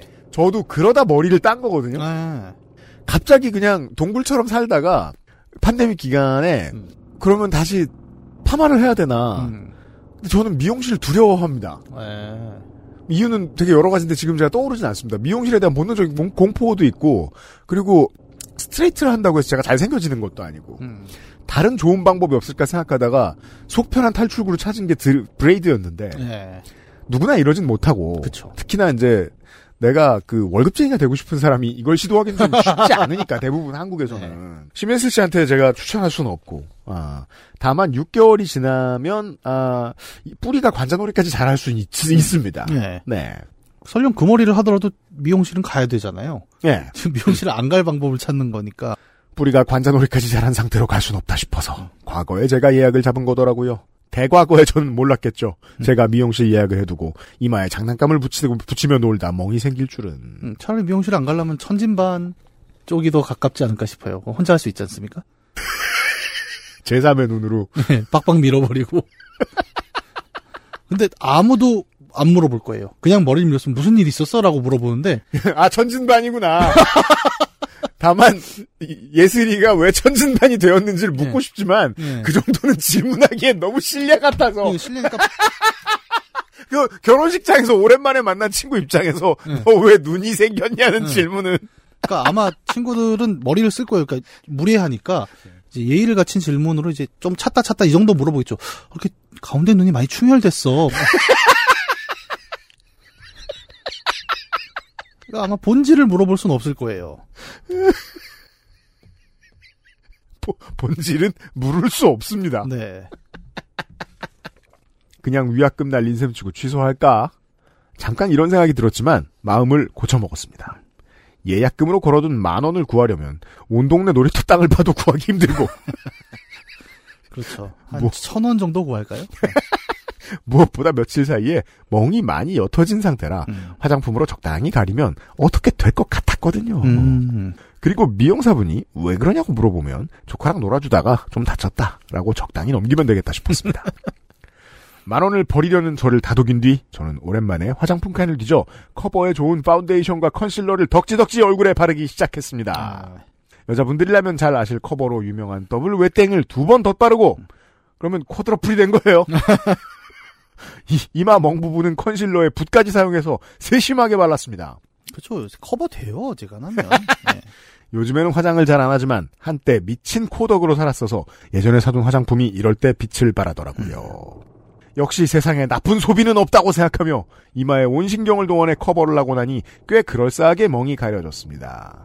자세히 보면 티가 안 나, 티가 나지만 언뜻 지나가듯 보면 티가 잘 안 나고 무엇보다 애써 가리려고 노력한 게 팍팍 보이는 상태라 이 정도면 멍에 대해 안 물어보겠구나. 화장이 주는 메시지죠. 네. 저기 저렇게 많이 커버한 걸 초면에 만난 사람은 왜 천진반이 됐니와 비슷한 질문 같은 거죠. 아, 그렇죠. 못 물어봐요. 그러니까 이 화장은 단순히 물리적으로 이 시각을 가린다는 문제가 아니라 물어보지 마. 날 가렸다 이거. 네. 인 거예요. 물어보면 너는 나쁜 놈. 네. 그런 메시지인 거죠. 멍에 대해서 안 물어보겠구나 하는 확신이 드는 정도였어요. 정확히 잘 가려진 건지 동생한테 보여주며 물어보려다가 왠지 놀리기만 할 것 같아서 포기하고 미용실로 갔습니다. 그래도 오랜만에 화장했다고 왠지 기분이 좋아지고 자신감도 생겨서 신나게 가보니 굉장히 힙한 분위기의 1인샵이 저를 맞이했습니다. 과거에 제가 예약한 걸 보니 제 또래의 젊은 남자 사장님이 운영하는 1인샵을 예약했더라고요. 그왜 여행 같은 거 보고 있으면 예. 여행 같은 건 보통 저도 이제 한 2, 3개월 전부터 준비를 하니까 네. 과거에 내가 이걸 샀네? 음. 라는 걸 깜짝 놀랄 때가 있죠. 그렇죠. 예. 아마 포털에 동네 플러스 미용실을 쳐서 나온 곳 중에 예약한 것 같은데 평소에는 후기도 많고 사람도 많은 대형 프랜차이즈 쪽을 선호하는데 이번엔 뭔 바람이 불어서 1인샵을 예약한 건지. 1인샵이면 분명 관심도가 엄청날 텐데 괜찮으려나 심지어 되게 힙해. 어차피 앞머리 자르고 톤다운 염색만 할 거면서 뭐 이런 힙한 데를 골랐지? 이런저런 생각을 하며 미용실로 갔습니다. 가게 안은 예상대로 매우 조용했고 인스타 감성 카페 같은 분위기에 팝송이 흘러나옵니다 역시 만 원을 포기할 걸 그랬나 싶었지만 사장님과 눈이 마주쳐버린지라 어색하게 웃고 가운을 받아 입고 자리에 앉았습니다. 커버 잘 해놔서 별로 티 안 날 거야. 오늘 오는 길에 아무도 이마 쳐다보지 않았잖아. 괜찮을 거야. 라고 생각하고 거울을 봤는데 정말 그대로 뛰쳐나가고 싶었습니다. 미용실 의자에 앉아서 미용실 조명을 받은 저를 거울로 보니 커버한다고 덕지덕지 컨실러를 발라둔 멍이 더 눈에 띄더라고요. 아, 밝은 멍. 네. 톤업된 멍. 그러니까 아까는 약간 검붉은색이었는데 지금은 저 태양빛에 가까워졌겠죠. 약간. 짙은 오렌지색. 예. 저는 이 사연에서 느끼는 건, 아, 우리가 얼마나 그, 커뮤니티는 따뜻한 세상인가. 네. 그니까, 집에서 나와서 이 샵까지 걸어오는 과정에서 만났던 수많은 동네 주민들. 네. 아무도 아는 척을 안 해줬다. 그럼요. 아, 이것이 어떻게 보면 우리의 동네 인심이라는 거죠. 네. 모두가 그걸 지켜줬던 거예요. 그러니까 거울을 보고 아, 난 티가 났어라고 생각해도 남들은 다 그 비밀을 지켜줬다는 거. 하, 아름다운 동네네요. 안양이라고 그러셨죠? 좀, 어, 전문적인 세계관을 갖다 붙이면, 어, 천진반은 에네르기파도 안 통하거든요. 그러니까 그냥, 눈도 안 마주치기로. 안양의 지역 주민들은 건들지 말자. 예. 어려운 얘기였습니다. 라고 생각하고, 아, 했구나.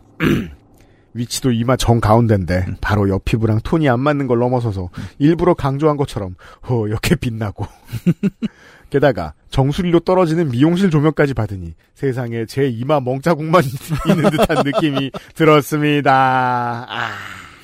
거울을 안 보셔야 됐을 텐데 아 아쉽네요. 아니 불가능하잖아요. 머리하러 갔는데 사람들이 몰라서 말을 안 한 게 아니라 이상해서 말을 안 한 거였구나.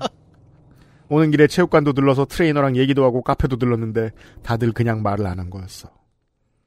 이걸 깨닫고 나니 미용사가 하는 상담은 솔직히 귀에 잘 들어오지 않았습니다. 음. 대충 어찌저찌 선택을 마, 마치고 사장님이 염색약을 섞으며 준비하는 동안 저는 제 이마를 뚫어지게 노려봤습니다. 음. 이, 이미 한번 뚫어졌던 걸. 내가 예민해서 이게 티가 난다고 생각하는 건지 아니면 진짜 티가 나는 건지 가늠이 되지 않는 상황에 혼란스럽던 저는 노선을 바꾸기로 마음먹었습니다. 어, 안 돼. 아, 이건 아닌 것 같은데? 아니 지금 노선 바꾸다가 대통령실이 날아가게 생긴 판국에 아니, 왜냐면 아까도 얘기했지만 로컬 커뮤니티는 이미 이 소식이 전파가 됐습니다. 전진반이 돌아다닌다. 네. 안양에 사는 누구는 지금 야 그 눈에 대해 말하지 마. 지금 온 동네가 합의를 하고 왜냐면 이제 1인샵 같은 경우는 손님과 주인 둘만 있는 공간이잖아요. 음. 그래서 많은 경우 1인샵 사장님들은 기본 화술이 되세요. 네. 어, 손님이 어색하지 않게 이런저런 말을 거십니다. 그리고 아까 고객 얘기를 해줍니다. 높은 확률로. 네.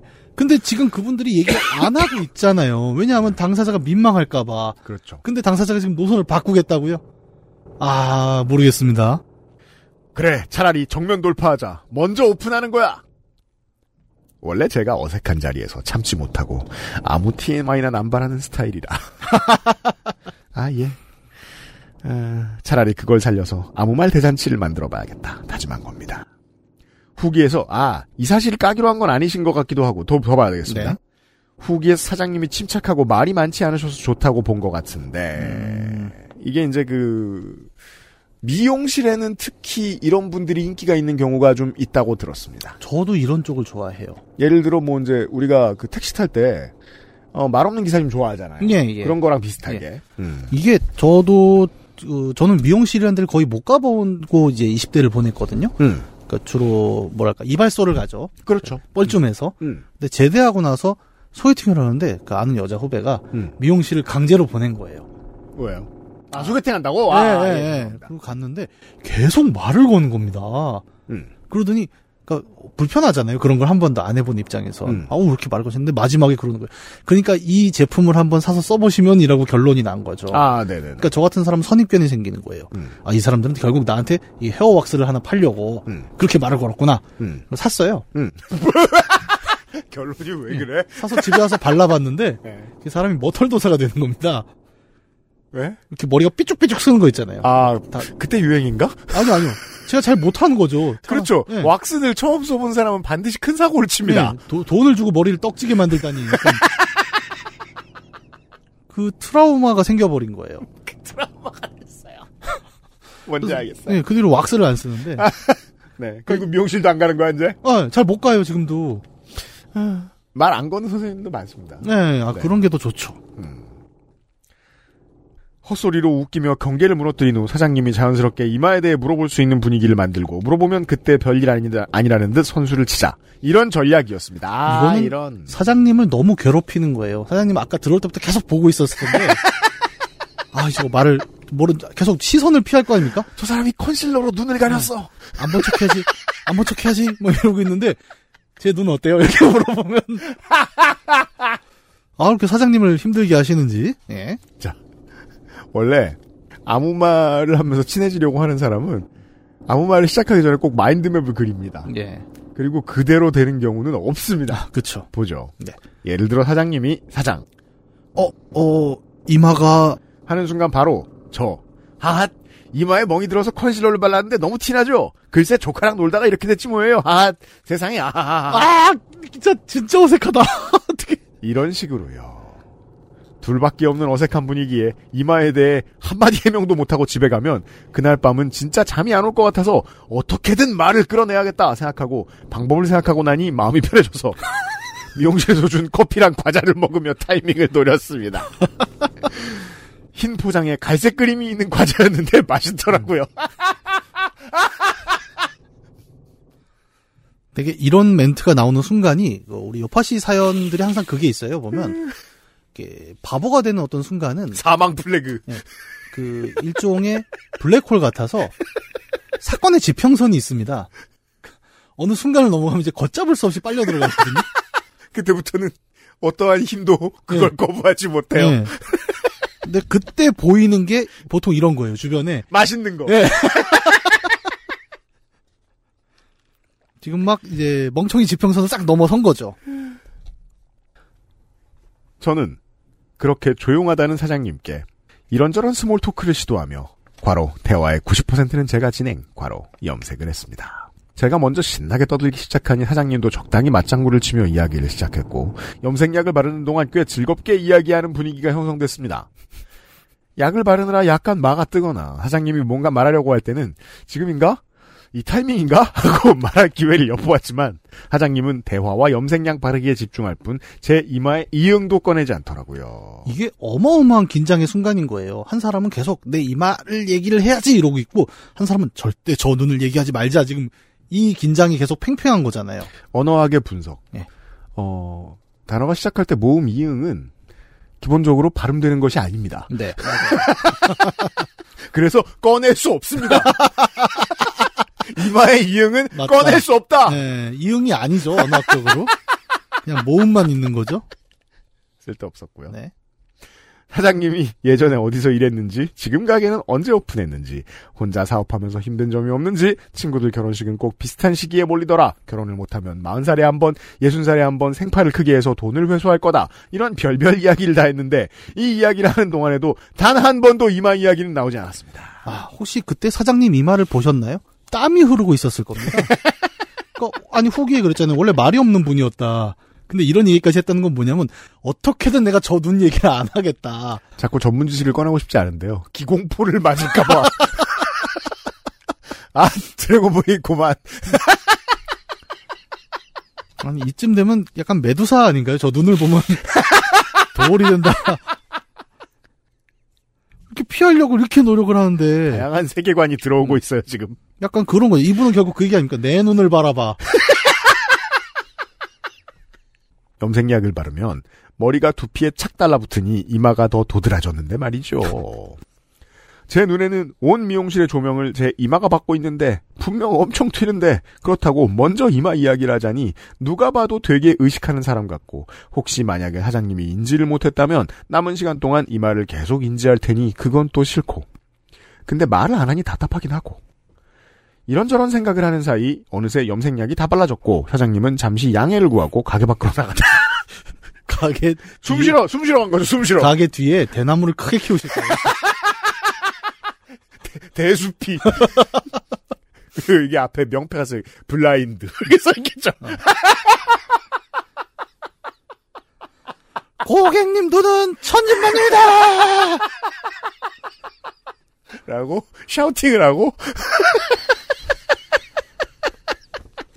그 도심이니까 그냥 대나무를 많이 키우기는 좀 어렵고 넓은 면적이 필요해서 방음 공사 그렇죠. 이렇게 예. 약간 우리 부스처럼 미용실에 혼자 덩그러니 남아 거울을 보며 이마를 만져보다가 문득 그런 생각이 들었습니다. 제가 너무 오버하고 있는 거 아닌가 하는 생각이요. 음. 진짜 제가 잘 커버해서 자세히 봐야 알 만큼 티가 안 나는 거거나 뭔가 조금 보이는 것 같긴 한데 바로 알아챌 정도는 아니라서 사장님이 말을 안 하는 거 아닐까? 역시 내 손기술이 녹슬지 않았구나. 이런 생각을 하고 있는데 마침 동생에게서 영상통화가 걸려왔습니다. 분명 제가 미용실 간다는 소식을 듣고 놀리려고 전화했을 동생에게 네가 틀렸다는 걸 알려주기 위해 당당하게 영상 통화를 받았습니다. 동생, 사장님 이마 뭐래? 저 아무 말 없는데? 내가 커버 잘해서 티 안 나나 봐. 그러자 화면 속 제 동생은 폭소하더니 한마디 던졌습니다. 동생, 야 화면을 봐도 겁나 티나. 그거 알면서 얘기 안 하는 게 100%다. 그 말에 저는 아니거든 이라고 되받아쳤고 사장님이 다시 들어오기 전까지 대화를 나누다가 전화를 끊었습니다. 쳇 지가 뭘 알아 티 하나도 안 나는데 그리고 다시 거울을 봤는데 아까보다 이마 가운데가 더 눈에 띄어 보이는 건 착각이었을까요? 분명 통화 전에는 티가 안 나는 것 같았는데 다시 혼자 형광등 100개를 켜놓은 아우라를 뽐내는 이마에 멍을 바라보며 차라리 커버를 하지 말걸 멍 많이 빠졌는데 그대로 왔으면 차라리 더 웃겼으려나 하는 후회가 밀려왔습니다. 속타는 제 마음과 달리 염색은 점점 끝나갔고 사장님은 머리를 감고 말리고 앞머리를 자르느라 제 이마를 가까이 바라보면서도 절대 이마에 대해 이야기를 꺼내지 않으셨습니다. 마- 머리를 말릴 때는 저도 모르게 이마 이상하지 않나요? 라고 외칠 뻔했지만 그러면 진짜 이상해질 것 같아서 아무 말 않기로 하고 혹시 오해하실까봐 굉장히 마음에 든다는 은은한 미소와 함께 입을 꾹 다물고 머리를 맞췄습니다. 미용실에서 나와서 엘리베이터를 타자마자 앞머리를 헤치고 이마를 봤는데 이젠 너무 많이 봐서 티가 나는 건지 안 나는 건지 가늠이 안 되더라. 야 이게 바이든 날리면이 돼버렸어요. 원래는 분명한데 이젠 재판장도 모르겠다 그러고 그리고 그제서야 깨달았습니다. 아무도 나한테 관심이 없는데 혼자 이마 라이팅에 걸려 하루 종일 쇼를 했다는 걸요. 요파시 사연감을 찾아 기쁘면서도 왠지 씁쓸한 기분에 이렇게 사연을 보냅니다. 쓰고 보니 별일 아닌데 또 엄청 길어졌네요. 사연이 소개되면 극강의 커버력으로 제 마음에 일시적인 평화를 선물해준 더블 웨땡과 제3의 눈을 만들어준 조카에게 영광을 돌리겠습니다. 여름철 더위 비 조심하시고 건강하세요. 나는 나는? 나는 찾아보세요. 근데 이 사연을 저는 이 미용사분의 이야기도 한번 들어봐야 된다. 그러니까 이 미용사분의 입장에서도 사실 좋게 된 얘기거든요. 그러니까 이마에 빨간 눈을 뜨고 어떤 손님이 와갖고 어떻게든 저 얘기를 안 하려고 하는데 계속 눈치를 보니까 어이어이막 계속 자꾸 어떻게든 자기는 그 얘기를 피하려고 뭐 자기 평소에 말도 없는데 무슨 결혼하는 얘기까지 하고 다 꺼내고 있는데 나중에 도저히 안 되니까 중간에 도망가잖아요. 소리치러. 네. 그래서 혹시 미용사분이 계시다면 사연을 한번 보내주십시오. 이게 네이트판이 보통 그렇지 않습니까? 한쪽의 얘기를 들은 다음에. 맞아요. 예, 항상 저희는 일단 중립 기어를 넣고. 그리고 이게 이제 그 심예슬 씨의 이야기로서는 즐거운 이야기인데 그 어릴 때 제가 이거를 몰랐다가 그 그때 친했던 체육관 관장님한테 전해 들은 얘기가 있었어요. 이게 어 요즘은 꽤 없는데 잘 예. 없는데 옛날에는 이렇게나 부자연스럽게 한 부 위에 컨실러를 많이 쓴다, 비비를 많이 덕지덕지 심했을 씨의 표현대로 이러면 보통 가정 폭력의 흔적일 가능성이 높기 때문에 그렇죠. 체육관의 선생님들이나 미용사 선생님들은 말 안 하는 게 예. 예, 그 일반적으로 훈련이 돼 있다는 거죠. 네. 사수들이 알려주기도 하고. 음. 이분도 만약에 이 사장님도 경력이 기셨으면 그렇게 생각하셨을 가능성이 높아요. 그렇죠. 예. 그러니까 이 얘기는 할 수가 없는 겁니다. 매장 입장에서는. 그러니까 심혜수 씨는 말하고 싶어 안달이 났겠지만 불가능했다. 네. 네. 그리고 한 가지 더. 아마 로투스일 거예요. 로투스. 과자. 아, 아니, 근데 포장이 빨간색이잖아요. 아, 그런가? 예. 흰 거 없나? 알맹이가 갈색이고. 그럼 롯데 자가시한테 짝 같은 거 없어요? 올해부터 바꿨습니다. 요파 씨가 이제 많이 안 갈, 덜, 덜 가리기로 했어요. 아, 상표 진짜? 이름을. 생각해보니까, 아니, 우리, 저, 마이크로 콘텐츠인데 왜? 아니, 달잖아요. 음, 그렇죠. 예. 뭔가 마음이 정리가 안 될때 음. 너무 단 거 먹는 거 좋지 않습니다. 실수하게 만듭니다, 사람을. 아, 저는 안양이라고 해서 사실 이제 배관시 했단 말이에요. 부천 사람으로서. 하여튼 이 안양 우리보다 못한 동네라고 했는데 막상 이야기를 들어보니 아, 안양 사람들은 굉장히 따뜻하구나. 천진반을 천진반이라 부르지 않는. 예. 아, 참 정이 살아있는 커뮤니티로서 저는 부천으로서 네. 아, 안양을 인정하기로. 방 안에 있는 코끼리를 모두가 모르는 척하는 도시. 어, 그렇죠. 훌륭한 도시였다. 인정합니다. 네.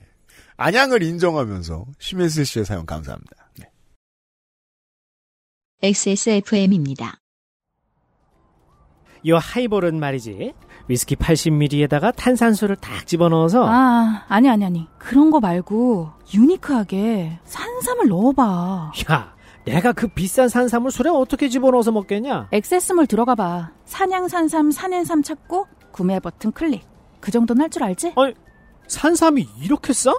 야야 이거 막 귀에서 부모님 선물로나 큰맘 먹고 한번 살까 말까 그, 그런 거 아니었어? 그래, 그래. 이제 너도 호급스럽게 한잔해라. 술로 축나는 몸, 얻는 것도 있어야지. 귀하다고 꼭 비쌀 필요는 없으니까 집에서 편안하게 신봤다. 산양산삼 산엔삼 가끔 오곤 하는 어, 부모님 다루는 법 장르의 사연. 아, 예. 익명으로 도착했습니다. 안녕하세요. 요파쇼 여러분. 유엠씨님 농축, 농축사, 아, 농수산인? 농수산인. 요게 좀 더 구수하네요. 네. 약간 야 축과 수가 이렇게 바뀔 수가 있구나. 약간 수축하는 농축사인. 수축과 팽창을 반복하는. 근데 생각해보니까 요파 씨는 그렇네요. 한 사, 하루는 큰 사람이 오고, 하루는 작은 사람이 오고. 왜 그리로 흘러가? 사실 알고 보면. 둘 다 농축산인이에요. 문학인님, 저는 서울에서 배달 노동을 하는 사람입니다. 여름에 고생이에요. 네. 평소에 일하면서 늘 즐겨 듣고 있습니다. 잘 듣기만 하다 용기를 내어 사연을 적습니다. 모두가 그렇겠지만 저도 적지 않은 나이인지라 살면서 좋게 된 일은 참 많지만 뭘 모두가 그래요. 왜 굳이 그렇게 생각하죠? 아, 다들 늙어가는 처지니까요. 네. 용기를 낸 김에 앞으로도 종종 사연을 써야 하겠기에 내 인생에 처음 좋게 된 일에 대해 생각나는 대로 적습니다. 30여 년 전 제가 어린이였던 시절에 생긴 일입니다. 왜꼭 이런 젊은 사람들이 적지 않은 나이라 그러는 거야, 자꾸? 지난주엔 뭐, 마흔이 넘으니까 이메일 잘 안 쓰게 돼? 예, 여러분 적어요. 똑바로 사, 똑바로! 자. 나이는 정확히 기억나지 않지만 초등학교 들어가기 직전이었던 것 같습니다. 저는 지방 중소도시에서 요식업에 종사하는 부모님 밑에서 자랐습니다. 늦은 시간까지 일하는 부모님께서는 어린 저를 가게에 데리고 일하는 날이 잦았습니다. 요즘은 이거를 제가 잘 못 봤는데 저도 이제 저희 어머님이 이제 부동산을 하셨어요. 음. 그러면 그 부동산 한 옆에 이렇게 마루 같은 걸 만들어 놓고 전 학교 갔다 오면 거기에 앉아서 숙제하고 뭐 음. 책 읽고 그랬거든요. 그래서 예전에는 좀 동네의 가게, 뭐 식당이건 슈퍼건, 뭐 심지어 부동산이건 음. 보면 이제 그 집 애가 옆에 앉아 있는 경우를 자주 봤죠. 저도 그랬어요. 예. 그 근데 요- 지금도 많아요. 아 그래요? 네. 왜 난 잘 안 보이지 이제? 아난 갖고 뭐가 바뀌었나라고 얘기하려 그랬는데 또 혹은 아니고. 이제 그, 그, 애를 집어넣는 장의 역할을 하는 어떤 공간들이 있기도 하고. 아 그렇죠. 네. 마법의 옷장이라던가. 네. 요즘은 그 마법의 옷장이 약간 외주화돼서 뭐 학원 같은 데로 또 많이 넘어가기도 하고. 마법의 옷장. 아니 정말 대단합니다. 제가 가끔 얘기하지만 애들 그 학원 버스 탈 때 내릴 때 다 RF 찍어서 음. 몇 시 몇 분. 맞아요. 네, 탑승, 음. 하차. 음. 어떻게 보면 이제 땡땡이가 불가능한 시대로 네. 접어들기도 했죠. 음. 적어도 지금 아이들은 이 빅브라더를 정말 마- 잘 체험하고 사는 네. 아이들이에요. 그리고 땡땡이를 못 한다라는 것도 이제 저희 입장인 거고요. 아이들은 다 방법이 있겠죠. 아 물론. 네. 평소 부모님이 가게를 정리하고 집 가기 전에는 가게 안에 딸린 조그마한 방에서 놀다가 부모님과 같이 집에 가곤 했습니다. 네. 아, 저 저랑 똑같네요. 저도 그랬어요. 네. 예. 그때는 저 같은 환경에서 자라는 아이들도 많았던지라 초저녁까지 비슷한 환경의 또래 친구들과 종종 어울려 놀기도 했고요. 부모님의 가게는 시내 쪽에 위치해 있었고 그때는 100원짜리 동전을 놓고 하는 오락실이 동네마다 한두 군데씩은 존재했습니다. 네, 그렇게 나이가 많다 많지 않다는 증거가 여기서 나오죠. 100원. 네, 100원은 92년 이후죠. 그 전에는 50원. 네. 의뢰 그 나이 또래 아이들이 그렇듯 게임은 그거 증거 아까 다 나와서 초등학교고 뭐. 아니, 초등학교는 나도 어디서 초등학교라 그래요. 그 거짓말이잖아. 의뢰 그 나이 또래 아이들이 그렇듯 게임을 좋아했던 저와 친구들은 어울려서 시간 가는 줄 모르고 오락실에서 게임을 즐겼습니다. 저녁을 먹으러 가야 할 시간이 한참 지나서도 오락실에서 게임을 하다 보니 느는 날이 많아졌고 아버지는 바쁜 가게 일 중에서 저를 찾으러 다니시다가 결국 오락실에서 걸려서 잡혀가게 됩니다. 누구나 하는 경험입니다. 야, 이것도 참 세월이 무상한 게 그러니까 아이들을 찾으러 다닌다라는 것도 한때는 굉장히 보편적인 풍경이었죠. 맞아요. 뭐 노래가 있었습니다. 음. 이리저리 나를 찾는 그렇죠. 아빠의 얼굴. 음. 근데 걔는 무지개 동산에서 놀고 있었죠. 그래서 좀 무서웠어요 노래가. 네. 아니 왜 우리 동네에 무지개 동산이 있어? 그 노래 지금 나오면은 마약 얘기라 그러나. 이거 정확히 LSD죠.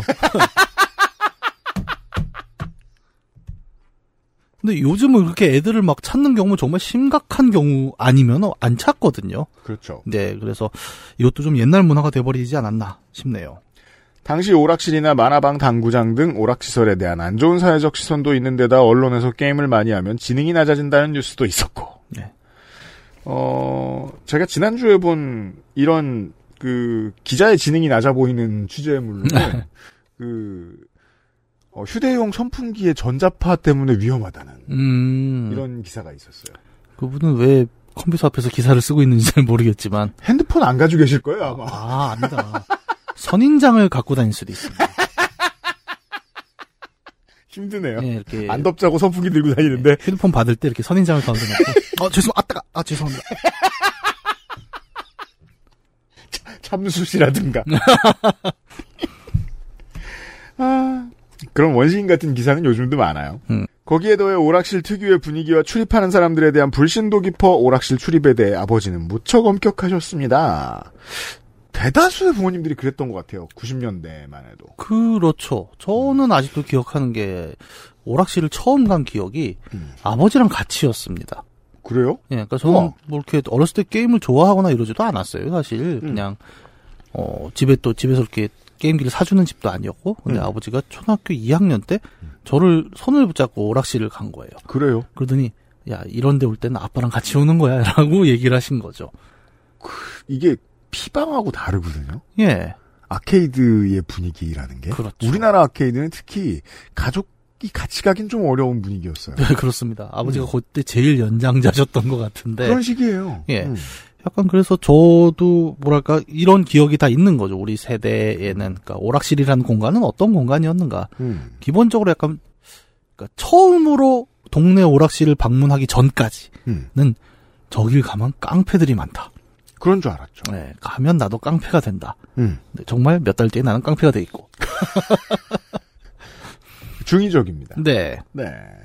저는 이분의 아버지께서 가장 전형적인 옛날 부모님의 반응을 보여주신다 싶어요. 보시죠. 아버지. 아, 니는 와 그런데 댕기노? 어, 오락실에 앞으로는 떠, 떠반신 가지 마라. 뉴스에서 오락실 댕기고 오락 많이 하면 나중에 그 바보 된다고 안 하나? 아, 너 누구 엄마? 저, 저 엄마 저 열대를 용돈 주지 마라. 음. 자, 모르긴 몰라도 본문은 마지막 줄이다. 음. 예산을 끊기 위해서. 그렇죠. 이것은 이제 우리 기재부가 음, 그렇죠. 어, 다른 부처들이 굉장히 자주 하는 음. 아, 이번에 너희가 이런 문제를 저질렀으므로 내년도 예산에서 얼마 삭감. 음. 예, 딱 그 선언이죠. 실업급여 달달하냐? 예산 삭감. 네. 라고 엄포를 놓으셨습니다. 저에게 1차로 내려진 아버지의 판결은 용돈 삭감이었습니다. 그날 이후 무서워서 며칠 조심하고 안 다녔지만 며칠이 지나자 다시 저는 유혹에 빠져듭니다.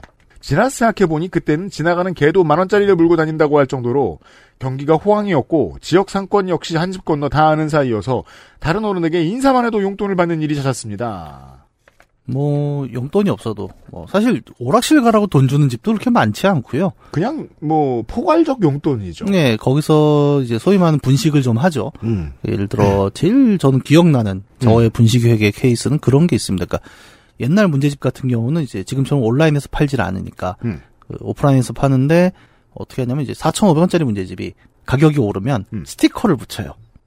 아, 맞아요. 5,000원으로. 음. 그러면 그 똑같은 일을 역으로 할 수 있죠. 그렇죠. 뗍니다. 이제 그런 차액을 발생시킨다거나 하는 방법이 있고 그죠. 예, 차액 용돈. 예, 제3의 매출처를 내는 방법이 있어요. 네. 그러니까 저 같은 경우에는 이제 주로 많이 썼던 게 동네 자판기를 한번 싹 돕니다. 근데요?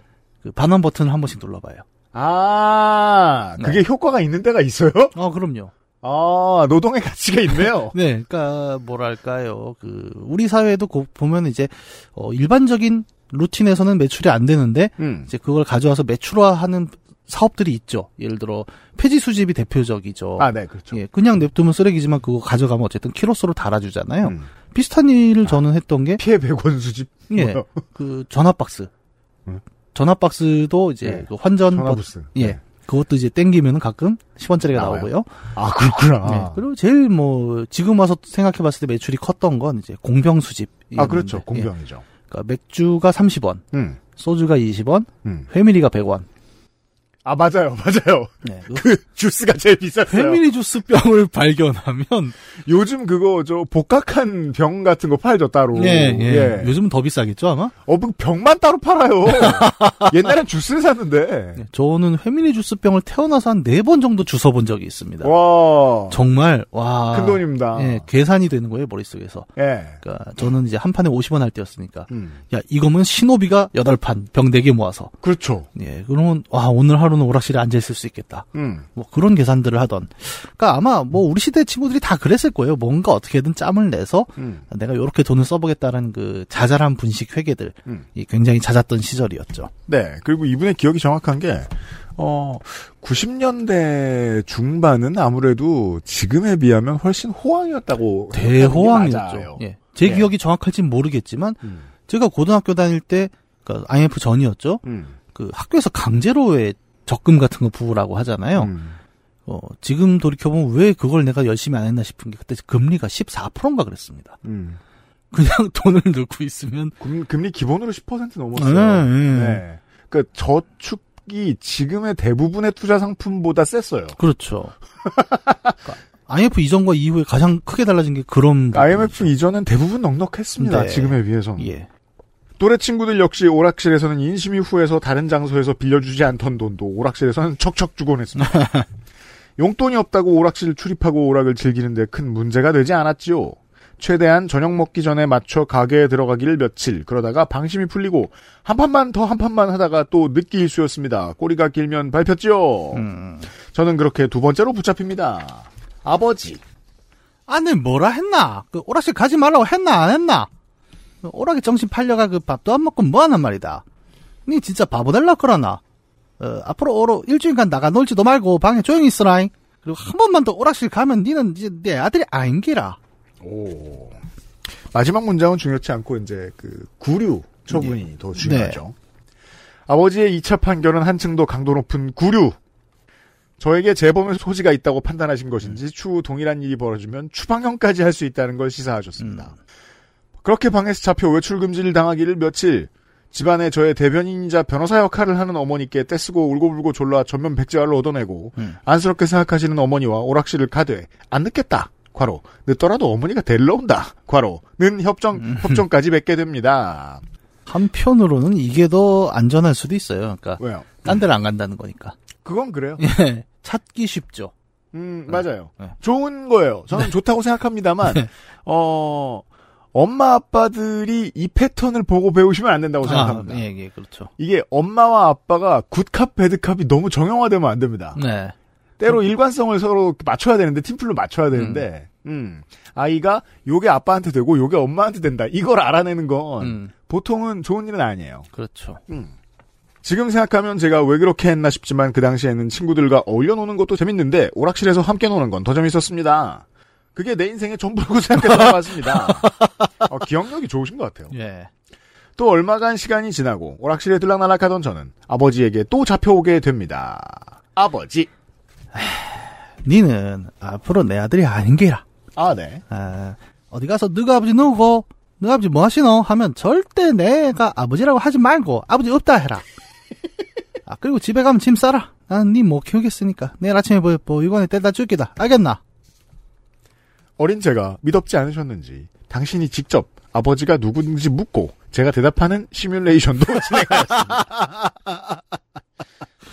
그렇게 받게 된 추방형. 선처의 여지도 없이 다음날 추방을 선고받았습니다. 어, 이거 진짜로 가는 거예요?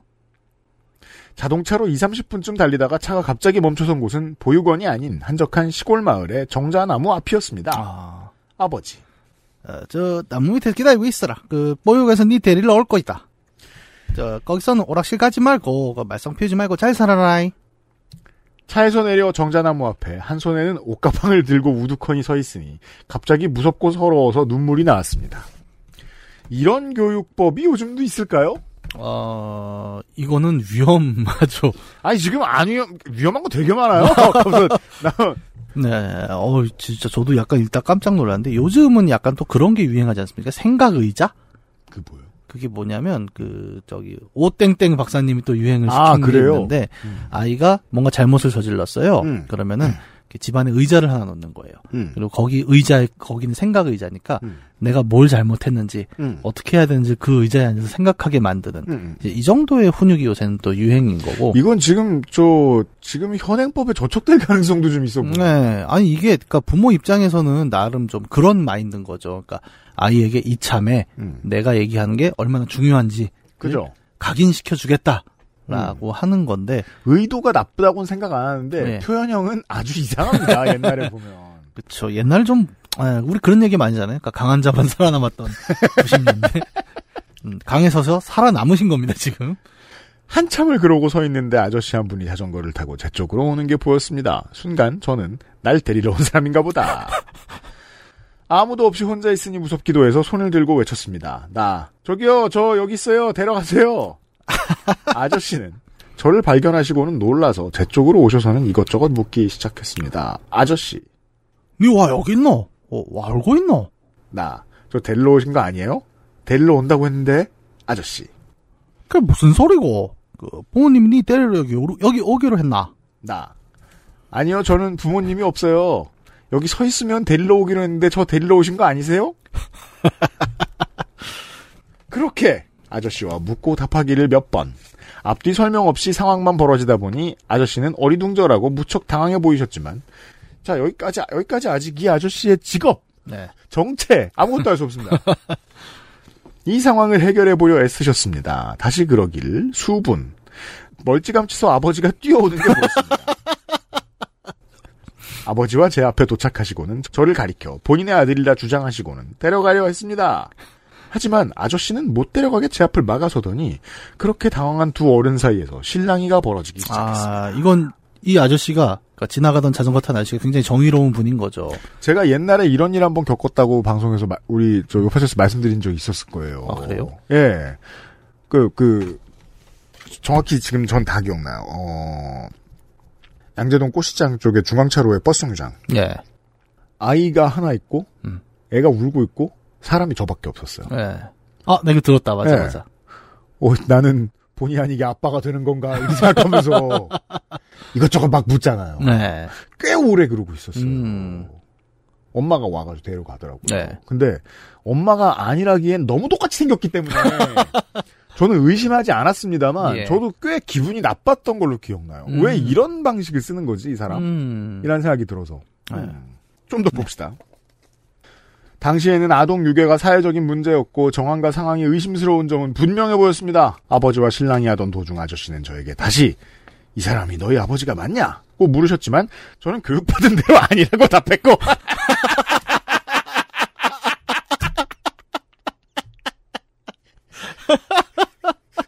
상황은 더 안 좋아져 갔습니다.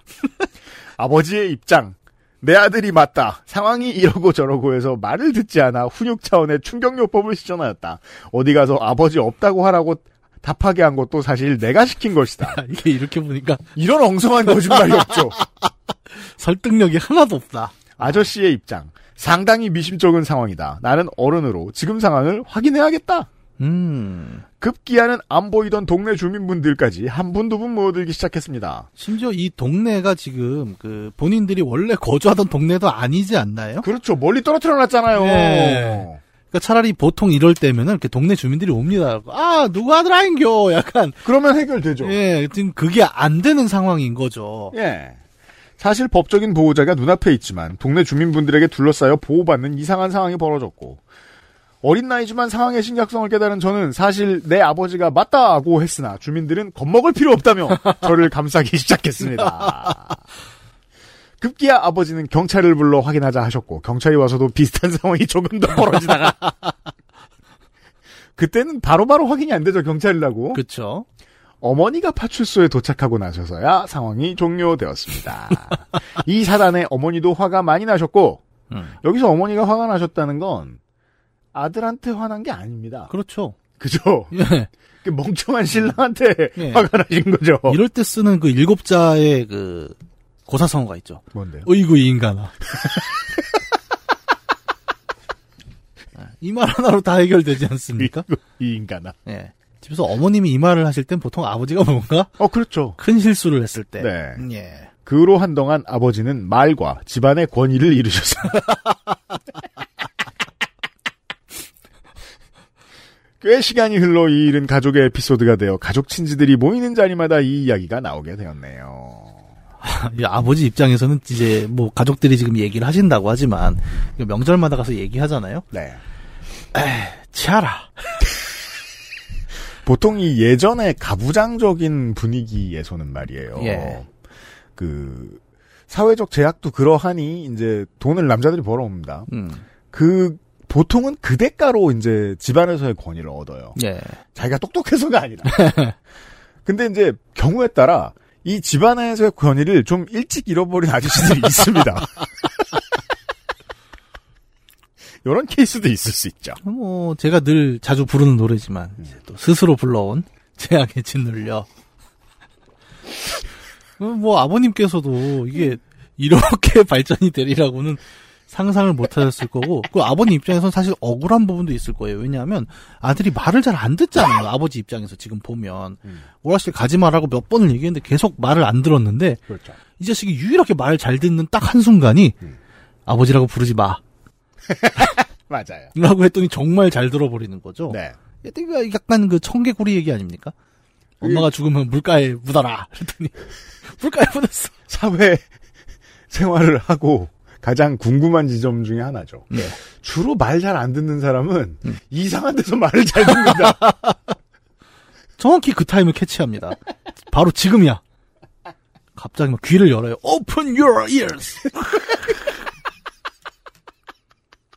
지금이야. 지금을 놓치면 안 돼.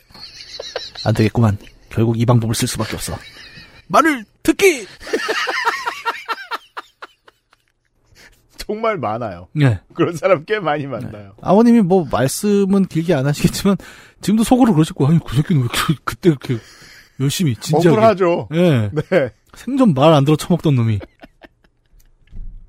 하지만 아버지가 혼날 일이면 변함이 없습니다. 네, 그럼요. 네. 무슨 변명을 했을까? 아니, 아버님도 변명할 게 없으니까 권위를 잃으신 거예요. 그 과실 범위는 이제 아들 3대 아버지 97쯤 되겠습니다. 95. 나머지 2는 이상한 보도를 한 미디어.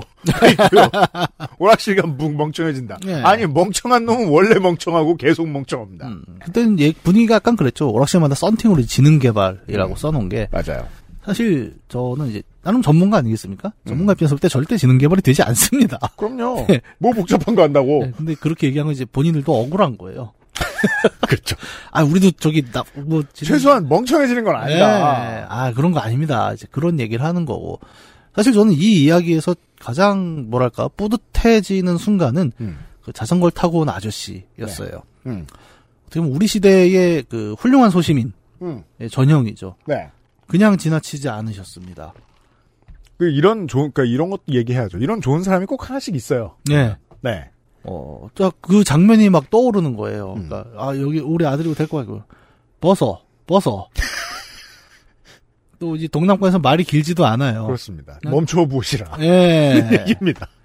그 보소라는 말을 꺼내기에 필요한 자기 마음가짐이 있는 거죠. 음. 아, 뭐, 아무것도 모르는 아이잖아요. 우리 동네 애도 아니고. 그렇죠. 근데 이 아이가 보육원에 가야 하는데 모르는 사람이어서 데리고 간다라고 했을 때 내가 이걸 개입을 해야 된다라는 그 마음가짐. 음. 이런 것들이 우리 사회를 지탱하는 힘이라고 저는 생각을 해요. 그래서 어 읽는 내내 약간 그 아저씨에 대한 고마움? 그러게요. 좋은 사람 한 명 나오네요. 네, 예, 예. 그리고 이분은 어 자신의 어떤 그런 행동을 자신의 개인의 것으로 두질 않았고 음. 동네 사람들을 불러옵니다. 그렇습니다. 그러니까 집단 행동을 만들어내죠. 그러니까요. 예. 좋은 정치인이에요. 예, 우리가 그 얘기 많이 하잖아요. 아이는 마을 하나가 같이 키우는 거라고. 음. 어떻게 보면 그걸 딱 보여준 거죠. 좋아요, 좋아요. 아, 나도 이렇게 살아야겠다는 생각을 좀 하게 되네요. 그러게요. 좋은 아저씨가 있었어요, 동네에. 사실은 저도 이제 아들을 훈육하는 입장에서 음. 애기 어릴 때 거짓말을 한번 해갖고 한번 혼내야겠다라고 해서 밤에 이제 아파트 밖에 데리고 나가서 음. 그 아파트에 보면 이렇게 산책로 같은 게 있잖아요. 음. 거기에 손을 들고 세워놓은 적 있어요 밤에. 음. 내가 막 무서워 하잖아요. 잘못했어요, 뭐 이러는데 아 동네 주민들이 참 안타까웠던 게 음. 지나가는 거예요 옆에 그러면서 깔깔깔깔 웃는 거예요. 아니 지나가는 건 괜찮은데 예. 웃을 건 또 뭐예요? 아, 그 애가 너무 귀여우니까. 아. 뭔가 그 제가 이렇게 훈육하는 게 들릴 거 아닙니까? 음. 너왜 케이크 두 개 먹었는데 세개 어, 하나 먹었다고 거짓말했어. 뭐 그런 식이라면. 예, 깔깍깔깍 웃는데 속으로는 그런 거죠. 아 이거 전혀 훈육에 도움이 안 되는데 분위기를 웃기게 만들었는데 음. 약간 그런 생각도 좀 나고. 다음번엔 다시 안 쓰셨겠네. 예, 별로 저도 재미가 없고 일단 더웠습니다 날이. 아, 왜냐하면 교육이라는 게 되게 가르치는 사람도 trial and error라서 네, 그렇죠. 실수를 계속 하잖아요. 네. 음. 어떻게 보면 아버님도 이제 어 이- 근데 그 얘기는 없네요. 아마 후기로 오겠지만 그래서 이 이후에 오락실을 또 갔느냐가 저는 음. 굉장히 중요한 포인트일 것 같거든요. 안 갈 리는 없어요, 제 네, 생각엔. 예. 네. 그럼 그 뒤에는 안 걸렸을까? 왜냐하면 집에서 쫓겨날 수 없음을 알게 되거든요. 예. 시스템의 무력함을 발견하면 불법은 성행합니다. 네. 후기 주세요. 고맙습니다. XSFM입니다. 파리 여행 갔을 때 그 몽마르트 옆골목 브런치집 예술이었지. 거기서 먹은 프렌치 어니언 스프. 야, 진한 풍미에 씹을수록 살아나는 식감. 그 맛은 맞지? 어? 다 된 거야? 40초면 충분하다. 프리미엄 수업 드림인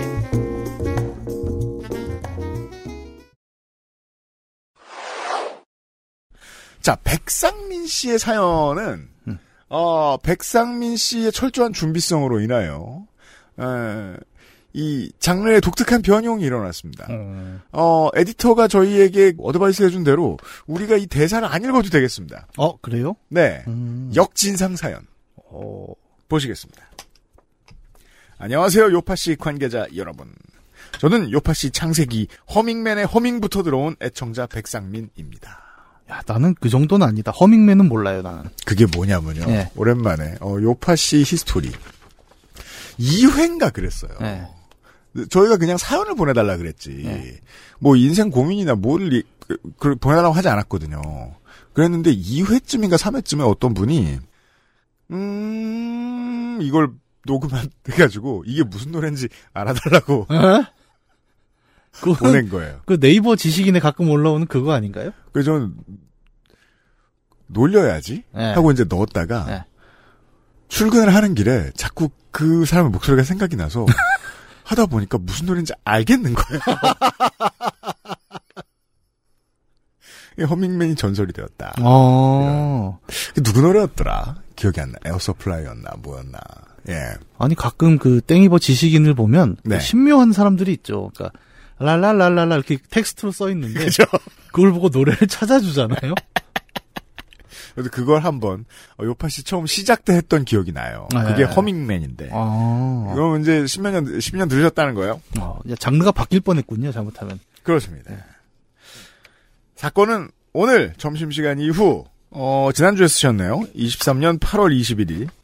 오후에도 바쁘게 업무를 보던 중인 1시 21분 모르는 번호로 전화가 왔습니다. 모르는 번호지만 일단 받았습니다. 자, 녹음하신 게 있어서 오 녹취가 있어요? 녹취를 들어보겠습니다. 야. 요 네, 여보세요? 네, 안녕하세요. 저희 K입니다. 네. 네, 지금 출시된 최신 스마트폰을 할부금 부담되지 않으시도록 최대 정책으로 혜택 받아볼 수 있으신데요. 제가 몇 가지만 고객님께 여쭤보고 상세하게 혜택 안내 도와드리도록 하겠습니다. 뭐, 잠시 후에 다시 확인하시겠지만, 아, 이게 자동 녹음을 켜놓는 기능이 있잖아요, 요즘은. 아 그런 게 있어요? 있습니다. 음. 예.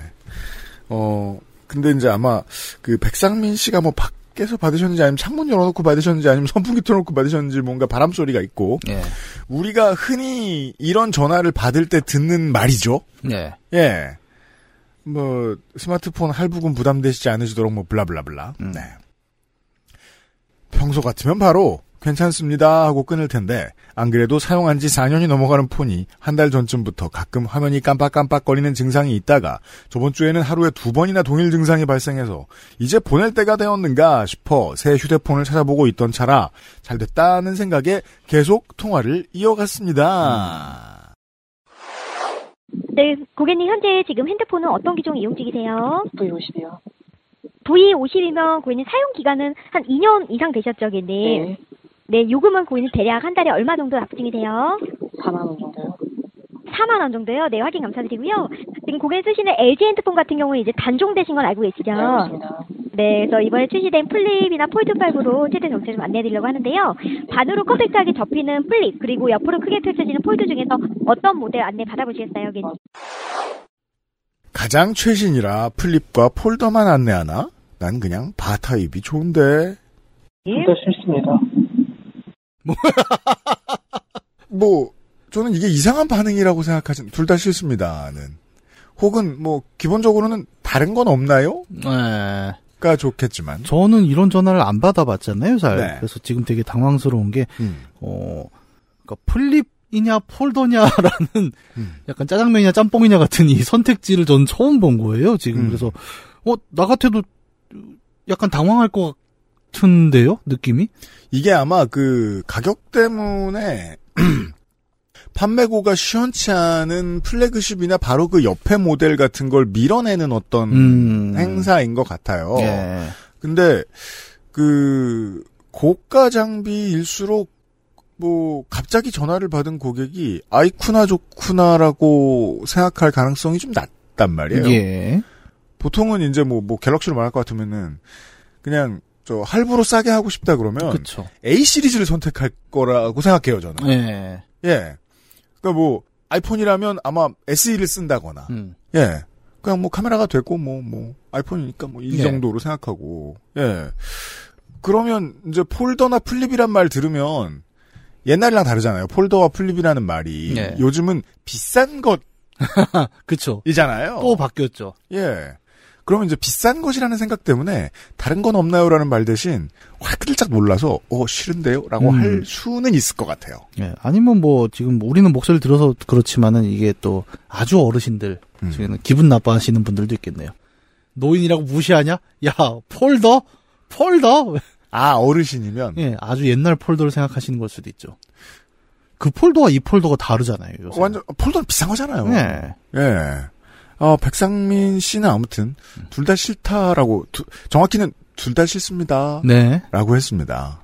녹취는 곧 끝납니다. 네. 마지막을 들어보시죠. 꺼져 그러면 개새끼야.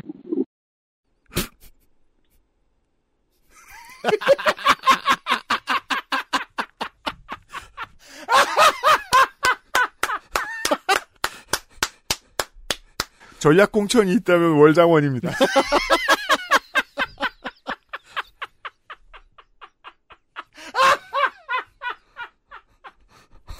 앞으로 우리 이거 만나면 서로 인사말 대신 이거 해볼까요?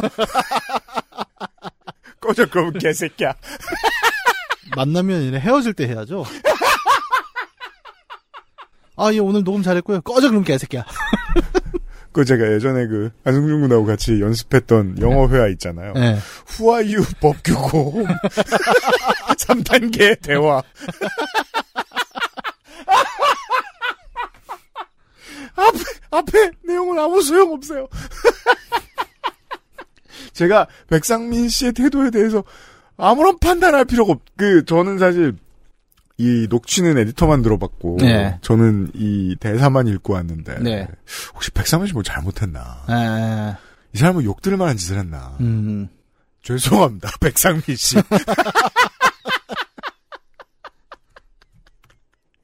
이런 화끈하게 불안한 분을 다 봤나? 아마 그런 걸 거예요. 이제 뭐야 판매원의 입장에 한번 이입을 해봅시다. 네. 어 보통은 그렇죠. 이렇게 판매원 입장에서 이제 소위 말하는 outbound call을 할 때는 음. 어 그러니까 자기가 쓰는 시간 대비 효율을 좀 봐야 됩니다. 그죠. 그래서 초반에 아니다 싶으면 빨리 빼는 경우도 있어요. 음. 좀 능숙한 분들의 경우에는 딱 들어. 근데 목소리가 지금 백상민 씨 같은 경우에는 딱히 관심도 없고 음. 의지도 없고 그렇죠. 음, 흉내를 내보죠. 네, 아닌데요. 좋은데요. 약간 이 정도 톤이잖아요. 맞아요. 네. 그러면 약간 긴가민가 한 거죠. 근데 문제는 전화를 끊지 않고 계속 듣고 있었단 말이에요. 음. 그리고 심지어 본인도 직접 말씀하시지만 약간의 의사가 있으신 거예요. 음. 어, 한번 들어볼까? 라고 했는데 이 호기심이 목소리에 전혀 묻어나오지 않았습니다. 그렇죠. 그러니까 사고 싶다면 목통 어때요? 그러니까 아 진짜요? 라거나 어 그럼 뭐 어떤 제안인데요? 이런 게 아니라 그렇죠. 뭔가 그래도 있을 것 같아서 쭉 풀었는데 둘 다 싫습니다. 그러니까 자기도 바빠 죽겠는 거죠. 그죠. 근데 바빠 죽겠는데 전화를 가장 빨리 끊을 수 있는 방법은 뭐냐? 음. 이거 말고 다른 거 생각해 봅시다. 아 그러시군요 고객님. 그러면 뭐 저희가 plan B가 있고 plan C가 있는데 좀- 30초를 뒀습니다. 다 싫습니다. 아 그럼 고객님 뭐 좋은 하루 되시고요. 이렇게 계산이 나오는 거죠. 근데 이 전화를 가장 빨리 끊고 다음 try를 할 수 있는 가장 정확한 방법은 뭐냐? 이건 거죠. 저는 감정적이라기보다 굉장히 효율적인 루트였다. 해외에 계신 청취자 여러분이 이제 우리 회사의 방송을 많이 들어주시는 이유는 음. 뭐 기초적으로는 한국말로 떠드는 옆 사람이 별로 없어서 인 것도 있는데 네. 한국이 요즘 어떻게 흘러가는지 모르겠다. 그래서 그이 동네 물정 보려고 들어보시는 경우도 많잖아요. 네. 이게 한국이다. 전 심지어 백상민 씨 잘못도 없지만 네. 어, 이 상담사가 나쁜 사람일 거라는 생각도 하지 않아요. 지금. 그러니까 지금 뭐에 이렇게 네. 버튼이 눌렸는지 우리는 죽어도 알 수 없습니다. 그럼요. 백상민 씨 탓은 0.01% 있습니다. 예. 꼬마 아이가 손가락을 뺐을 때 땜은 바로 무너졌으면 그건 꼬마 아이 탓인가? 그럼 걔만 잡아 수사하면 네. 됩니까? 그건 현 정부의 방식이죠. 그러니까 지금 이 상담원부는 앞에 비슷한 케이스로 10분 썼는데 안 산다는 사람을 5명을 만난 거죠. 그리고 그 외에 많은 측면에서 이미 무너져 있던 거예요. 예. 예, 그런 분을 상대한 겁니다. 이거는 그 진상 손님을 아무 생각 없이 일하고 있던 1층 노동자가 만나는 것과 하등 다를 바 없는 맞아요. 케이스인데 이제 그래서 이런 궁금증이 생기는 거죠. 저 사람은 왜 저렇게 망가져 있을까? 그건 안타까운 일이지 뭐 비난부터 생각할 일은 아니잖아요. 그렇죠. 물론 전 백상민 씨 편이에요. 좀더 보죠. 네.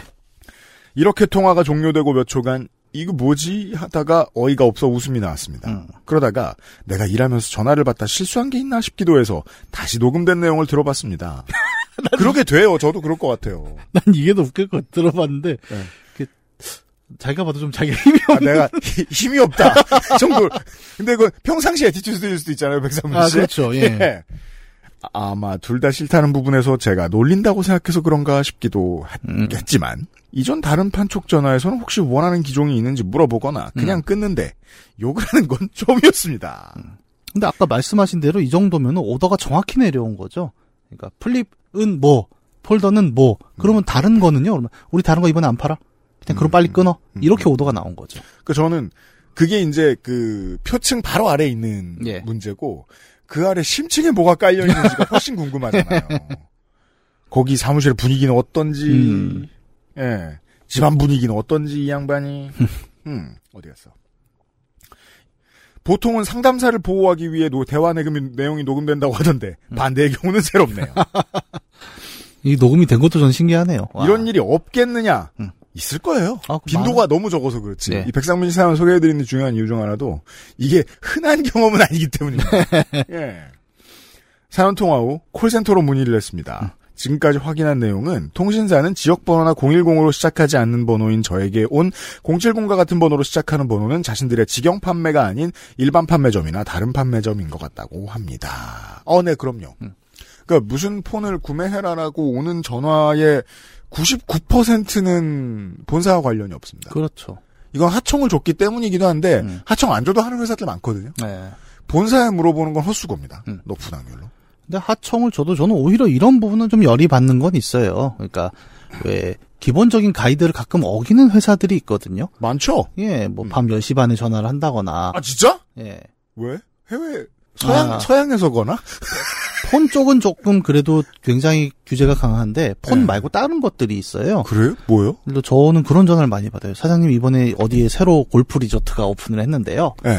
뭐 투자를 하시면은 이런 전화를 엄청 받습니다. 음. 근데 얘들은 휴대폰으로 밤 10시, 11시에도 막 전화를 해요. 왜지? 음. 프리미어 리그를 볼 거라고 생각하나? 근데 여기도 이제 따져보면 결국 그거죠. 그, 어, 우리 지, 어, 우리 땡땡 건설은 이제 그런 걸 직접 하지 않는다. 음. 그냥 뭐 영업사에서 잘못한 것 같다. 하고 퉁을 쳐요. 음. 근데 나는 그게 아니라 그럼 니들을 책임을 져야지. 이게 우리가 맨날 얘기하는 외주화의 문제죠. 아 이거는 그 아실에서 많이 얘기하는 문제. 네네네. 근데 나는 그러면 밤에 자다 깨갖고 혼자 승질은 나는데 어디 얘기할 데도 없고. 이게 그 이론과 실제가 있는데 네. 이론에서는 그걸 반드시 해결해야 이 실제가 풀리잖아요. 네. 근데 실제에서는 어, 본사 상담사는 알아낼 방법이 제로입니다. 맞아요. 본사 상담사는 그거 알아내려고 하면 벌점 먹습니다. 어, 그렇습니다. 하여튼 참, 어, 뭐랄까, 저는, 아, 이, 되게 당황하셨겠죠. 갑자기 욕을 그냥 전혀 어, 대박 진짜. 아니 저는 저랑 문학이는 지금 대본을 보고 있으면서도 놀랬어요. 정말 이러면서 너무 비현실적이라서. 정말 우리가 좋게 된 많은 이야기들 겪지만 보통은 이제 우리가 그 멍청이 대행진이잖아요. 그죠. 자기가 뭔가 삽질을 해서 스스로 불러온 재앙에 짓눌리는 사람들. 근데 야 이거는 너무 슬픈 게 스스로 아무것도 안 불러왔습니다. 그러니까 말이에요. 전화를 받은 와, 그 노래 가사 있잖아요. 내가 더 전화를 많이 받은 죄? 약간 그거 말고는 없는데 그래서 말인데요. 일시불이 부담스러우시면 지금부터 할부를 빨빨 정리하신 다음에 그냥 저 통신사폰 말고 예, 사세요. 어, 그걸 산다고 해서 뭐 저기 전화가 안 오는 건 아니지 않습니까? 예, 그리고 뭐 1년 이내 중고 이런 건 배터리 100% 이렇잖아요. 네. 그러니까 그런 걸 사시고 전화를 빨리 끊으시면 되잖아요. 예. 이걸로 사서 좋은 조건으로 살 수 있을 거라 생각이 들지도 않고. 음. 그렇습니다. 네. 예. 아무튼 어 놀라운 경험입니다. 백상민 씨 고맙습니다. XSFM입니다. 오늘 커피 드셨나요? 원두커피 한 잔 어떠세요? 정확한 roasting point, 섬세한 grinding, 원두 그 자체부터 French press까지 모든 추출에 맞춰진 완벽한 원두. 당신의 한 잔을 위해 커피비노가 준비합니다. 가장 편한, 가장 깊은 커피비노 원두커피.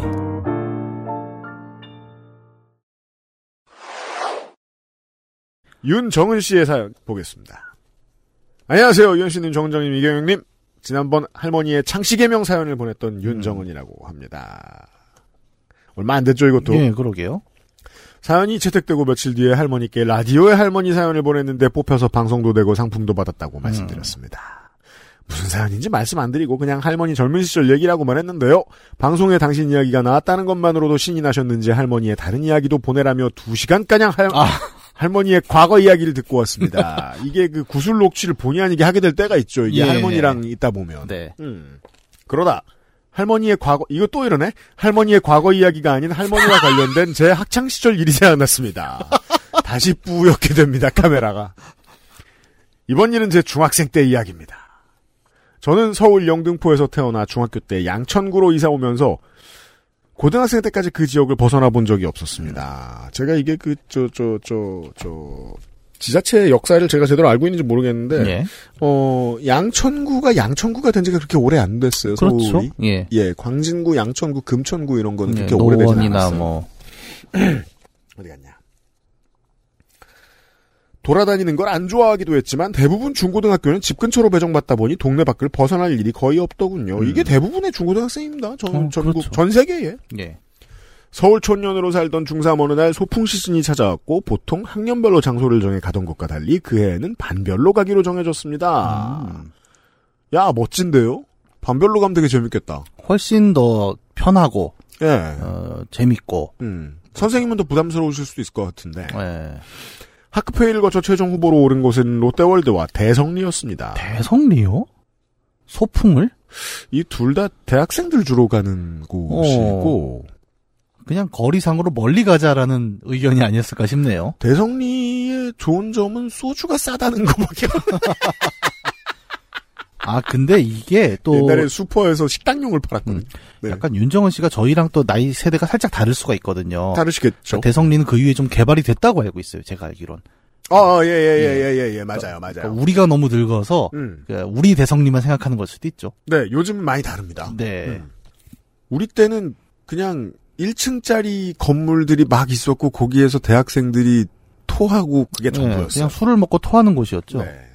일단 동네를 벗어나는 것조차도 큰일인데 서울을 벗어나는 게 더 큰일이었던 저는 그나마 익숙한 롯데월드로 가길 바랬지만 결국 소풍은 대성리로 정해졌습니다.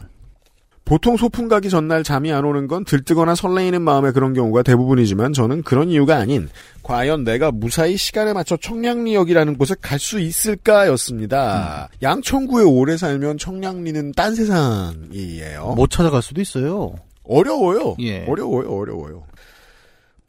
제가 심란하든 말든 소풍날은 와버렸고 딸바보 아버지는 아빠 차로 청량리역까지 데려다 줄까 하셨지만 옆에 계시던 할머니가 할머니. 아, 나이가 몇인데 혼자 전철도 못 하냐. 라며 말리시더라고요. 할머니가 원망스러웠지만 무서워서 말대꾸도 못하고 챙겨주신 김밥과 간식을 들고 집을 나섰습니다.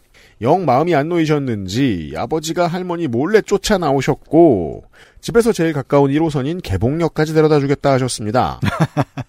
나중에 알고 보니 할머니가 먼저 아버지에게 개봉역까지 데려다, 주, 데려다 주라고 하셨다더라고요. 음. 이게 좀 그 어려운 맥락. 한국, 아니, 사실 전 세계인들이 다 이해할래나? 할머니는 네. 그 누구보다 good cop, bad cop 작전에 강하죠. 네. old 츤데레죠. 어쩜 그렇게 잘 하시는지. 예. 아버지는 개봉역까지 가는 동안 아무거나 타면 안 되고 무슨 행이라고 적힌 열차를 타야 한다고 신신당부를 하셨습니다. 그때는 아마 뭐 1호선이 단곡에 뭐 아, 이 1호선 진짜 안? 타보셨구나. 이 열차는 성북행, 성북행 열차입니다. 내리시면 성북? 오른쪽입니다. 성북? 성북이 그땐 짧은 게 있었고, 음. 성북 다음에 의정부까지 연결된 것도 굉장히 나중일 거예요. 그렇군요. 네, 대부분 이제 의정부 행 열차가 들어오고 있습니다. 저도 그쪽 동네는 모르는 로컬이라. 음. 예, 제 로, 저의 로컬은 네, 굉장히 길잖아요. 요즘은 소요산까지도 가는 걸로 어, 알고 맞아요. 있어요. 예. 우리 정은이는 잘할 거야. 잘 찾아갈 거야. 괜찮아. 처음이 어려워. 라며. 어, 맞아요. 많은 중학생들이 이거 힘들어합니다. 네. 지하철 타고 가는 게 뭐라고 아버지는 화이팅을 외쳐주셨고 저도 그때 마음속으로 그래 16살인데 못할 건 또 뭐야? 라며 마음을 다잡았습니다. 아, 중3이군요. 네, 16살이면 다행이지. 저는 고등학교 때, 음. 그 사회 수업으로, 그, 헌법재판소에 가서 음. 사진을 찍어 오라는 미션이 있었습니다. 음. 또 우리 반에 이제 별명이 만신이라는 애가 있었어요. 음. 근데. 왜요? 아, 그, 왜 만신이었지? 뭐 이유는 다 까먹지 않습니까? 음. 하여튼. 그놈이, 아, 자기가 잘한다고. 근데 또 부천 촌놈들이 지하철이라는 걸잘 안 타잖아요. 서울 가는 걸. 음. 헌법재판소를 간 거예요. 사진을 찍어 갔는데 선생님한테 뒤지게 혼났어요. 왜요? 대법원이더라고요.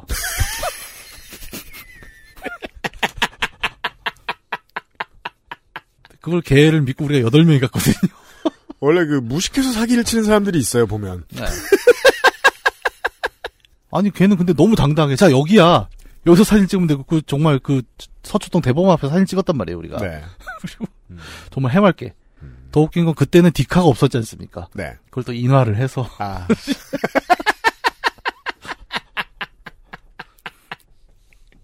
고등학생도 그렇습니다. 애기들은 모르면 예. 모릅니다. 네. 지금 생각해보니 저는 dungeon을 깨러 가는 쪼렙 딜러고 아버지는 어설픈 서포터였던 것 같네요. 쪼렙 딜러인 저는 청량리역이라는 dungeon에 도착했고 첫 quest를 받자마자 난관에 봉착했습니다. 청량리 dungeon의 첫 quest는 출구를 찾아라 였습니다. 당시에는 지금처럼 쉽게 환승할 수 있는 구간도 없었고 이게 뭐냐면요. 그 지하 1호선을 네. 내려서 지상으로 지상- 나와서 네. 국철 저, 저 뭐냐 국철 청- 국철이 아니구나. 그 저 철도 청량역을 타야 됐죠. 경춘선을 타야 되는데 네. 그게 다르잖아요 완전히. 지금 역사하고는 굉장히 달랐잖아요 그때는. 맞아요. 예. 완전히 다, 그, 다 건물 없어졌고, 예. 그때는 다른 거였어요. 음. 그때는 이제, 그래서 이제 1층을 찾아 올라가죠. 그럼 롯데리아에 정은정이 있어요. rice burger thank you 하던. 네. 옛날이라고. 음. 청량리 dungeon의 첫, 아. 무엇보다 그때 저는 왜 길을 못 찾냐며 놀리던 남편과 다를 바 없었거든요. 음.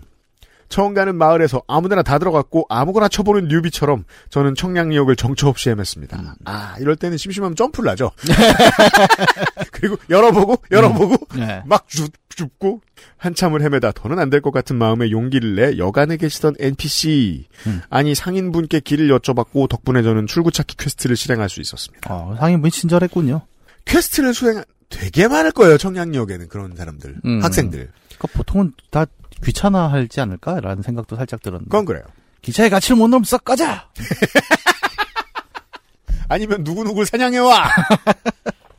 quest를 수행했다는 기쁨에 장소로 달려간 저는 당황했습니다.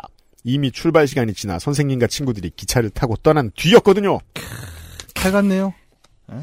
순간 머릿속이 하얘지고 뭘 어떻게 해야 될지 모르겠더라고요. 16살 당시에는 나도 많이 컸다고 생각했는데 지금 돌이켜보면 참 애였던 것 같아요.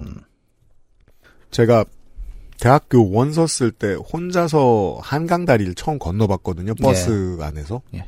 겁나 긴장했던 기억이 나요. 아, 그럼요. 여기서 길을 잃으면 끝이다. 예. 저 동네는 길이 미로 같다던데. 음. 19살 때예요. 처음 가본 곳에서 뭘 어떻게 해야 할지 모르겠던 저는 일단 공중전화 부스로 가서 집으로 전화를 걸었습니다. 아, 그 뒤에도 가- 정말 울고 싶었던 때 있었어요. 네.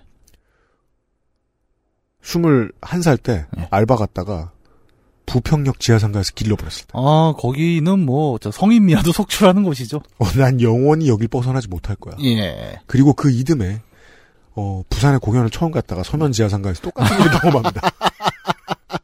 지금은 서면 지하상가 길이 널찍널찍하죠. 그때는 정말 울었어요. 울다가 거의 울다가 버거킹을 보고 야 나 버거킹인데 구하러 와라 나를. 네. 몇 번의 신호 끝에 수화기 너머로 할머니 목소리가 들렸고 순간 왠지 모를 서러움이 밀려오더군요. 나 할머니 나야 소풍 못 갔어. 내가 진짜 열심히 하는데 아무도 없어. 나 어떡해? 지금 생각하면 그게 뭐 울 일인가 싶지만 16살에 저는 낯선 곳에 혼자 있던 게 너무 무서웠고 그게 서러웠던 것 같습니다. 할머니는 할머니 그만 울어. 그게 뭐 울 일이야. 어디 돌아다니지 말고, 그 공중전 앞에 있어. 하고 전화를 끊으셨습니다.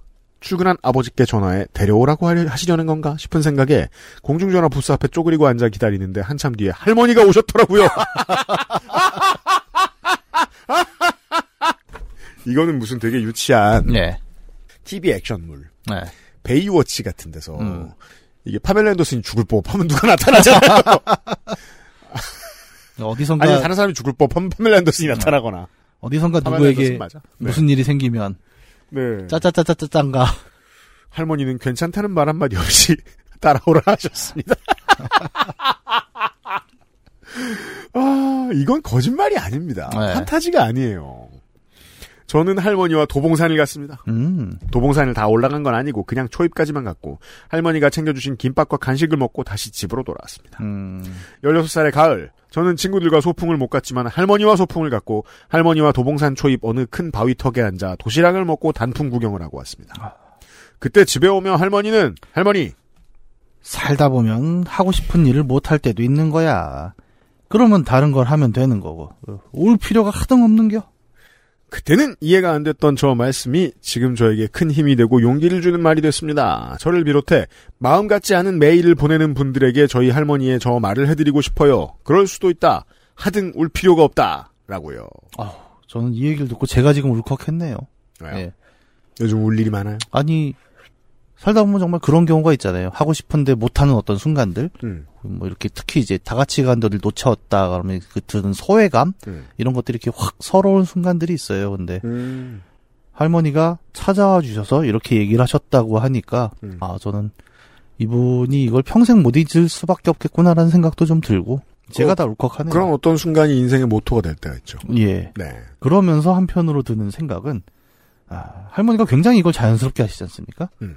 예, 이러면 아버지가 허구한 날 놓쳤다. 그렇죠. 이것은 매우 어, 한두 번으로 나올 수 있는 경험은 아니다. 그 육아 2회 차일 때 나올 수 그렇죠. 있는 여유. 예, 니네 아버지는 맨날 놓쳤다 이놈아. 뭐. 도봉산을. 자연스럽게 가시잖아요. 그 할머니는 제가 보기엔 청량리역을 한 세 번은 와보셨습니다. 아, 35년 전에 대성리 가다가. 예. 아, 여기서, 야, 야, 도봉산 가면 돼. 이거를 정확히 알고 계세요. 냉방병도 그렇고 영유아 사이에서 파라바이러스가 유행이라네요. 저희 집도 어린아이가 걸리고 저도 옮았습니다. 코로나도 재유행 중이라고 하니 건강 유의하시기 바랍니다. 그럼 정말 이만. 윤정은 좀씨 고마워요. 울컥했습니다. 예. 아, 훌륭한 사연이네요. 네. 하나 건졌습니다, 이번 주에. 네. 맞아요. 울 필요 하등 없습니다. 네. 어, 저는 이런 비슷한 교훈을 영화 블레이드에서 받았더라고요. 네. 정확히 기억은 안 나는데, 그, 누가 뭐, 아버지가 죽었나? 뭐 이래가지고. 예. 예, 누가 울고 있는데, 음. 아, 블레이드가. 네. 울어라. 음. 어, 분노해라. 뭐야, 그게. 왜냐면 좀 이따 싸우러 가야 되니까. 그때 생각했죠. 분노할 필요가 없으면 안 울어도 되겠구나. 아, 이 얘기가 어떻게 일로 넘어가지? 야, 역시 꿈도 희망도 없는 유현 씨의 XSFM입니다. 어제로 돌아가고 싶다. 1년 전으로 돌아가고 싶다. 예전으로 돌아가고 싶다.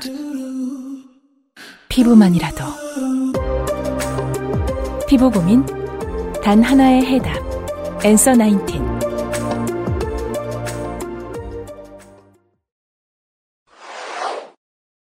유정빈 씨의 사연 되겠습니다. 아, 좋아요. 이런 사연이 요즘 점점 더 많이 오고 있습니다. 저는 40대 초반의 딩크 부부이며 올해 결혼 9년 차입니다. 어우, 내년 10주년 여행 가시면 되겠네요. 와, 결혼 일찍 하셨네. 네. 예. 이야기하자면 길지만 굳이 할 필요가 없- 없는 개인적 고민과 생각을 기반으로 저와 남편은 아이를 낳지 않는 삶을 선택했고 가장 정확한 표현이죠. 얘기하자면 길지만 굳이 할 필요 없는 개인적 고민과 생각을 기반으로. 집값 비싸고 교육비 비싸고 일도 해야 되고 예, 여러모로 얘기하면 뭐 길어요 예. 또. 예. 아니 전- 모든 이들이 겪는 저는 그렇게 생각해요. 이걸로 자세히 얘기해 본 적이 있다면 정말 인생의 낭비이기도 하고 뭘 말로 꺼내고 설명하려 그래도 스스로도 스스로한테 설명 못 합니다. 싫다는데 안 하겠다는데 어쩔 겁니까? 그러니까 만약에 뭐뭐 뭐 싫은 사람과 조- 좋은 사람이 만나서 좋아하는 사람 쪽 이겼다고 치죠. 좋다는데 어떡합니까? 그럼요. 또 결혼을 했으면 뭐 예. 누가 낳겠다고 하면 또 낳는 거고 둘 다 낳지 말자고 안 낳는 거고. 예. 출산율이 최저다 아니구나. 양가 부모님께서도 물론 아쉽겠지만 저희 결정을 헤아려, 헤아려 주셔서 저희 가족끼리는 별거 없이 잘 살고 있습니다. 별거 없이 그러니까 동거를 계속 하고 있다는 거죠. 그쵸. 아이고 잘 살고 있네요. 아, 신혼, 그, 저, 혼인신고 안 했다는 뜻인가? 이게 무슨, 무슨 암호지? 별거 없이, 별고! 아닌가? 별거라고 아, 했나? 맞아요. 별거 없이. 네. 아니면 별것 없이 정도. 예. 그죠. 별일 없이 산다. 예. 는 얘기를 하시고 싶었던 거겠죠, 유정빈 씨는. 대충 이 정도만 나와도 청취자 여러분들도 무슨 얘기인지 이해를 하시겠지만, 어, 그러게요. 오늘 이야기하게 되는 저의 또, 하- 또 하나의 행운. 아이를 갖느냐 마느냐라는 질문을 저는 살면서 한 번도 받아본 적이 없습니다. 주변이 부모님께서도 안 네. 했고, 다 좀 그런 스타일일 것 같아요. 예. 장현은 장모님한테도 음. 못 들었고 직장에서 뭐 일터 뭐, 친구들 아무도 그런 얘기 안 물어보거든요. 제가 유정빈 씨한테 드리고 싶은 말씀 은 정말 운이 없는 거다 이 정도면 라고. 어쩌면 일의 특징이 있을 수. 예를 들어 공무원이라던가 맞아요. 아 또 보수적인 성향의 어떤 그죠. 맨날 네. 보는 기업 맨날 똑같은 사람들 보는 기업 혹은 많은 사람들을 특히 동네의 불특정 다수를 상대하는 1층 자영업자라든가 네, 그럴 경우에 등등등. 그렇습니다. 음. 그러게요. 제가 특별히 운이 좋은 걸까요? 뭐 뮤지션이었으니까 더더욱 이런 질문을 한다라는 게 너무 모냥 빠진 거죠. 예. 아니요, 음악하는 새끼들은 다 물어봐요. 이 새끼들 안 되겠구만. 걔들은 평생 모양이 안, 네. 모양이 없는 놈들이거든. 모양리스 인간들이에요. 출산율이 최저다 뭐다 하지만 제 주변을 살펴봐도 아이가 없는 집은 거의 전무할 정도고 아 확실히 환경이 다르시네요. 예, 환경이 직업의 다르죠. 특징이 좀 느껴져요. 예. 종종 지인이나 친척의 출산 소식이 들리는 걸 보면 제 선택은 아직은 보편적이지 않은가 하는 생각도 합니다. 아니에요, 보편적이에요. 네. 네, 한국에서는 특히 보편적이에요. 이런 선택 때문에 결혼 후부터 소소하게 혹은 좋게 되었구나 싶을 정도의 무례함을 반복적으로 겪고 있습니다. 좀 지역도 특정할 수 있을 것 같고. 진짜 이걸로? 어, 수도권은 아닐 것 같습니다. 부모님 양가 부, 그 이런 친척의 분위기가. 예. 제가 많이 당했었거든요, 예전에. 큰애를 딸 낳았잖아요. 네. 그러니까 언제 아들 낳을 거냐는 얘기를 2000년대 중반에 들었던 사람이라니까요. 2000년대 중반. 그렇죠. 우리 둘째가 2006년생이니까. 아 맞다, 그치. 네. 그 얘기를 엄청 들었어요. 큰애가 딸 낳았으면 축하 소리도 물론 하지만 아이고 이제 둘째 준비해야겠네 뭐 이런 식으로. 예. 왜요? 그랬더니 아들 낳아야지 이러면서 그 얘기가 80년대도 아니고 2000년대에 제가 들었습니다. 저희 양가의 어르신 네 분이 이제 경북, 경북, 강원, 충남 한 번도 안 들었다니까. 특이합니다. 전 저는 케바케라고 생각합니다. 네. 이런 부류의 무례함은 경험상 대체로 두 부류로 구분이 되는 것 같은데요. 하나는 친절 혹은 친절 가장 유형.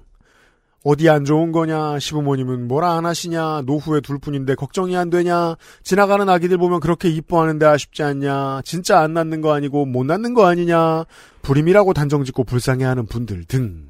진짜 불임이어도 이건 좀, 여러 가지로 있는데 노후에 둘 뿐인데 걱정이 안 되느냐라는 말에 애들이 있으면 노후가 더 걱정입니다. 제가 제가 왜 이렇게 돈을 아주 뒤져요. 아 돈을 쭉쭉 봐요 아주 그냥 그래서 제가 보기에 노후를 생각하면 안 나는 게 방법이다라는 겁니다. 제가 보기에 정말 노후 때문에 아이를 낳아야 된다는 생각을 한다라면 그 사회 경제적 문제라면 이 모든 질문에 다 답할 수 있어요. 네. 이게 이제 친절 유형이고 다른 하나는 훈계 유형.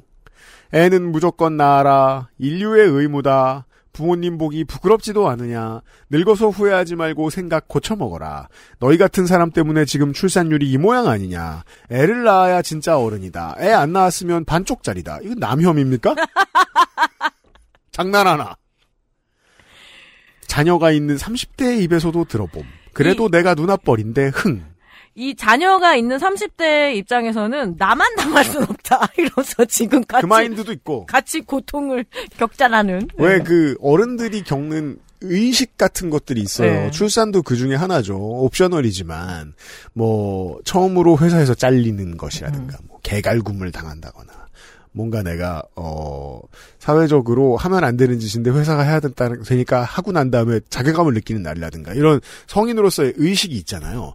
그걸 처음으로 방금 치러본 새끼가 개꼰대처럼 굴 때가 있어요. 그거 되게 좋아하는 놈들이 있죠. 21살이든 31살이든. 그런 사람들이었을 거예요, 아마. 와, 근데 이 어린 양반이 애를 낳아야 진짜 어른이라는 소리를 했다고? 음, 2010년 될 텐데? 이 어른이 된다라는 이야기가 가장 낡아 빠진 말도 안 되는 소리. 아, 맞다. 우린 늘 그 얘기했죠. 아무도 어른이 되지 않아요. 어. 아니 그러면은 저기 김수환 추기경이나 우리 저기 프란치스코 교화 같은 분들은 말이 돼 아? 그 앞에서 얘기해야지. 네. 자꾸 땅에 뽀뽀하지 말고 애나 낳아라. 큰스님들 뭐 성철스님들 어떡할 거야? 그리고 모든 인류를 품었던 우리 마더 데레사. 아 이거 되게 괜찮은 논리네요, 그죠? 큰, 큰 어른들은 가정도 버려 원효 대사처럼 이렇게 막 기본적으로 이 종교의 창시자들이 네. 어, 혼인한 사람이 그렇게 많지는 않아요. 네. 비율이 아주 낮아요. 진짜 탐진치의 아주 그냥 근본이죠. 가족. 가족만 없어요, 정말. 내가 인류를 더 사랑할 수 있는데. 그죠? 봉사도 실- 많이 실제로 못 가고. 그랬잖아. 예, 봉사도 많이 못 가고. 내 새끼 챙기느냐고 아주 동네 일을 신경 못 쓴다고요. 이게 직구냐 변화구냐의 차이일 뿐 맞는 입장에서는 둘 다 썩 유쾌하진 못한 편입니다. 저는 개인적으로 전자의 경우가 더 불편합니다. 후자의 경우에는 훈계 유형 말씀하시는 거죠. 대거리라도 시원하게 해볼 수 있는데 말이죠. 이제는 나이도 조금씩 들어 에너지도 사라지고 결혼 초반에 자주 겪다 보니 대충 듣고 한기로 흘리고 반복되는 경험에 의한 적절한 회피기를 갖추게 되어 적당히 잘 넘기게 되었는데요. 최근에 또 겪게 되면서 보유하던 나름 환- 탄탄했던 회피기가 무용지물이 되어버리는 경험을 했습니다.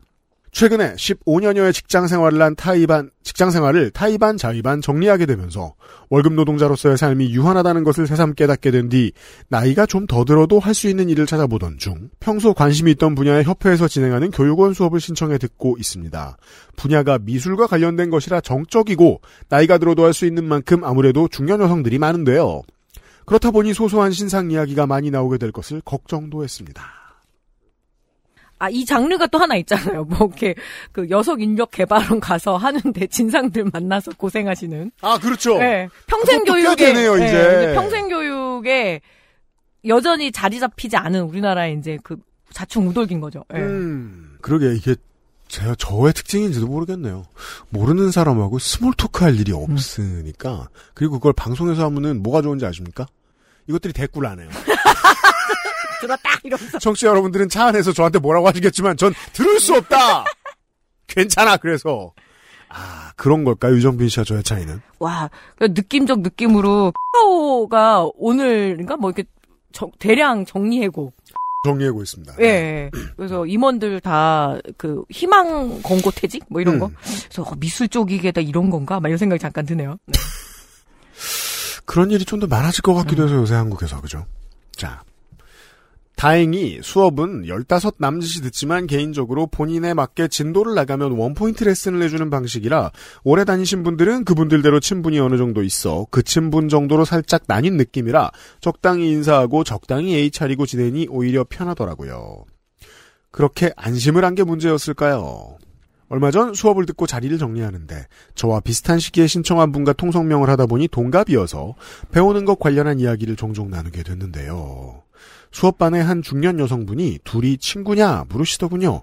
아니다. 수업 와서 알게 됐는데 동갑이더라고 말씀드리며 호구조사가 시작되었습니다.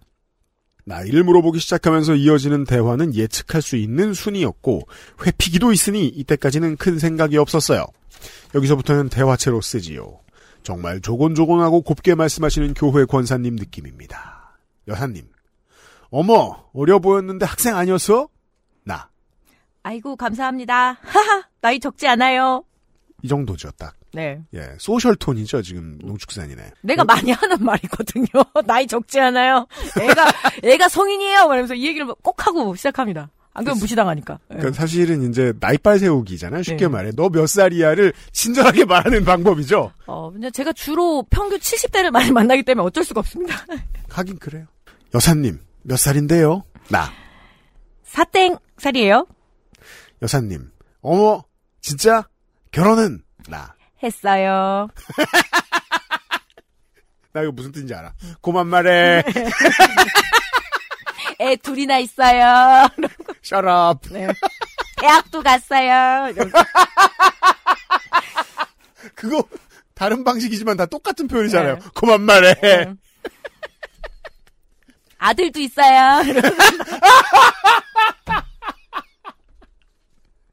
이미 15년 전에 지금 네가 하고 싶은 말을 한 새끼들이 있었다 나에게는. 여사님. 어, 뭐다 어머로 시작해. 어머 처녀인 줄 알았는데 어려 보이긴 하는데 어려 보이는데 했는데 결혼한 줄 몰랐네. 나.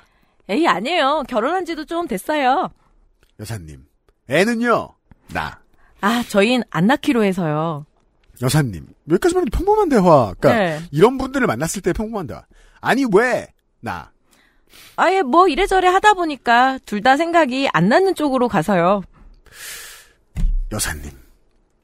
어 이게 그, 그 오라로 어느 정도 느껴집니다. 예. 여기까지 했으면 그만 처물어야지. 그러니까요. 예. 근데 이제 또 고개를 든다, 이 사람이. 음. 그건, 어, 계속 아무 말을 하겠다는 의지의 표명이잖아요. 이미 말을 시작하기 전부터 느낄 수 있을 거예요. 여사님. 아이를 낳고 기르면 그 행복감이 얼마나 큰데요. 정말 정말 행복해요. 아, 시작이구나 했습니다. 나. 이러고 하면서 아 예 뭐 이래 저래요. 막 디스크도 있고 결혼도 결혼하고 나서 제가 좀 다쳐서 지금 팔다리 이런데 다 퇴행성 관절염이 와서요. 일단 약을 계속 먹어야 하는 상황이고 양가 육아 지원도 힘들어서요. 아 말 길어요. 이렇게 하시니까 어떻게 해야 돼요? Shut up! 그냥 이렇게 휴지로 뭐야 그게? 그럼 끝이에요. 그러면 아 뭔가 사연이 있구나 이러면서 울어? 아, 그러니까 막, 어, 어, 막 이러면서 이제, 잠시만, 제 화장실 좀 이러면서 이제, 그러면 이제, 게임 셋. 네. 그런 옵션도 있습니다. 그죠? 어디 갔냐? 예. 보통 여자분의 경우 출산 과정에서 관절부에 많은 무리가 가는 것과 육아 과정에서 건강하던 분들도 손목, 허리 같은 곳에 문제가 생기는 걸 너무 잘 알기 때문에, 어, 그럼요. 그게 저예요? 네. 네. 보통 이런 이야기를 하면, 아, 그럼 좀 힘들지? 하고 대화가 종료됩니다. 더 이상 여지를 두지 않을 수 있는 좋은 회피기입니다. 여사님은 역시나 그걸 들으시고는, 아, 하는 탄식을 하며 잠시 말씀이 없었습니다. 과로. 저게 딩크의 이유가 아니긴 한데 한 5에서 10% 정도는 확신에 영향을 준 건 사실입니다. 실제로 몸의 모든 마디마디마다 문제가 있어 치료, 수술, 시술을 달고 살기도 하고요. 허리디스크, 목디스크, 발목 불안정증과 그로 인한 발목 인대와 연골 파열, 과로, 수술암, 만성연증 생김, 과로. 양측 무릎 연골 50% 이상 파열, 손목 디스크, 정확히는 삼각 연골, 완전 손상. 거의 UPD급인데요? UPD 전문, UPD 전문 영역에서 내가 가만히 있을게요. 네.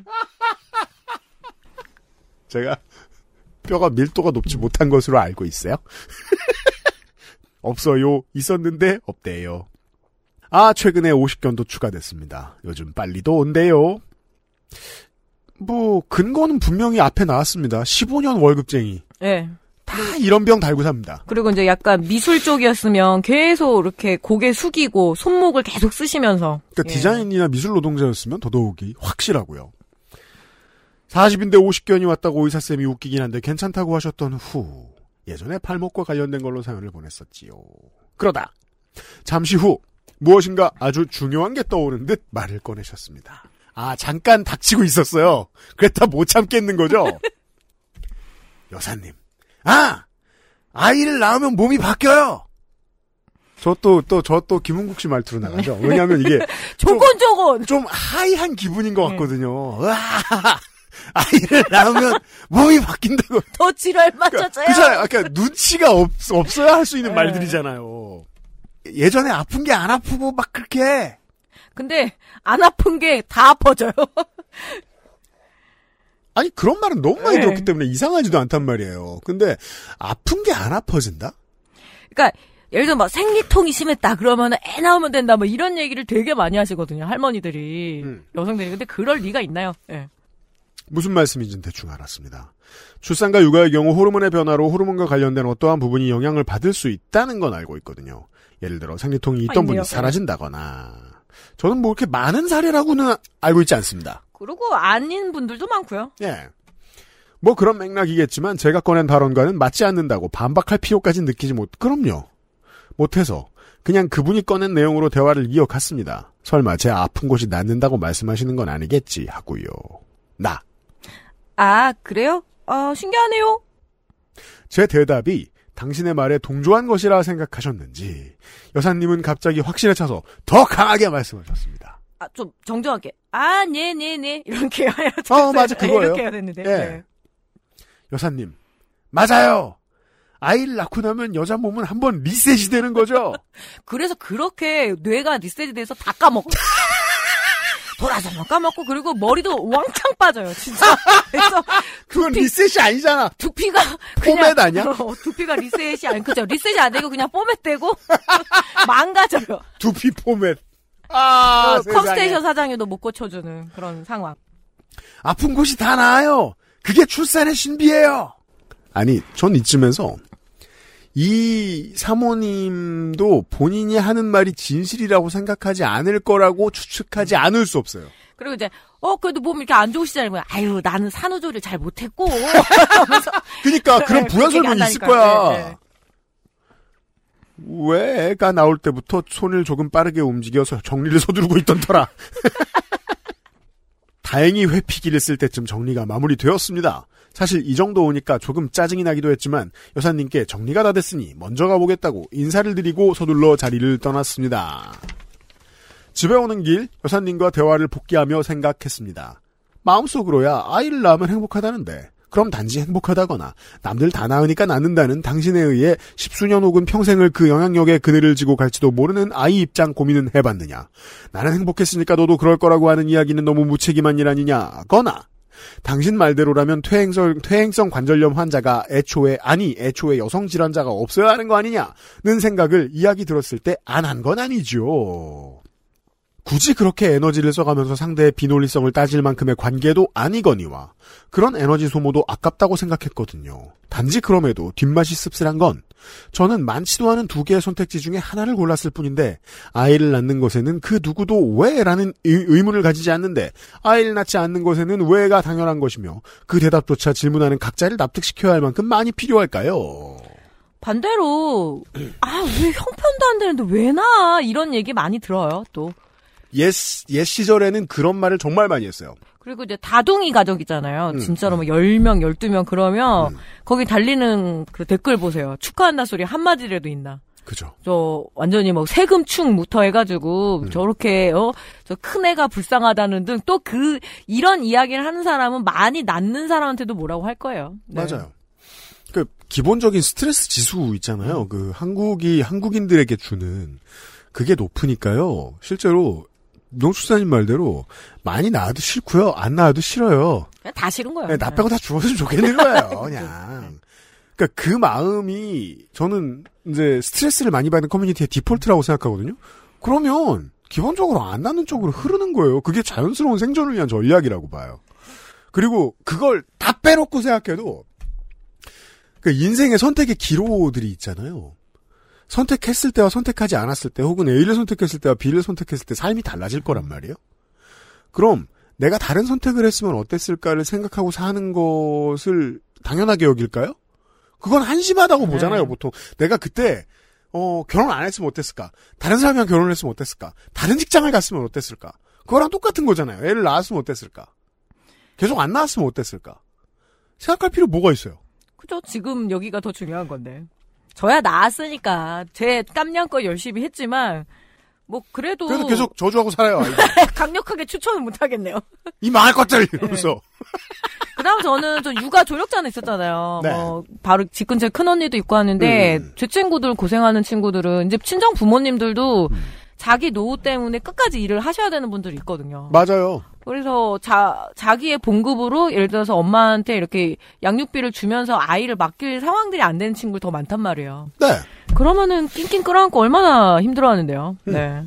그, 가장 합리적인 게 아이를 안 낳는 거라는 말씀이 아닙니다. 예. 예. 그니까, 뭘 선택해도 합리적인 방법은 있다는 거죠. 아마 진짜로 좋게 된 건, 저는 과거에도 지금도 그리고 앞으로도 아마 이 화제와 관련된 대화를 나눠야 할 때면 상대가 의도하든 하지 않았든 간에 불쑥불쑥 제 앞에 꺼내놓는 그 무례함을 마주하고 살아야 한다는 사실이 아닐까 싶습니다. 그게 제일 문제예요. 네. 네. 근데 굉장히 전공법을 쓰는 분인 것 같아요. 그러니까 회피도 제가 보기엔 그 정도는 회피기도 아니거든요. 맞아요. 이거 당하는 거예요, 네. 그냥. 제 친구들이 40대 넘어서 결혼한 친구들이 있거든요. 음. 그러면은 분명히 이제 이야기가 나온단 말이에요. 이 출산에 대한 거 늦었으니까 빨리 뭐 신혼 즐길 그렇구나. 것도 없고 하라 그러면 제가 그러면 저, 저한테 물어보면 제가 이렇게 얘기하거든요. 시댁 쪽에서는 남편 쪽에 문제가 있다라고 얘기를 해라. 음. 그럼 자기 아들이 그런 거니까 그 이후로 아무도 말 안 하고 오히려 시어머니가 주변을 다 단속한다. 우리 우리 며느리 왔을 때 애기 붙지 마. 이러면서 그럴 것이요. 그리고 친정에 가서 네 문제라고 얘기를 해라. 그러면 모든 게 게임셋이다. 그러니까 저는 이 무례하고 비합리적인 사람들하고 싸우려고 에너지를 쓰지 마라. 이렇게 얘기를 주로 하죠. 여러분, 신혼부부 여러분, 반대로 하지 마세요. 예, 그죠. 그러니까 시댁에 가서, 저 때문이에요! 그리고 이러고. 잠깐 이렇게 화장실로 들어가라. 흑 하면서 그럼 다시는 실제로 제 친구가 지금 그래서 화목하게 지내고 있습니다. 유정빈 씨, 늦었지만 남은 여생을 위해서 습득하세요. 지금 너무 사람이 정석이에요. 예. 그거 그래요. 예. 그렇다고 해서 뭐 이런 일이 생길 때마다 어 저게 뭐죠 하고 도망갈 수는 없잖아요 매번. 그리고 무례함은 고쳐지지 않아요. 확실합니다. 예, 수갑 차지 않는 이상 고쳐지지 않아요. 쇠고랑을 찾지 않는 이상. 예. 구속 기소가 되어야 고쳐질까 말까다. 저는 아직은 이런 질문이 무례한 일이라고 생각되지 않는 사람들이 더 많은 시기를 보내고 있지만 세상과 인식은 점점 변해가고 있으니 앞으로는 더 나아지겠죠. 저희와 같은 선택을 앞으로 하실 다른 부부에게는 덜 무례한 세상이 빨리 다가오길 바랍니다. 그 조카들하고 막 우리 딸내미하고 막 까불고 싸우고 막 이러고 그러면은 막 니네는 왜 그러냐고 막 야단을 치잖아요. 그러면은 우리 조카라 이래- 이래요. 아 엄마랑 이모 오랜만에 좀 금쪽이 좀 당해야겠어. 그러면서 오 오은영의 그 그걸 딱 틀어주고. 아, 상담소. 예, 저 이모랑 엄마는 이거 볼 타임이었어. 이러면서 보라고. 자기네들이 얼마나 멀쩡하고 괜찮은지. 앞으로 또 하나의 처방은 그 오은영 박사의 금쪽이 상담소를 보여주면서. 이제 그 그런 메이저 아니더라도 요즘은 그런 상담 같은 네. 콘텐츠 많이 만드는 것 같더라고요. 그게 이제 그 애 있는 집에는 그런 반응을 보통 불러일으키더라고요. 봐 내가 얼마나 멀쩡하지. 우리 집안은 나 때문에 행복한 거야 라고 아이가 말할 수 있게 되는. 아, 그 쓸데없이 우리 애들한테 너무 자신감을 불러일으켜준 프로그램이기도 해요. 거기에 항상 기준이기 때문에 자기들이 얼마나 착하고 멀쩡하며 막 또 다른. 그래서 이제 그 요즘 어 그러니까 결혼을 안 하고 싶으면 다행인데 어, 하고 싶어하는 사람들이 나는 솔로를 보면서 위안을 얻는다고 하죠. 음. 저 정도만 저, 저 정도만 넘어가면 내가 좋은 사람이 될 수 있겠구나. 아 그렇습니다. 에, 유정빈 씨, 네, 어 정은정식 회피기를 잘 활용해 보시길 바라고. 왜냐하면 앞으로도 이제 그 월급 노동자로서 다시 돌아가실 생각이 없으신 것 같으니까 네. 어, 많은 인생들을 만나서 이 얘기 저 얘기 ice breaking을 많이 하셔야 될 것 같은데, 어, ice breaking이 보통 그 문화와 문화가 만나는 자리라서, 문화와 문화가 만나면 보통 전쟁이 일어나거든요? 감기가 퍼지거나 결과가 좋지 않아요. 그러니까 뭐 신념 때문에 이렇게 계속 설명하고 자기의 어떤 이런 선택에 삶의 선택에 대해서 이야기하는 거 아니라면 스트레스 피하는 걸 전 추천합니다. 네. 네. 굳이 의미 없잖아요 내 삶에. 그죠. 예. 거짓말 할 수도 되고요. 몰랐는데 아 집에 학원 갔어요? 몰랐는데 네. 중성화가 돼 있더라. 네. 우리 결혼 사진에 보면 신랑이 네 칼을 하고 있다. 반 고우처럼 귀에 붕대를 하고 있더라. 왜 귀에 해? 저희 저 유기동물 보호 단체에서 이제 가끔 쓰는 표현이 있거든요. 땅콩이 없다.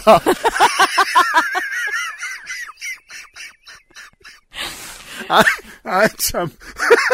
방송에서 이런 말 안 해? 연유라 풀렸나봐. 아무튼, 상대방의 탓을 하면 됩니다. 그럼요. 없는 자리에서. 예. 그리고 그때그때 뭐 집에 가서 만나면 복원해주면 돼. 네 탓이라고 했어. 어, 그것만 합의하면 돼요. 네. 이거는 100% 먹히는 방법이에요. 네가 중성화됐다고 네, 했어. 귀를 잘라줬다고 했단다. 참고하시길 바랍니다. XSFM입니다. 파종부터 수확까지 오직 산에서만 무농약 무비료 자연산삼 그대로 집에서 편안하게 심 봤다. 산양산삼 산엔삼.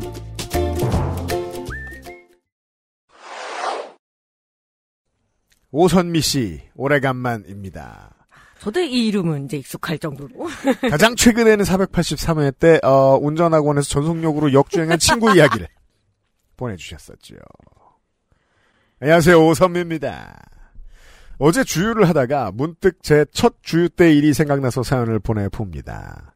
제가 면허 땄을 때는 지금처럼, 아, 또, 또, 저 운전 얘기네요. 초보 운전 얘기네요. 지금처럼 셀프 주유소가 많지 않고 주유원이 직접 주유해주던 때였어요. 어, 꽤 됐군요. 이때가 그립습니다. 어, 왜요? 너무 여름에 덥고 겨울에 춥고 이럴 때 음. 셀프 주유 너무 어렵지 않아요?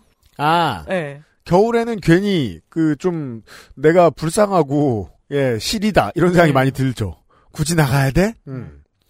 주유소 가서 돈만 내면 해주는 게 주유고 어려울 게 하나도 없지만 그때는 초보라 모든 게 긴장이었습니다. 이걸 이제 한동안 이런 경험을 못 하다가 어, 해외에 렌트카에서 나갈 때 오랜만에 다시 경험해 보는 분들이 있죠. 그 나라의 주유하는 법 이래가지고 저는 기억나는 게 주유할 때 잘 너무 떨리니까 음. 그래서 이거는 저기 휘발유예요. 그래서 그 얘기를 너무 많이 들은 거예요. 경유랑 헷갈리면은 근데 어차피 그 주유원이 알아서 해주는 거잖아요. 음. 그래서 제가 이건 휘발유예요. 이러면서 그 얘기를 했던 기억이 나네요. 이게 요즘만 해도 기계가 몇 네. 번을 잔소리 해 주잖아요. 노란색은 휘발유 이러면서.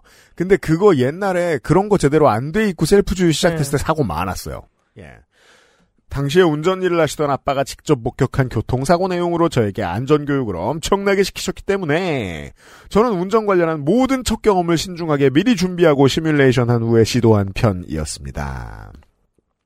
그리고 저는 차에 초보 스티커를 붙이고 있었지만 초보티를 내고 싶지 않다는 이상한 심리도 누구나 그래요.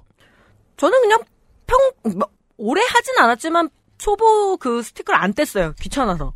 그래요? 예, 그리고 다니까 마음 편하더라고요. 그냥 애들 데리고 다니고 했어야 했어야 되니까. 예. 음, 이제 뭐, 뭐 되게 오랫동안 이제 운전을 하고 사니까 언젠가부터 초보 스티커는 그냥 보고 까먹게 돼요. 네. 그럼 내가 뭐 해줄 게 없거든요, 딱히. 빵빵 떼지 마세요. 이런 그러세요? 예. 그러고 난 다음에 좀 막 끼어든다. 예. 그러면 저 새끼 끼어들려고 스티커 붙였군. 그 생각을 하고 그냥 지나갈 뿐이에요. 예. 자차 운전을 하며 드디어 다- 첫 단독 주유를 시도하는 날이 왔습니다. 이게 무슨 소리죠? 어, 자차 운전을 맨날 한다. 그럼 며칠 내로 단독 주유를 하는 날은, 그니까 단독 주유라는 말은 또 뭐야? 아빠 한 날이- 차, 아빠, 아빠랑 뭐 가족들 그러니까 아, 가족들이 하는데 예, 뭐 엄마 아빠가 놀고 다니다가 아 저는 주유 순서를 집에서 천천히 시뮬레이션 해봤습니다. 아 이렇게 그 남들 다 하는 일을 시뮬레이션 하는 것의 대표적인 것은 이제 연애가 있죠. 그렇죠. 그리고 이렇게 시뮬레이션을 많이 해본 놈은 다 망칩니다. 보통 예. 인생을 그렇게 안 굴러가기 때문이죠. 1. 차를 세운다. 그래도 차는 세워야죠. 최소한. F1도 자 2. 창문을 내린다. 3. 기어를 P로 바꾸고 시동을 끈다. 이거 하나라도 안 되면 다. 4. 주유원이 오면 카드를 내밀고 3만 원이요? 라고 하고 주유구를 연다. 그러면 꽤 오래전일 테니까 네. 3만 원이면 풀에 가까운 수준이었을 거예요. 5. 주유원의 주유가 끝나고 다 됐습니다 라고 할 때까지 기다린다. 6. 카드를 받고 시동을 켜고 출발한다.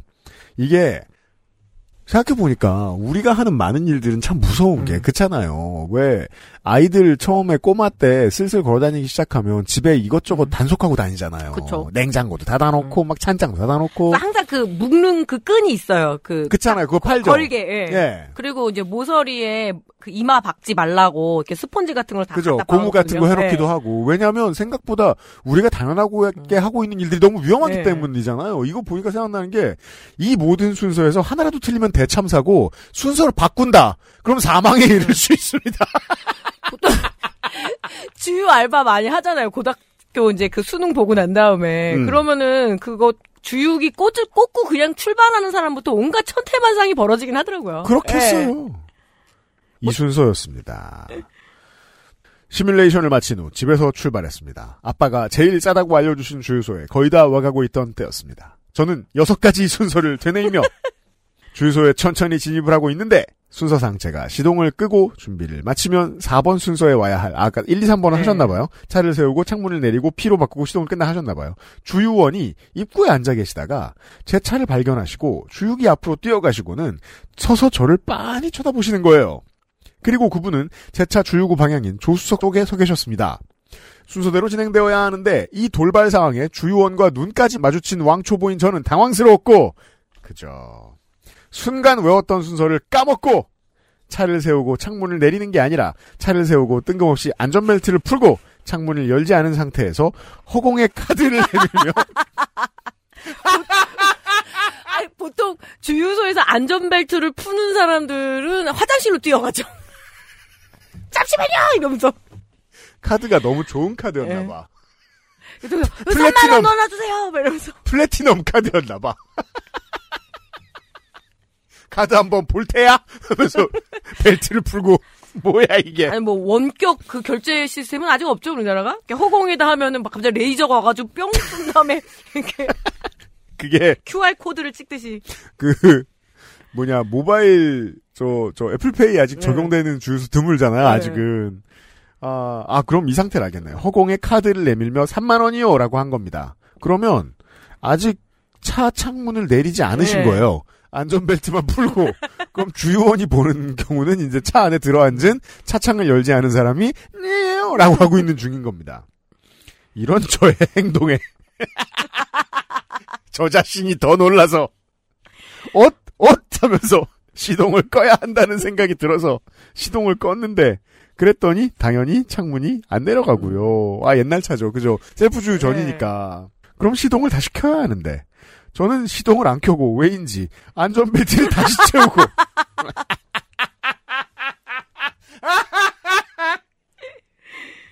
엇, 엇 하고 있는데 예를 들면요. 우리 개가 갑자기 멈춰 설 네. 때가 있어요. 그리고 되게 불안한 표정으로 정면을 응시할 때가 있어요. 이게 왜 이래? 하고 보면 어 리드 줄이 꼬리에 걸렸을 때 음. 기능 고장이라고 부르는데 제가 그걸 그러면 고장 나서 가만히 서 있어요. 어떡하지? 어떡하지? 이러고 있어요. 어, 근데 시동 꺼지면 창문 안 내려가는 거 보면 나름대로 우리 집 차가 옛날에 왜 그거 알죠? 이렇게 경운기 돌리듯이 뱅글뱅글 돌리면. 그냥 수동으로 내려가는 돌려서 올리고 내리죠. 전혀 시동하고 상관없잖아요. 어. 예. 근데 그나마 딱 그 시절 차죠. 예, 자동 시스템이었나 보네요. 예. 제 행동을 가만히 지켜보던 주유원은 초보 스티커를 보시고 제 상황을 이해하셨는지 갑자기 박수를 짝 하고 치시는 거예요. 주유원. 잘 읽어줘야 돼요. 짝, 짝, 짝! 침, 짝, 짝! 짝, 짝. 해, 짝! 침, 침, 짝, 해! 다시, 다시, 다시. 네. 짝, 짝, 짝, 침, 짝, 짝. 아니, 아유, 뭐 침착해라니까, 이 사람. 침, 아니, 침, 짝, 착이에요. 그니까, 박수잖아, 박수. 침, 아, 착. 침착해요, 네. 농축사님. 자, 침, 짝, 짝. 짝아, 아, 짝아, 잠깐만. 잊지 마. 침착해, 짝. 아니, 뭐, 내가, 내가 더 어렵다. 침, 짝, 짝, 이- 짝해, 짝. 이게 난관일 줄은 몰랐네요. 잠깐만, 침, 왜- 착, 해, 침, 착! 해! 이거 왜 저은정한테 해주는 말이 됐지? 아니 왜 박치한테 이런 걸 막. 아니, 그러니까 입으로 하시지 말고 짝을 박수로 하세요. 아, 알겠습니다. 짝. 다시 해봐요. 짝. 짝. 짝. 침착해. 침착해. 아, 나 이거 못하겠다. 내가 할게. 그래. 전직 래퍼가 하는 걸로 하자. 이걸 하기 위해 랩까지 해야 돼? 10년이나? 주유원. 아마 이 순서였을 거예요. 네. 침, 착, 해. 한 번 더 해요. 침, 착, 해. 그 다음이 더 웃겨요. 침착해, 침착해, 침착해. 이러, 이러면서 박자에 맞춰 박수를 치셨어요. 그러면서 당황해서 격하게 뛰는 제 심박수를 조절해 주셨습니다. 제가 어느 정도 안정이 된 걸 보시고는 주유원. 내가 시키는 대로 따라 하세요. 시동을 켜고. 자, 여기서 제가 시동을 다시 켜는 걸 보심. 창문을 내리고! 창문을 내리는 걸 보심. 기어 파킹 넣고! 시동을 끄세요! 얼마 넣어드려요? 3만원 넣어달라고 하고 주유가 끝나자 카드를 돌려주시면서 주유원. 다시 따라하세요. 천천히 하세요. 아무도 안 쫓아와요. 카드 챙기고 시동 켜고 창문 올리고 출발. 꼭 이런 아저씨들 그거 아니에요? 뒤에 탁 그거 이렇게 맞아요. 옛날에는 그거 많이 하셨어요. 왜냐면, 그, 이제, 사실 요즘도 그런 게 되게, 저, 여전한 것 같아서 좀 다행이라는 생각이 드는 게, 상당수의 주유소 및 정비소를 같이 하는 곳이 직원이 평생 거기 있어요. 네. 그래서 동네 사람들 다 알아요.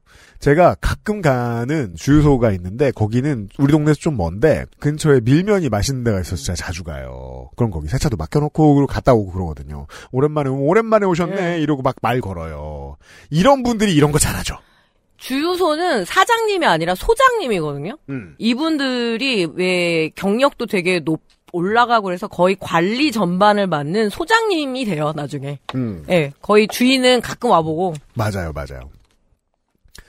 그렇게 주유원의 지시대로 움직여 저는 주유 과정을 마쳤고 주유원의 측은한 눈빛을 받으며 집으로 출발할 수 있었습니다. 생각보다 주유소에 이런 식으로 사람들 많이 다독여 본 분들 계실 거예요. 예.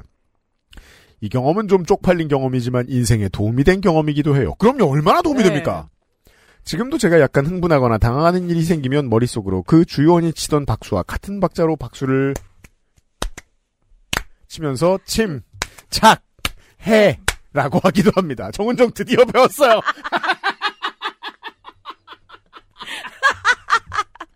와, 나는 사실 이제까지 살면서 박치를 한 명도 만나본 적이 없던 거야. 오늘이 첫 경험인 거지. 그럼 신기하게 흥분이 가라앉고 차분해지거든요. 큰 은인을 만난 거네요. 예. 예. 읽어주셔서 감사합니다. 그럼 독감 조심하세요. 오선미 씨였어요.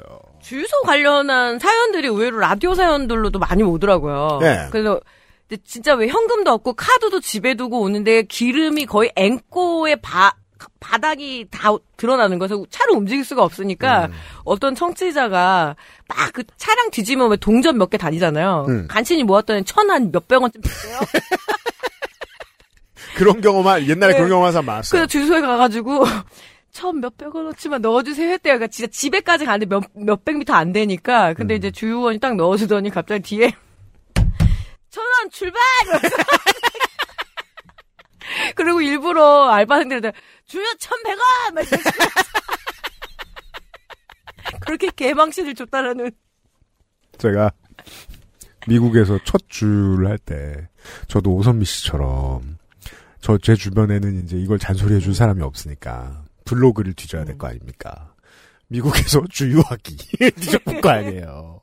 갔더니 이제 어 국도변에 이런 주유소에 가면 아 가서 어그 차를 세우고 기름을 넣은 다음에 아 그러니까 차를 세운 다음에 몇번 뭐 가득이요라고 말하고 이제 편의점 안에 있는 사람한테 돈을 내고 와서 기름을 넣고 가라 뭐 이렇게 써 있는 거예요. 그래서 시키는 대로 하려고 일단 내리고 피를 하고 내려 그 편의점 안에 들어가서 할머님한테 어, 8번 machine에 음. 만땅이요. 라고 말했더니 가만히 계시는 거야 할머니가. 아니 이렇게 안 들리는 분을 알바로 써도 되나?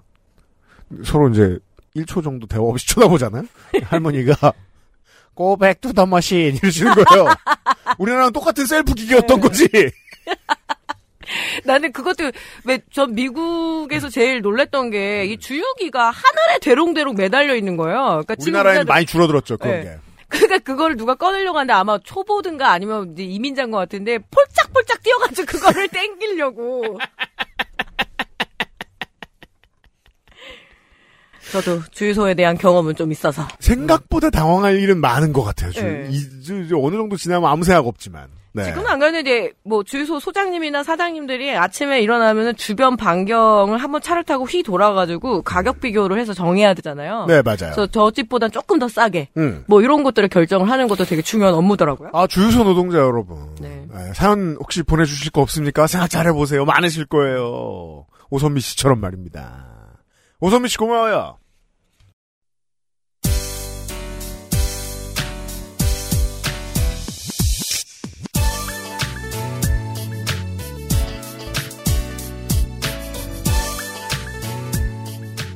XSFM입니다. P, O, D, E, R, A.